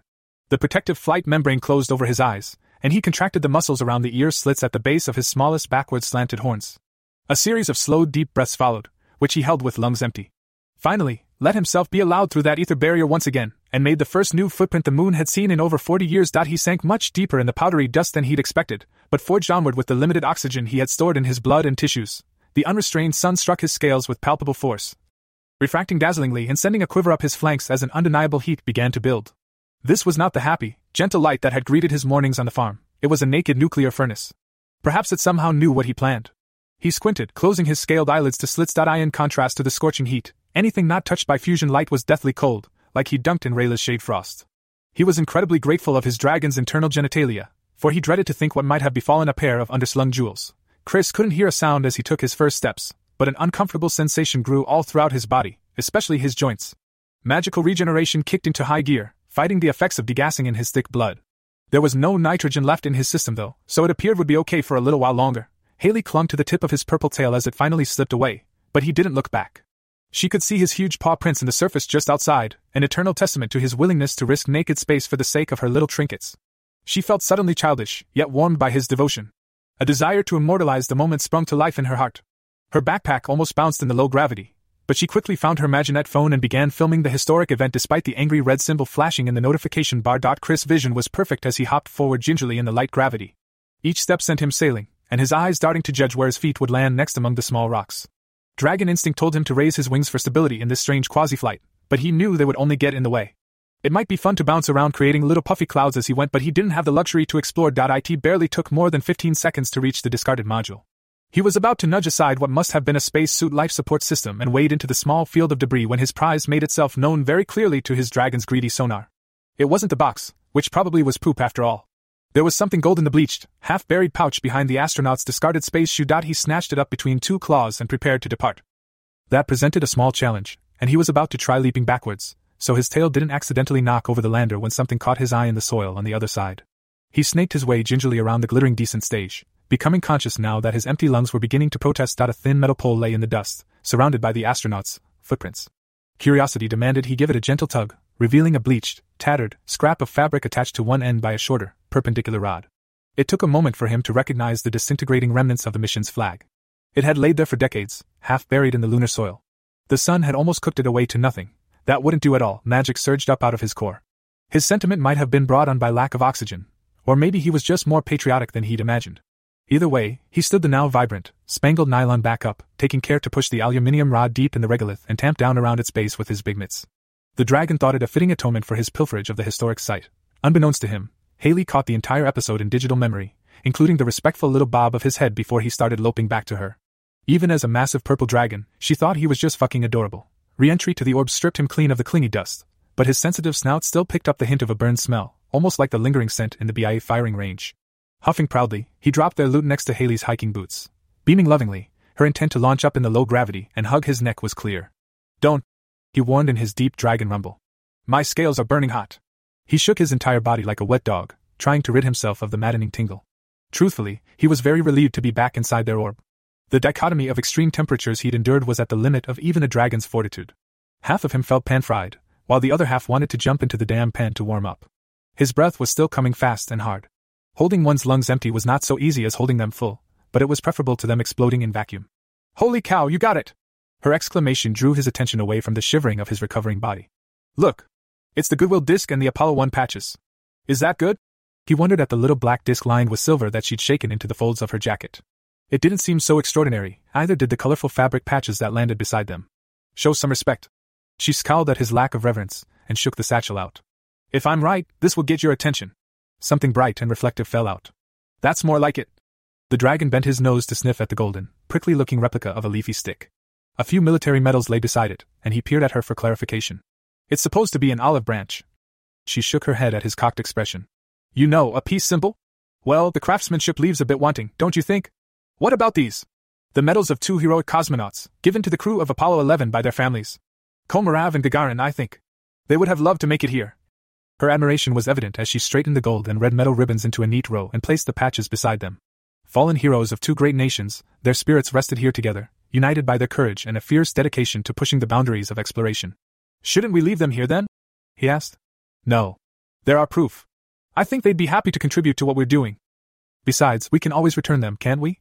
Haley folded her jacket around the items that held more than a little significance for her and bundled them into her backpack, along with the dirty satchel in which they'd lain. Okay, we'd better move off a little way if you still want to try this. He did. After a brief rendezvous with their reserve supply of air, they did just that. Chris floated them upward a few hundred feet and used his dragon's flight magic almost exclusively to soar slowly across the battered landscape. With the orb slave to maintain its position around him, it was easy to pretend that it wasn't there. Haley took little encouragement to climb aboard his back and participate in the illusion of flight, calling out objects of interest to circle or skim low over. It was exhilarating, and they both enjoyed a half hour of joyful bonding in the fulfillment of her fantasy. She could have happily stayed with him like that forever. Astride the base of his sinuous neck, anything seemed possible as they floated effortlessly past ancient volcanoes and across the darkened sea of long cooled molten rock. Given time, she would have loved to sail her dragon to the craters of the South Pole and search for frozen water, trapped there in the eternal darkness. It would have to wait for another day. She leaned forward to kiss his resplendent purple scales and cement the moment in her memory with his spicy, smoky, cinnamon infused scent. She'd easily recognized the Sea of Tranquility and used it to guide them to the Apollo 11 landing site. They soared northward after their departure, skirting the time-worn, irregular mountains that pronounced the edge of the lunar highlands. She marveled at the satellite's violent geographic history, and the absence of atmosphere, water, and life to soothe the scars. At her direction, they set down again at the edge of a vast crater bowl near the side of the mountains. She could clearly make out the base of those boulder strewn slopes. The jagged ridgelines towered some miles above them. Out on the mare plain below, she wondered at the parallel lines of rills, skunked inward by some ancient seismic event. Amongst those massive, uniform formations, she spotted an irregular, gouge like disturbance in the plain. It was a feature scientists were still trying to explain back home. Some claimed the last throes of volcanism formed them before the mantle cooled, others said it was impossible. Here she was, looking at it from not much more than 60 miles away. Turning to peek over the smooth lip of the crater, she recoiled at the complete darkness of the shadow reaching out across the hollow's smooth floor. It looked intent on swallowing the uprising of defined rock at the center of the old impact site. Distance was so deceiving up here without trees or grass or anything to take as reference.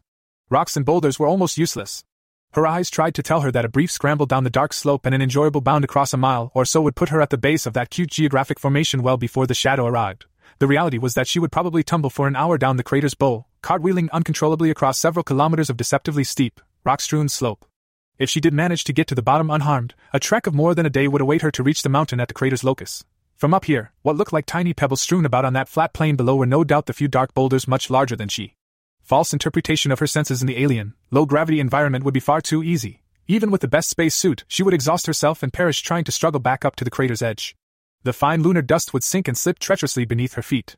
She would mire, or tumble back down to the flat to die of thirst or more likely suffocation. She shuddered at the thought and squeezed the dragon close. What's wrong? he asked, low and comforting as he raked a pickup sized black orb back and forth across the moon's reflective gray sands. Nothing, just thinking up worst case scenarios for fun. That's my brilliant, freaky little bison, he chuckled, disregarding his efforts in order to distract her with hot snuffles and a few affectionate, reptilian licks. That incredible mind of yours is easily as sexy as the rest of you, but try turning it to something brighter. For instance, remember that you're the first woman on the moon. She batted his pestering pink organ away playfully and hugged his broad, adder like snout. I'm not really on the moon. I'm in a bubble. Thank you, though. A technicality, and I'll fight anyone who tries to deny you the honor. His chivalry was somewhat ruined by his draconic affection, rubbing his nostrils over the denim hiding her ripening womanhood. He just couldn't get enough of her small, bronze body. Best boyfriend in the solar system. She sighed happily, scratching behind the curve of his mighty jaw. MHHHRMMBBB. He almost nickered in pleasure, his hind legs twitching in reflex as she discovered a dragon soft spot. Wait. The solar system? That's a downgrade. Take me to dinner and to bed on the International Space Station like you promised, and I'll consider you for a promotion. She teased impishly before patting his huge head and sitting back. Okay, back to work, big guy. That hydrogen isn't going to fuse by itself. Tell that to the sun. He quipped, stumping her as he resummoned his concentration. But that's, nope, gotcha. Shut up. She giggled. I suppose that's what I get for helping you learn all that stuff. This initial collection of material was easy compared to the painstaking preparation of the protective shell they occupied. All he had to do was gobble up moon dust, then provide heat and pressure until the sturdy silicate regolith began to melt and dissociate into atoms. The plan was for him to then spew everything except hydrogen back out onto the airless rock. However, it turned out the moon's soil was remarkably hydrogen poor. It also required far more magic than he would have liked to heat the resistant stuff. Ratcheting down the dimensions of the orb to compress the substrate only helped so much. He suspected this was because it was already so cold and stable in the form of his starting material. Before he was ready to begin venting the first waste elements, he'd cursed himself for not merely dragging a 50 gallon drum of water along for the ride from Earth. Deuterium would have been nice, but it almost seemed too easy to test his abilities on the Dream Fusion fuel. They were here for the Holy Grail, to steal the sun's fire. When he thought the contents of the orb were good and molten, he altered the orb's barrier to allow oxygen out. It escaped as a rush of superheated gas, barely visible to his eyes more from the heat it carried than any property of the element. Afterwards came the metals and other elements, glowing plumes of molten iron, silicon, calcium, and magnesium. He didn't need to do it one by one that way, but it was fun. After seeing the first long, brilliant streak shoot off under pressure in the low gravity to lie gleaming and cooling on the barren soil, he was hooked. The phallic comparison brought a stupid, toothy grin to his face. I in the end, he was left with a pitiful amount of what was supposed to be the most abundant element in the universe, and he was forced to repeat the process. Haley argued that they didn't need much for a test run, but he wanted to be confident that his magic was up to the task of containing a reaction that was worth the effort of harvesting. The slope near the crater's lip was littered with brilliant metallic trails and splatters when he was finally ready to start. Haley hoped that NASA's Lunar Reconnaissance Orbiter wouldn't be able to resolve the strange details of the reflective surface he'd created, but there was a real risk that its instruments might pick up the release of so much free oxygen. There was no guidebook they could consult on starting up a tiny star, and this was undoubtedly the only shot they would get today. But based on what she knew of the conditions required for fusion, and what she'd seen of Chris' abilities, Haley gave him the best advice she could. They discussed at length the steps he would have to monitor, and the conditions he would need to maintain. She couldn't help pointing out that a healthy dose of her muons might simply start the reaction right there, and then if he hadn't somehow decided it was cheating, the 10 or so kilograms of hydrogen he'd collected had been allowed to cool to remove any final impurities. Ready to begin, he let the impenetrable black bubble expand to a size only slightly smaller than that of their own, and started to pour in energy. The little atom duets of hydrogen gas vibrated angrily, crashing into each other, and rebounding off the walls of their prison. Faster and faster they careened as the temperature inside skyrocketed at the expense of the dragon's vast magic. Before long, the molecules had too much energy to remain paired, breaking into single atoms of protium. Battling through substantial drain on his reserves, Chris continued his magical barrage, imparting as much kinetic energy as he could to everything inside that zone in the ether. His senses were focused entirely on that region now, and he felt the abstract tipping point when electron and proton began to dissociate. He had his plasma, his ion soup, and that was the first vital step. Where the first few atoms went, the teeming multitude soon followed like bleeding sheep. It was a fitting analogy, actually, those proton sheep shedding their electron fleece and mass in the dragon's flames. He switched focus from heating to compressing. With all his might, he forced that controlled zone of ether to shrink. Inside, zillions of zipping charged particles screamed their protest, fighting back against his containment. He'd given them energy, and now they used it to push against his slowly restricting cage. His mastery of the ether was not so easily challenged, though. He snarled, frightening Haley from her awestruck observation of the steadily shrinking black sphere. She patted his trembling flank reassuringly, but he didn't respond, too focused on exerting his will. The orb, once big enough to engulf a small cottage, now dwindled to the size of a medicine ball and showed no sign of stopping.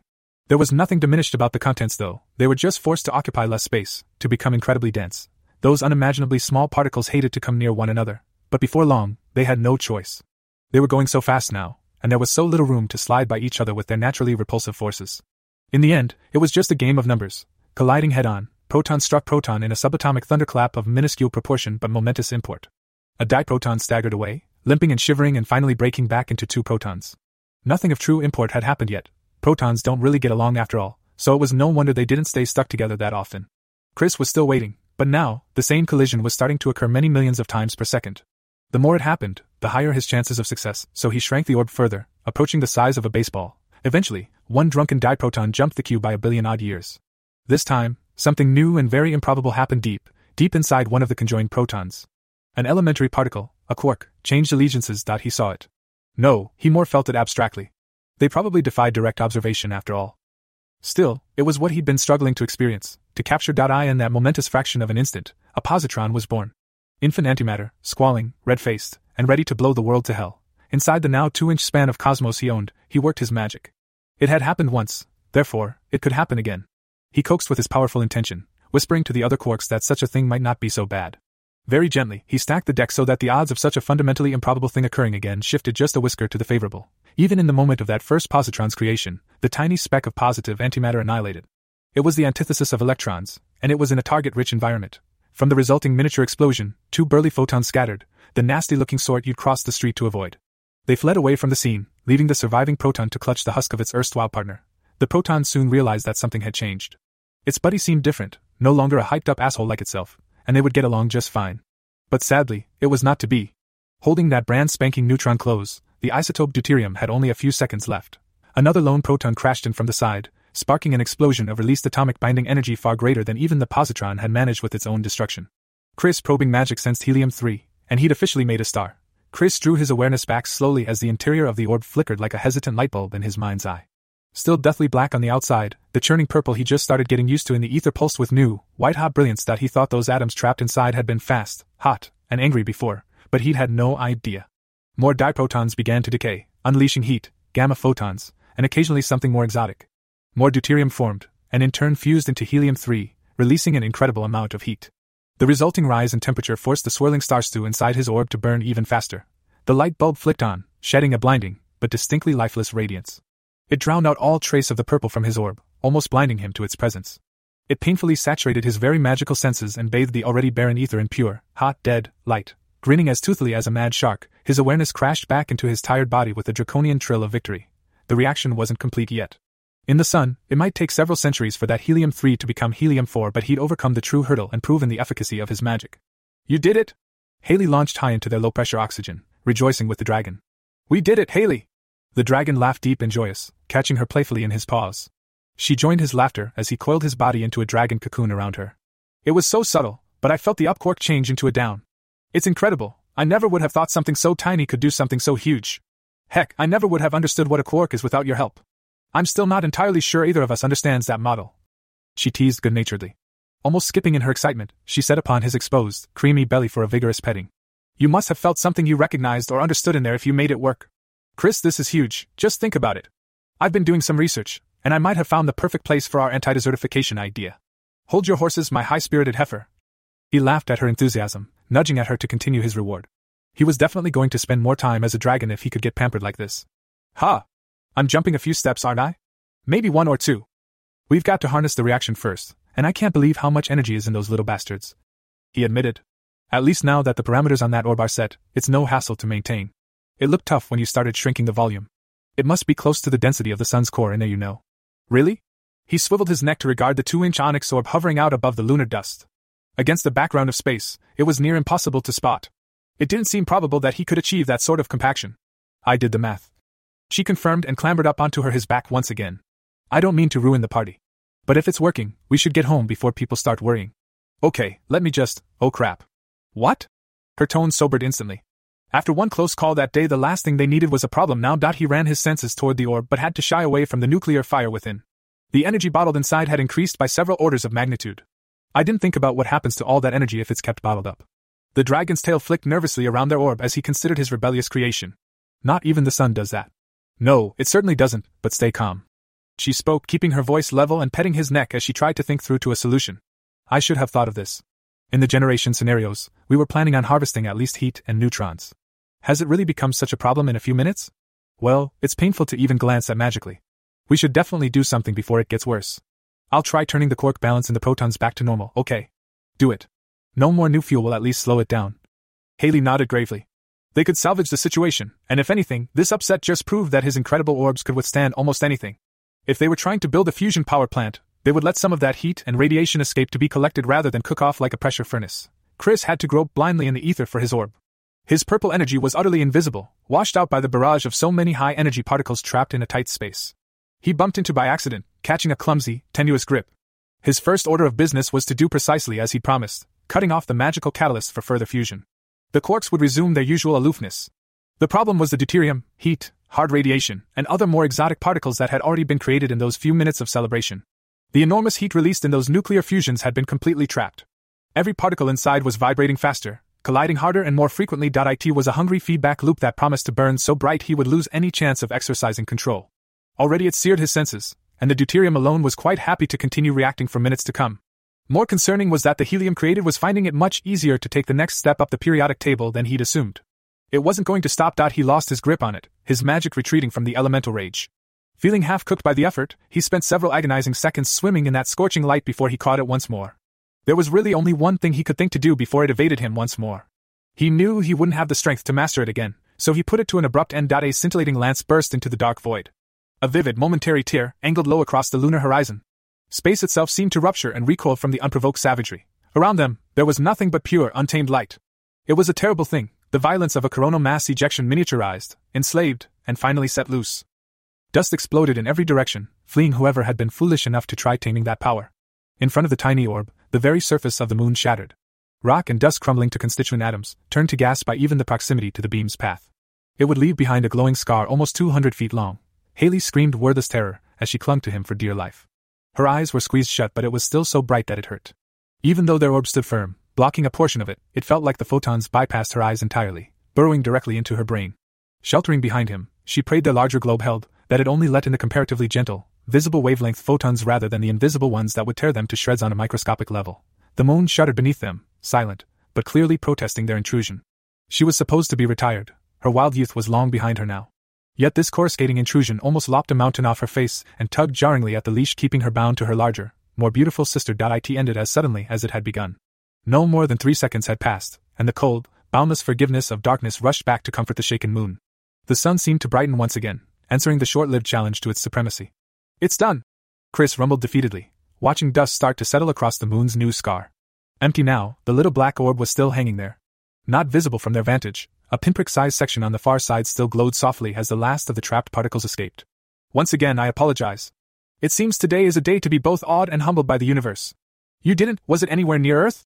She blinked, her sight still scarred by the afterimage of that initial razor's slice of brilliance. No. I aimed it away as best I could before I lost my connection to it. Perhaps I should have just left it be, but it was so strong, it wouldn't have stopped on its own. Please take me home. She whispered, pulling herself closer against his trunk like neck. Chris awoke to the patter of small bare feet on the wooden floor. The hushed voices of his dragonesses floated nebulously in the background, making his lips twitch toward a sleepy smile. Haley's warmth pressed satisfyingly down on his chest, short hair tickling his chin. The pattering approached rapidly. With a soft groan, he braced for Amy's not so insubstantial weight to descend abruptly. Instead, the footsteps became delicate, and someone small leaned on the end of the couch they'd collapsed onto last night. He's still asleep. Amy loud whispered in an attempt to both appear innocent and rouse him up at the same time. I'm up.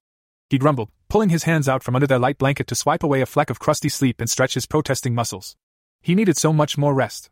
Amy scampered away, leaving him to consider his almost drunken recollection of how he'd ended up there. They'd arrived back much later than he'd planned last night, wholly shattered from their excursion and emotionally drained to boot.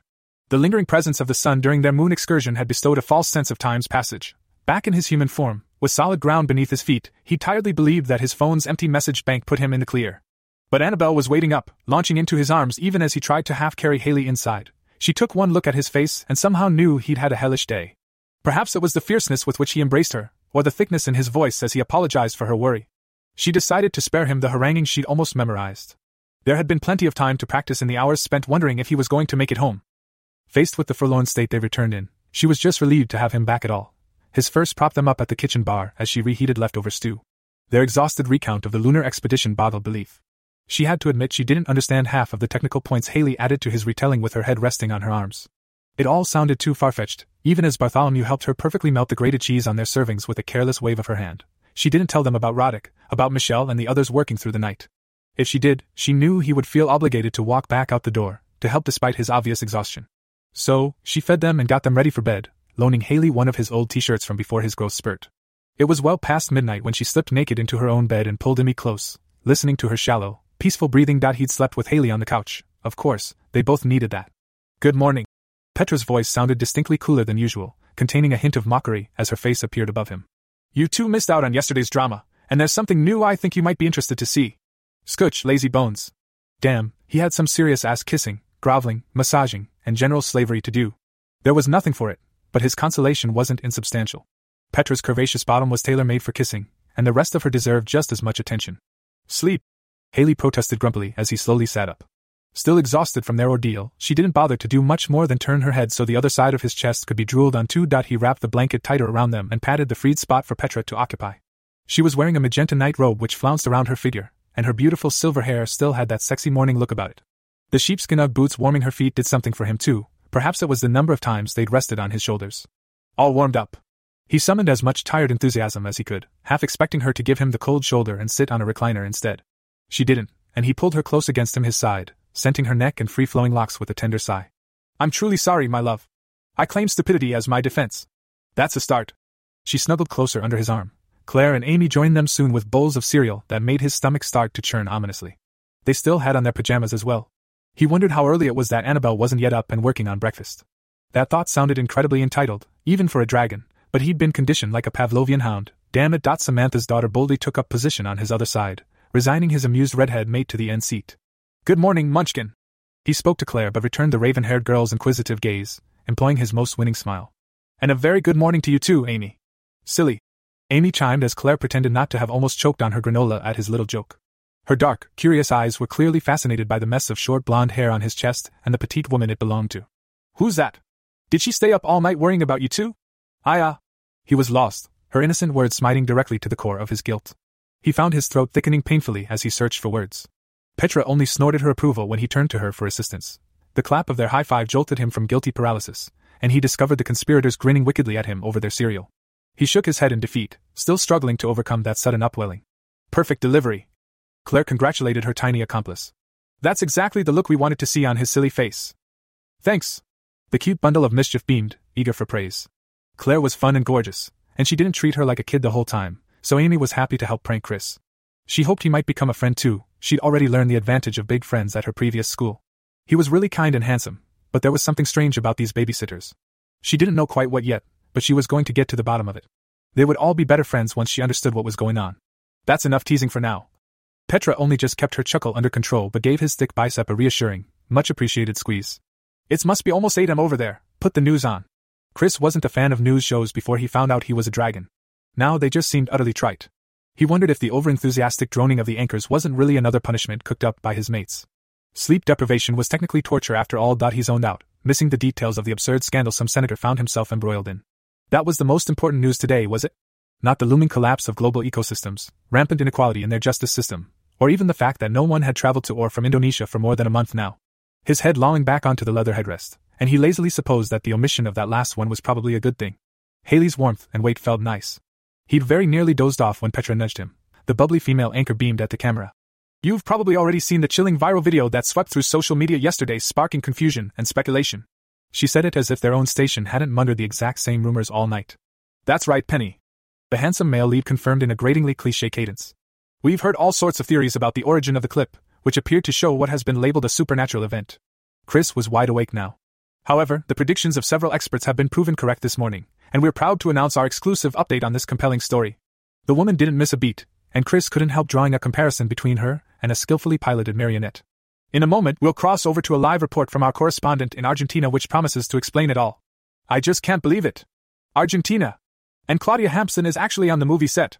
The actors who took the world by storm yesterday in a shocking, and what some are calling irresponsible publicity stunt, are preparing for another incredible day of filming as we speak. I tell you what, Penny, they say the studio job is a good gig, but today, I want to be down there watching the magic happen. The blonde anchor laughed, and at least it seemed she found some genuine humor in his comment.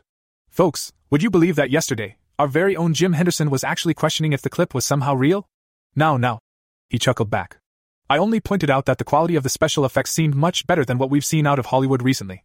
In case the viewers at home haven't seen this incredible piece of cinema yet, we'll play it for you in a moment. We caution that viewer discretion is advised. Penny's tone waxed serious. The segment contains graphic violence that some may find offensive or disturbing. We can now assure you that the events you're about to see were staged by professionals for the purposes of entertainment, but they may not be suitable for small children or sensitive individuals. I've already seen it. Amy preempted Chris as he opened his mouth. It's awesome. The stronger protest he'd been crafting anyway died between his brain and his lips as he watched Roddick step out of the bus into the unsteady frame. Jesus! Chris leapt from the sofa as the carnage began, dumping Haley unceremoniously in his place. For the first time since he was a kid, he sat on the floor, glued to the TV, so it filled his whole vision. He barely even noticed when Annabelle sank down beside him in a black slip and tiny khaki shorts, her hand running soothingly up and down the tense muscles of his lower back. He was still recovering from the shock of it all when the correspondence live cross began. The distracting brunette was flawlessly made up against the early morning backdrop of dry prairie. She wore a thin, form fitting white dress with blue trim and an enormous belt snug around her tapered waist. The dress had an off shoulder neckline, display an eye catching amount of sumptuous, bronze bounty. It was practical, of course, no doubt such a garment would help her stay cool on what was shaping up to be a scorching day. Penny, behind me you might recognize the stretch of road that will be cordoned off for a second day as the cast and crew of this ambitious project rush to complete their filming of this critical action scene. Sure enough, there was the bus around which the battle had raged, there were no bullet holes or blood splatters, and a team of riggers could be seen hauling cables and lighting equipment into position. It's called shaky cam, and although you might have seen it before in the movie theater, you've never seen it quite like this. At that exact moment, Roddick walked behind the woman, briefcase, suit, and all. He paused briefly in shot to wave happily at the camera and winked just like he had in the previous film. It was chilling. As the woman continued to talk, answering the anchor's inane questions as best she could, they rolled some prepared footage. A somewhat cross looking elf sat in a trailer before a mirror surrounded by little lights. Two women dabbed brushes artfully at her face as she fidgeted in her dark leather costume. Those ears, though, he might have sworn one of them flicked in annoyance. The shot panned to the man who Chris had watched brutally killed just minutes before. He was getting the finishing touches done on his mangled, bloody stump of a hand. He turned animatedly to the camera and waved it around in mock, exaggerated agony before laughing heartily and giving it back to the scowling makeup artist who began scolding him in Spanish. Next, he saw two sweaty men in bodysuits standing in front of the deflated form of their dank haired, monstrous costume. They nodded along as a curly topped, quintessential director type, acted out the exact sequence of movements he required from them with exaggerated sweeps of imagined tail and claw. In the background, he caught a flash of a tall, dark skinned woman, out of focus but suspiciously beautiful nonetheless. Finally, there was the almost furtive interview with the lead effects artist, through an interpreter, of course. The untanned, grad student looking dude spoke of some proprietary video editing software that he and his team at the University of Buenos Aires were developing. They backed up the claim with a few tantalizing snippets of how they modeled and imposed the wolf to battle with the hideous swamp creature based on documentary footage. What the fuck? He breathed. It was almost believable. But I, Jim, the most incredible part is that the whole project will be filmed exclusively on the latest smartphones. The correspondent beamed winningly at the camera. I've been told by the producer that the unstable footage and handheld perspective helps trick our eyes to miss the subtle traces left behind in special effects. Not only that, they're saving the budget hundreds of thousands of dollars on expensive camera equipment. When the cell phone manufacturer heard about the project, they sent the crew an entire pallet of their latest devices which film in 4K resolution. That's incredible, Claudia. Are you having fun down there? Hogwash. Absolute BS. No shit, it's incredible. It's fucking unbelievable. Chris scoffed. His eyes narrowed, and he turned to his first. Where's Michelle? I didn't want to worry you last night. Annabelle kissed his jaw apologetically. You were so tired, and I knew you'd go running off down there. Oh my god. You guys know then, he's a dem, about Roddick? He looked around at Petra and Claire, who nodded gravely. And I was missing. Haley was frowning, still waking up and not comprehending the full picture without that critical information on Roddick's nature. We were worried sick. Claire pouted, cradling her pregnant tummy defensively. Ha!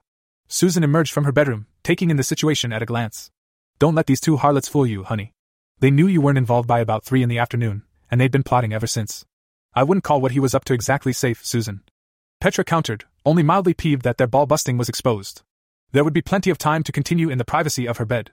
They'll be reporting on that next if I'm not mistaken. Oh, Chris murmured, turning his attention back to the last of the report. Had he thought what they'd done would go unnoticed? He hadn't really had a chance to consider it yet, but he doubted anyone could point a finger specifically at him. Claire sat back against the leather, regarding their young, ever attentive charge. The conversation was sloppy and unlikely to get better. However, ejecting the girl from the room without a choice wouldn't engender trust. She would have hated that at a young age. Amy, remember what I said last time you stayed over? She asked the young girl. About not telling anyone the stuff I hear when I stay over, except to mom? That's exactly right. We probably shouldn't be having a grown up talk like this while you're around, but you're very mature, and I think you can handle it. What do you say? We can go get a hot chocolate or something if you prefer? I haven't heard anything.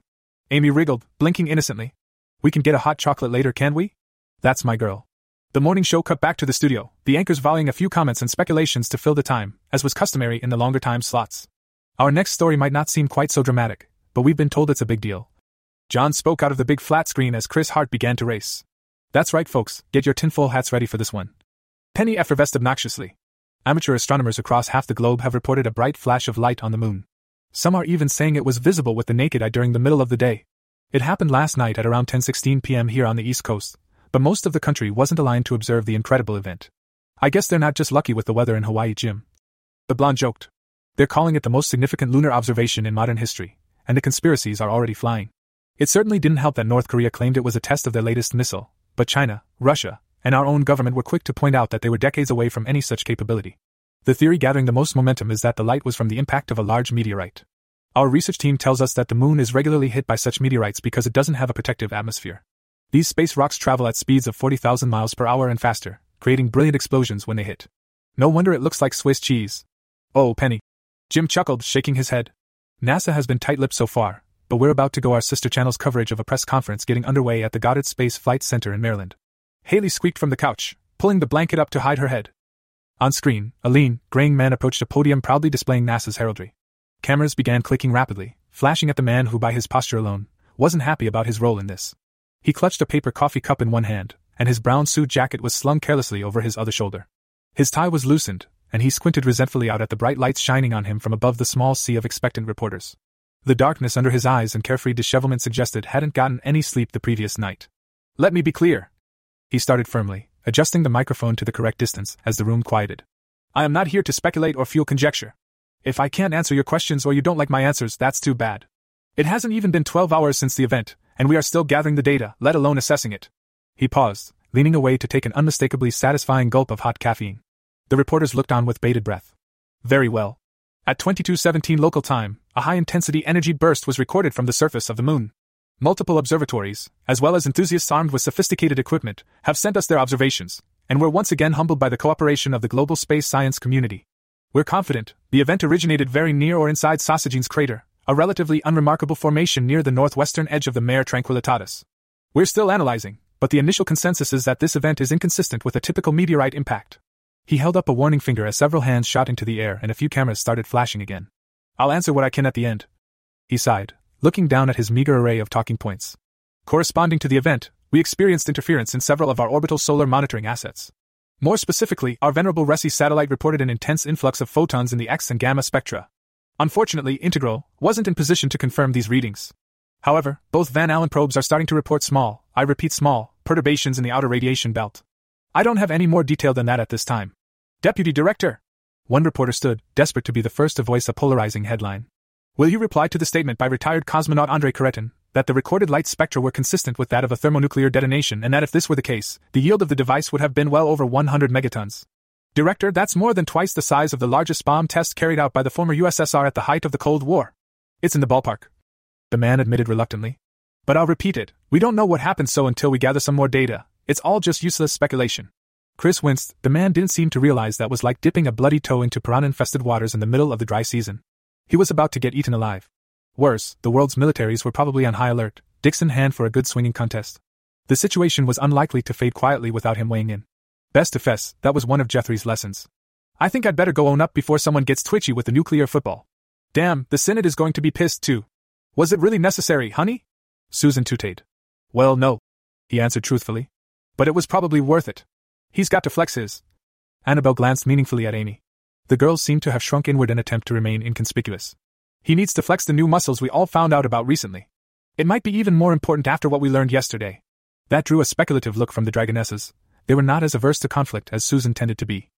I can't believe I thought it was a good idea. Haley peeked from behind the blanket as the NASA representative shot something back at another reporter. We're in so much trouble. There's a treaty about nonsense. And it still is a good idea. Chris reassured everyone in the room, meeting their eyes one by one. Even better that we tried it on the moon first time around. Go grab a shower and get freshened up. You're going to have to be the brains to my brawn when we talk to the president. Me? Meeped. He shuffled to the base of the couch on his knees and pulled her into his arms. Her hair was soft against his lips as he whispered to her. You are brilliant, Haley. I might have done the heavy lifting, but you did the heavy thinking. As far as I'm concerned, we're equals in what we accomplished yesterday. Okay? She shook her head against him. Absolutely. He chuckled, setting her on her feet and starting her toward the main bathroom with a playful sweat. I was probably supposed to be helping your dad today. I think he'll understand if I'm off shoving your foot in the door at your dream job. I'll start breakfast, but don't push too hard with her. Annabelle advised, rising with an affectionate ruffle of his messy hair as Haley took a final terrified glance at the devolving press conference and disappeared into the bathroom. You should get a shower too, babe. And say hi to our little blue friend while you're at it. She was probably the most worried out of all of us. I will, I will. He assured, unable to help his morbid fascination at the spectacle still playing out on screen. She had a point though, Amy couldn't come out while Amy was around, that would be driving her crazy. With a grunt of protest at his complaining muscles, he clambered to his feet and left it to the ladies to tell him how the train wreck ended. Back on screen, the deputy director was starting to get buried under increasingly outlandish questions. No, I don't think it was an alien species. He snorted in disgust. Why would anything capable of traveling between stars bother with such a thing? Don't be ridiculous. How are you going to prevent something like this happening in the future? Asked some other journalist. Prevent? He shot a disgruntled look at someone off screen. Mason, where are you finding these heathens? Don't we bother vetting anymore? Budget cuts, sir, it's not the 60s. Mason's disembodied voice only barely got picked up by the microphone, but his delivery was flawlessly dry. The deputy director snorted, then began laughing almost maniacally. He was wiping tears from the corners of his tired eyes, and the reporters just gobbled it up. Eventually, he sobered enough to address them again. Look, people. This is space we're talking about, there is no preventing. All we can do is ret ask the Lunar Reconnaissance Orbiter for a series of flyovers in the coming months and do our best to capture some pictures. If that's not enough for you, write to Congress. Claire picked up the remote and flicked the power off. A silence followed as everyone just sat, listening to Annabelle humming to herself in the kitchen. So, Munchkin. She paused, drumming out a nervous tattoo on the thighs. How about that hot chocolate, huh? Did he blow up the moon? Amy's little mouth hung open for a moment before she clapped both hands over it. Only a mortified squeak escaped, her eyes wide and apparently appalled by her tongue's betrayal. He only blew it up a little bit, dear. Susan reached over the couch to put her hand on her shoulder. The moon will be just fine. And it was for a good cause. Petra assured. This story is continued in the next part. This podcast is part of the Erotica Podcast Network. We offer a free erotica podcast and a premium patron taboo podcast which contains more intense sexual themes. You can subscribe to the premium podcast for $2 per month or support the erotica podcast on Patreon to support us and allow members to request future stories and themes. Links are in the description. Thank you for listening.